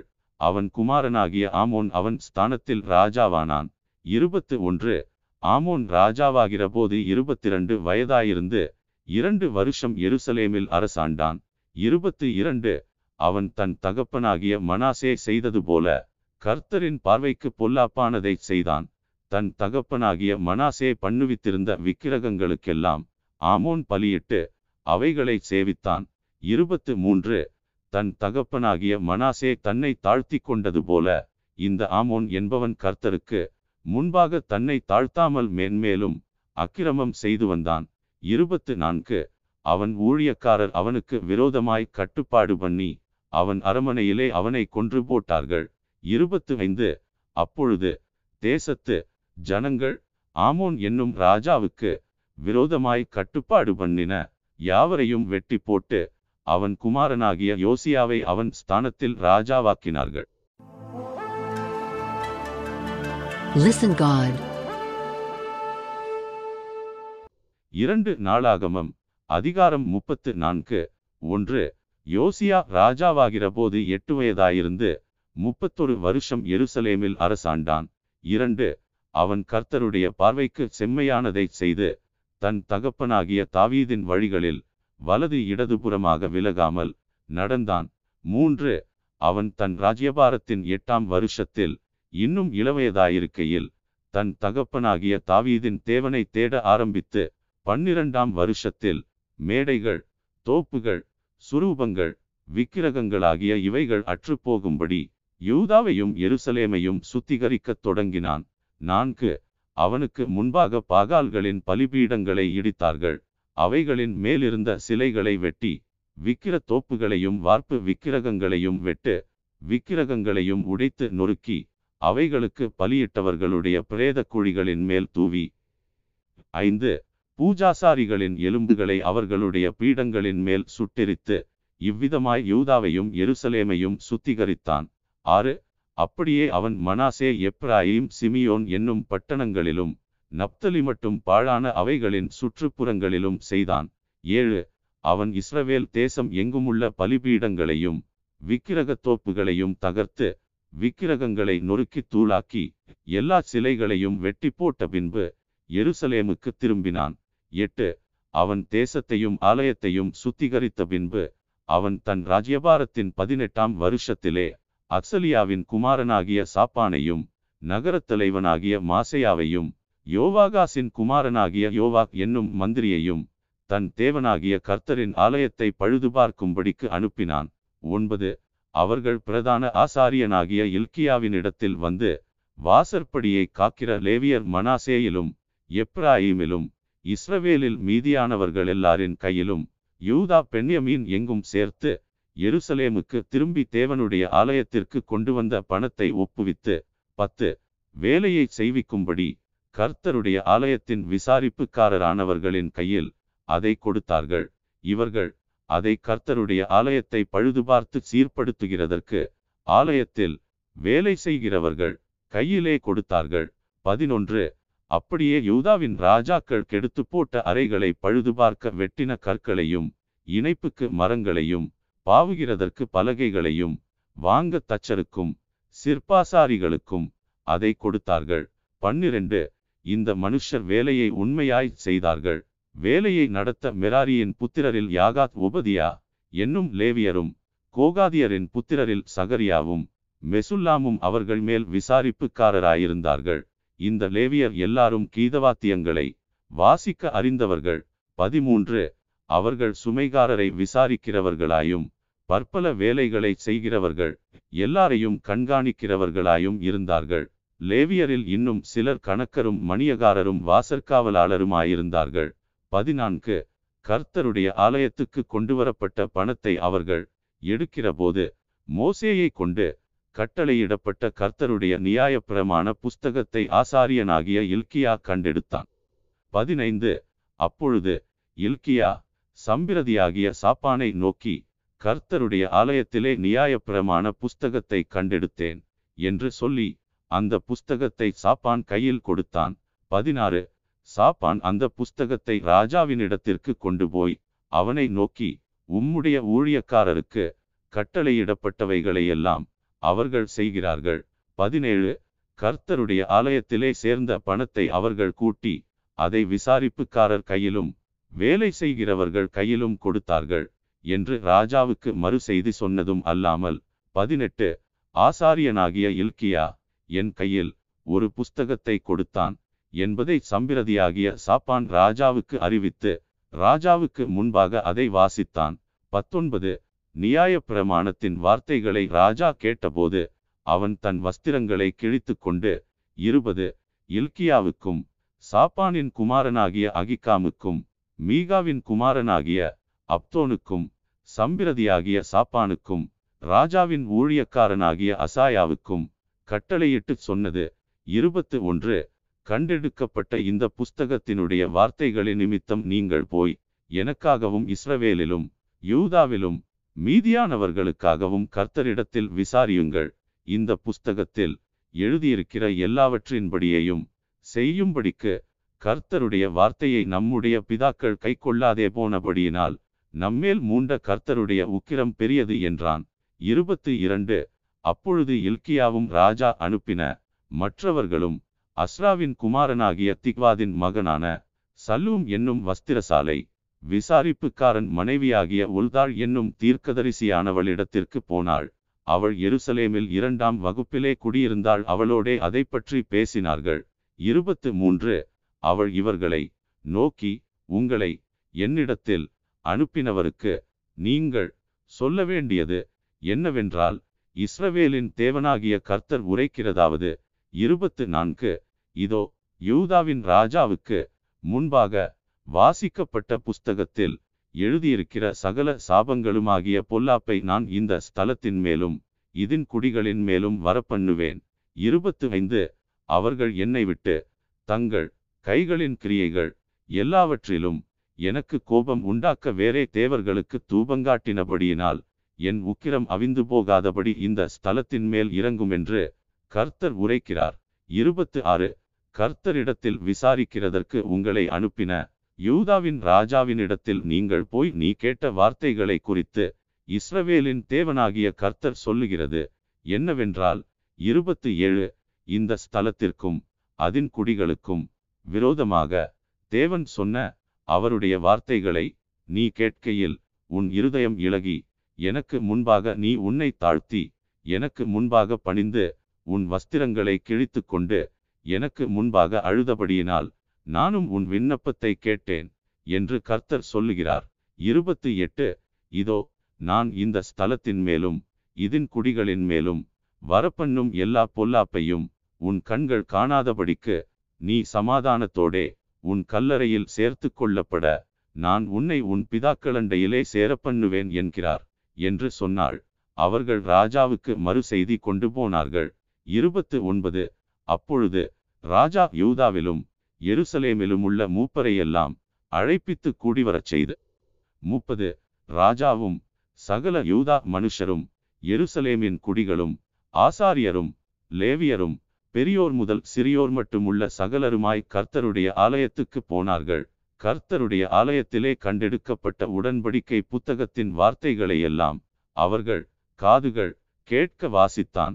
முப்பத்து ஒன்று ராஜா தன் ஸ்தானத்திலே நின்று அந்த புஸ்தகத்தில் எழுதியிருக்கிற உடன்படிக்கையின் வார்த்தைகளின்படியே தான் செய்வதினாலே கர்த்தரை பின்பற்றி நடப்பேன் என்றும் தன் முழு இருதயத்தோடும் தன் முழு ஆத்துமாவோடும் அவருடைய கற்பனைகளையும் அவருடைய சாட்சிகளையும் அவருடைய கட்டளைகளையும் கைக்கொள்ளுவேன் என்றும் கர்த்தருடைய சந்நிதியில் உடன்படிக்கை பண்ணி முப்பத்து இரண்டு எருசலேமிலும் பெண்யமீனிலும் காணப்பட்ட யாவரையும் அதற்கு உட்பட பண்ணினான். அப்படியே எருசலேமின் குடிகள் தங்கள் பிதாக்களின் தேவனாகிய அந்த தேவனுடைய உடன்படிக்கையின்படியே செய்தார்கள்.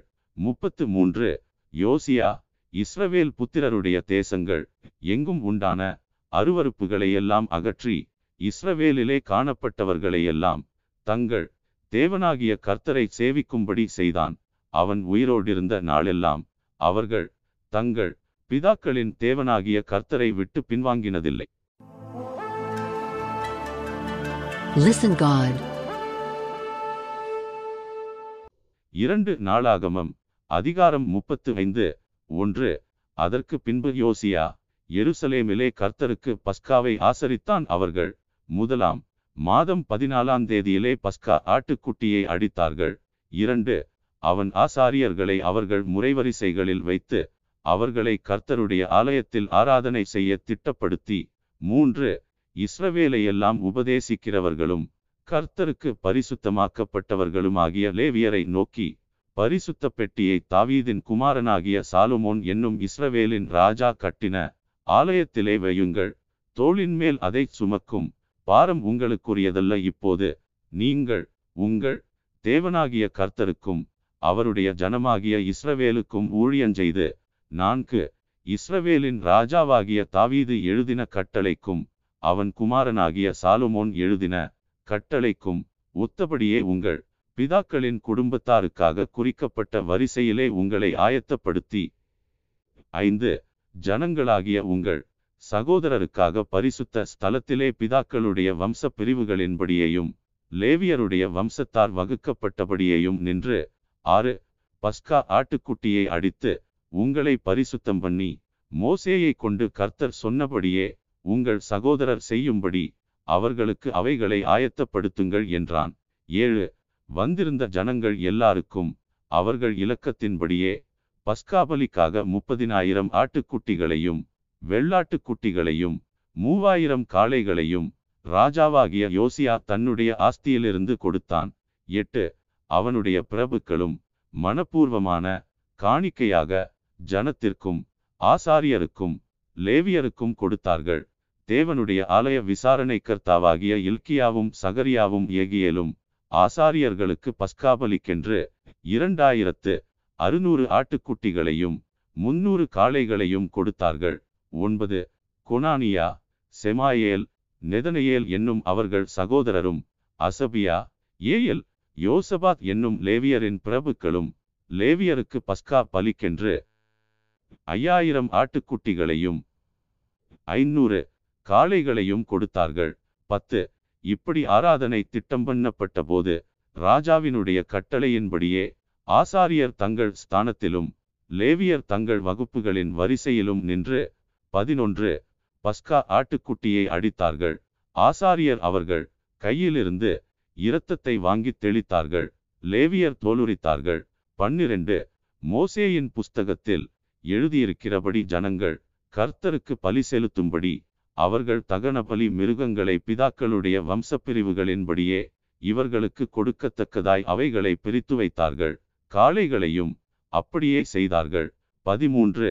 அவர்கள் பஸ்கா ஆட்டுக்குட்டியை நியாயமுறைமையின்படியே அக்கினியில் பொறித்து பரிசுத்தமாக்கப்பட்ட மற்றவைகளை பானைகளிலும் கொப்பரைகளிலும் சட்டிகளிலும் சமைத்து ஜனங்களுக்கெல்லாம் தீவிரமாய் பங்கிட்டு கொடுத்தார்கள். பதினான்கு. பின்பு தங்களுக்காகவும் ஆசாரியருக்காகவும் ஆயத்தப்படுத்தினார்கள். ஆரோனின் புத்திரராகிய ஆசாரியர்கள் சர்வாங்க தகன பலிகளையும் நினத்தையும் செலுத்துகிறதில் இரவு மட்டும் வேலையாயிருந்தபடியினால் லேவியர் தங்களுக்காகவும் ஆரோனின் புத்திரராகிய ஆசாரியருக்காகவும் ஆயத்தப்படுத்தினார்கள். பதினைந்து. தாவீதும் ஆசாபும் ஏமானும் ராஜாவின் ஞானதிருஷ்டிக்காரனாகிய எதுத்தூனும் கற்பித்தபடியே ஆசாபின் புத்திரராகிய பாடகர் தங்கள் ஸ்தானத்திலும் வாசல் காவலாளர் ஒவ்வொரு வாசலிலும் நின்றார்கள். அவர்கள் தங்கள் ஊழியத்தை விட்டு விலகக்கூடாதிருந்தது லேவியரான அவர்கள் சகோதரர் அவர்களுக்காக ஆயத்தப்படுத்தினார்கள். பதினாறு. அப்படியே ராஜாவாகிய யோசியாவினுடைய கட்டளைப்படி பஸ்காவை ஆசரிக்கிறதற்கும் கர்த்தருடைய பலிபீடத்தின் மேல் சர்வாங்க தகன பலிகளை இடுகிறதற்கும் அடுத்த கர்த்தருடைய ஆராதனையெல்லாம் அன்றைய தினம் திட்டமாய் செய்யப்பட்டது. பதினேழு அங்கே வந்திருந்த இஸ்ரவேல் புத்திரர் அக்காலத்தில் பஸ்காவையும் புளிப்பில்லாத அப்ப பண்டிகையையும் ஏழு நாளளவும் ஆசரித்தார்கள். பதினெட்டு தீர்க்கதரிசியாகிய சாமுவேலின் நாள் தொடங்கி இஸ்ரவேலிலே அப்படி கொத்த பஸ்கா ஆசரிக்கப்படவில்லை. யோசியாவும் ஆசாரியரும் லேவியரும் யூதாவனைத்தும் இஸ்ரவேலில் வந்திருந்தவர்களும் எருசலேமின் குடிகளும் ஆசரித்த பஸ்காவைப் போல இஸ்ரவேல் ராஜாக்களில் ஒருவரும் ஆசரித்ததில்லை. பத்தொன்பது. யோசியாவுடைய ராஜ்யபாரத்தின் பதினெட்டாம் வருஷத்திலே இந்த பஸ்கா ஆசரிக்கப்பட்டது. இருபது. யோசியா தேவாலயத்திற்கு அடுத்ததை திட்டப்படுத்தின இந்த எல்லா நடபடிகளுக்கும் பின்பு எகிப்தின் ராஜாவாகிய நேகோ ஐபிராத்து நதியோரமான கர்கேமிஸ் பட்டத்தின் மேல் யுத்தம் பண்ண வந்தான். அப்பொழுது யோசியா அவனுக்கு விரோதமாய் யுத்தஞ்செய்ய புறப்பட்டான். இருபத்து ஒன்று அவன் இவனிடத்துக்கு ஸ்தானாபதிகளை அனுப்பி யூதாவின் ராஜாவே எனக்கும் உமக்கும் என்ன? நான் இப்போது உமக்கு விரோதமாய் அல்ல என்னோடே யுத்தம் பண்ணுகிற ஒருவனுக்கு விரோதமாய் போகிறேன். நான் தீவிரிக்க வேண்டும் என்று தேவன் சொன்னார். தேவன் என்னோடிருக்கிறார் அவர் உம்மை அழிக்காதபடிக்கு அவருக்கு எதிரிடை செய்வதை விட்டுவிடும் என்று சொல்லச் சொன்னான். இருபத்து இரண்டு. ஆனாலும் யோசியா தன் முகத்தை அவனை விட்டு திருப்பாமலும் நேகோ சொன்ன அவனுடைய வாயின் வார்த்தைகளுக்கு செவி கொடாமலும் அவனோடே யுத்தம் பண்ண வேஷம் மாறி மெகிதோவின் பள்ளத்தாக்கிலே யுத்தம் பண்ணுகிறதற்கு வந்தான். இருபத்து மூன்று. வில்வீரர் யோசியா ராஜாவின் மேல் அம்பெய்தார்கள். அப்பொழுது ராஜா தன் ஊழியக்காரரை நோக்கி என்னை அப்புறம் கொண்டு போங்கள். எனக்கு கொடிய காயம்பட்டது என்றான். இருபத்து நான்கு. அப்பொழுது அவனுடைய ஊழியக்காரர் அந்த இரதத்தின் மேலிருந்த அவனை இறக்கி அவனுக்கு இருந்த இரண்டாவது இரதத்தின் மேல் ஏற்றி அவனை எருசலேமுக்கு கொண்டு வந்தார்கள். அவன் மரணமடைந்து தன் பிதாக்களின் கல்லறையில் அடக்கம் பண்ணப்பட்டான். யூதாவிலும் எருசலேமிலும் உள்ள யாவரும் யோசியாவுக்காக துக்கங்கொண்டாடினார்கள் இருபத்து ஐந்து எரேமியா யோசியாவின் மேல் புலம்பல் பாடினான். சகல பாடகரும் பாடகிகளும் இந்நாள் வரைக்கும் தங்கள் புலம்பல்களில் யோசியாவின் மேல் பாடுகிறார்கள். அவைகள் இந்நாள் வரைக்கும் இஸ்ரவேலிலே வழங்கி வருகிறது. அவைகள் புலம்பலின் புஸ்தகத்தில் எழுதியிருக்கிறது. இருபத்து ஆறு யோசியாவின் மற்ற வர்த்தமானங்களும் கர்த்தருடைய நியாயப்பிரமாணத்தில் எழுதியிருக்கிறதற்கொத்த அவன் செய்த நன்மைகளும். இருபத்தி ஏழு அவனுடைய ஆதியோடந்த நடபடிகளும் இஸ்ரவேல் யூதா ராஜாக்களின் புஸ்தகத்தில் எழுதியிருக்கிறது. Listen God. இரண்டு நாளாகமம் அதிகாரம் முப்பத்து ஆறு ஒன்று. அப்பொழுது ஜனங்கள் யோசியாவின் குமாரனாகிய யோவாகாசை அழைத்து அவனை எருசலேமிலே அவன் தகப்பன் ஸ்தானத்திலே ராஜாவாக்கினார்கள். இரண்டு யோவாகாஸ் ராஜாவாகிற போது இருபத்து மூன்று வயதாயிருந்து மூன்று மாதம் எருசலேமில் அரசாண்டான். மூன்று அவன் எருசலேமில் அரசாளாதபடிக்கு எகிப்தின் ராஜா அவனை தள்ளிவிட்டு தேசத்தின் மேல் நூறு தாளந்து வெள்ளியும் ஒரு தாளந்து பொன்னுமான தண்டத்தை சுமத்தி நான்கு அவனுடைய அண்ணனாகிய எலியாக்கீமை யூதாவின் மேலும் எருசலேமின் மேலும் ராஜாவாக்கி அவன் பேரை யோயாக்கீம் என்று மாற்றினான். அவன் தம்பியாகிய யோவாகாசை எகிப்தின் ராஜாவாகிய நேகோ எகிப்திற்கு கொண்டு போனான். ஐந்து யோயாக்கீம் ராஜாவாகிற போது இருபத்தைந்து வயதாயிருந்து பதினொரு வருஷம் எருசலேமில் அரசாண்டு தன் தேவனாகிய கர்த்தருடைய பார்வைக்கு பொல்லாப்பானதைச் செய்தான். ஆறு அவனுக்கு விரோதமாக பாபிலோன் ராஜாவாகிய நேபுகாத்னேச்சார் வந்து அவனை பாபிலோனுக்கு கொண்டு போக இரண்டு வெண்கல சங்கிலியால் அவனை கட்டினான். ஏழு கர்த்தருடைய ஆலயத்தின் பணிமுட்டுகளிலும் சிலவற்றை நேபுகாத்னேச்சார் பாபிலோனுக்கு கொண்டு போய் அவர்களை பாபிலோனிலுள்ள தன்னுடைய கோவிலிலே வைத்தான். எட்டு. யோயாக்கீமுடைய மற்ற வர்த்தமானங்களும் அவன் செய்ததும் அவனிடத்திலே கண்டுபிடிக்கப்பட்டதுமான அவனுடைய அருவருப்புகளும் இஸ்ரவேல் யூதா ராஜாக்களின் புஸ்தகத்தில் எழுதியிருக்கிறது. அவன் ஸ்தானத்தில் அவன் குமாரனாகிய யோயாக்கீன் ராஜாவானான். ஒன்பது. யோயாக்கீன் ராஜாவாகிற போது எட்டு வயதாயிருந்து மூன்று. மாதமும் பத்து. நாளும் எருசலேமில் அரசாண்டு கர்த்தரின் பார்வைக்கு பொல்லாப்பானதைச் செய்தான். பத்து. மறுவருஷத்தின் ஆரம்பத்திலே நெபுகாத்னேச்சார் என்னும் ராஜா அவனையும் கர்த்தருடைய ஆலயத்தின் திவ்யமான பணிமுட்டுகளையும் பாபிலோனுக்கு கொண்டுவர பண்ணி அவன் சிறிய தகப்பனாகிய சிதேக்கியாவை யூதாவின் மேலும் எருசலேமின் மேலும் ராஜாவாக்கினான். பதினொன்று. சிதேக்கியா ராஜாவாகிற போது இருபத்தொரு வயதாயிருந்து பதினொரு வருஷம் எருசலேமில் அரசாண்டு. பன்னிரண்டு. தன் தேவனாகிய கர்த்தரின் பார்வைக்கு பொல்லாப்பானதைச் செய்தான். அவன் கர்த்தருடைய வாக்கை உரைத்த எரேமியா என்கிற தீர்க்கதரிசிக்கு முன்பாக தன்னை தாழ்த்தவில்லை. பதிமூன்று. தேவன் மேல் தன்னை ஆணையிடுவித்துக் கொண்ட நேபுகாத்னேச்சார் என்னும் ராஜாவுக்கு விரோதமாய் கலகம் பண்ணி இஸ்ரவேலின் தேவனாகிய கர்த்தரிடத்துக்கு திரும்பாதபடிக்கு தன் கழுத்தை அழுத்தமாக்கி தன் இருதயத்தை கடினப்படுத்தினான். பதினான்கு. ஆசாரியரில் பிரதானமானவர்கள் யாவரும் ஜனங்களும் கூடி புறஜாதிகளுடைய சகல அருவருப்புகளின்படியும் மிகவும் துரோகம் பண்ணி கர்த்தர் எருசலேமிலே பரிசுத்தம் பண்ணின அவருடைய ஆலயத்தை தீட்டுப்படுத்தினார்கள். பதினைந்து. அவர்களுடைய பிதாக்களின் தேவனாகிய கர்த்தர் தமது ஜனத்தையும் தமது வாசஸ்தலத்தையும் காப்பதற்கான இரக்கமுள்ளவராயிருந்தபடியால் அவர்களிடத்துக்கு தம்முடைய ஸ்தானாபதிகளை ஏற்கனவே அனுப்பினார். பதினாறு. ஆனாலும் அவர்கள் தேவனுடைய ஸ்தானாபதிகளை பரியாசம் பண்ணி அவருடைய வார்த்தைகளை அசட்டை செய்து அவருடைய தீர்க்கதரிசிகளை நிந்தித்தபடியால் கர்த்தருடைய உக்கிரம் அவருடைய ஜனத்தின் மேல் மூண்டது. சகாயமில்லாமல் போயிற்று. பதினேழு ஆதலால் அவர் அவர்கள் மேல் கல்தேயரின் ராஜாவை வரப்பண்ணினார். அவன் அவர்கள் வாலிபரை அவர்களுடைய பரிசுத்தமான ஆலயத்திலே பட்டயத்தினால் கொன்று வாலிபரையும் கன்னியாஸ்திரிகளையும் முதியோரையும் விருத்தாப்பியரையும் தப்பவிடவில்லை. எல்லாரையும் தேவன் அவன் கையில் ஒப்பு கொடுத்தார். பதினெட்டு.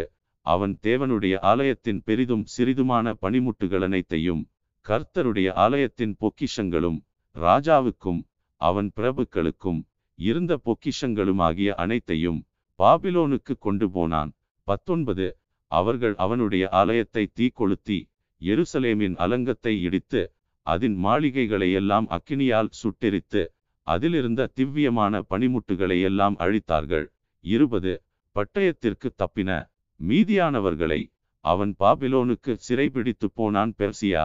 ராஜ்யபாரம் ஸ்தாபிக்கப்படுமட்டும் அங்கே அவர்கள் அவனுக்கும் அவன் குமாரருக்கும் அடிமைகளாயிருந்தார்கள்.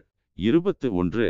கர்த்தர் எரேமியாவின் வாயினாலே சொன்ன வார்த்தை நிறைவேறும்படிக்கு தேசம் தன்னுடைய ஓய்வு வருஷங்களை இரம்மியமாய் அனுபவித்து தீருமட்டும் அது பாழாய் கிடந்த நாளெல்லாம். அதாவது எழுபது வருஷம் முடியுமட்டும் ஓய்ந்திருந்தது. இருபத்தி இரண்டு எரேமியாவின் வாயினாலே கர்த்தர் சொன்ன வார்த்தை நிறைவேறும்படி பெர்சியாவின் ராஜாவாகிய கோரேசின் முதலாம் வருஷத்திலே கர்த்தர் பெர்சியாவின் ராஜாவாகிய கோரேசின் ஆவியை ஏவினதினாலே அவன் பரலோகத்தின் தேவனாகிய கர்த்தர் பூமியின் ராஜ்யங்களையெல்லாம் எனக்கு தந்தருளி யூதாவிலுள்ள எருசலேமிலே தமக்கு ஆலயத்தை கட்டுவிக்கும்படி எனக்கு கட்டளையிட்டிருக்கிறார். இருபத்து மூன்று அவருடைய ஜனங்கள் எல்லாரிலும் எவன் உங்களுக்குள் இருக்கிறானோ அவன் போகட்டும். அவனுடைய தேவனாகிய கர்த்தர் அவனோடிருப்பாராக என்று பெர்சியாவின் ராஜாவாகிய கோரேஸ் அறிவிக்கிறார் என்று தன் ராஜ்யம் எங்கும் எழுதி அனுப்பி விளம்பரம் பண்ணினான்.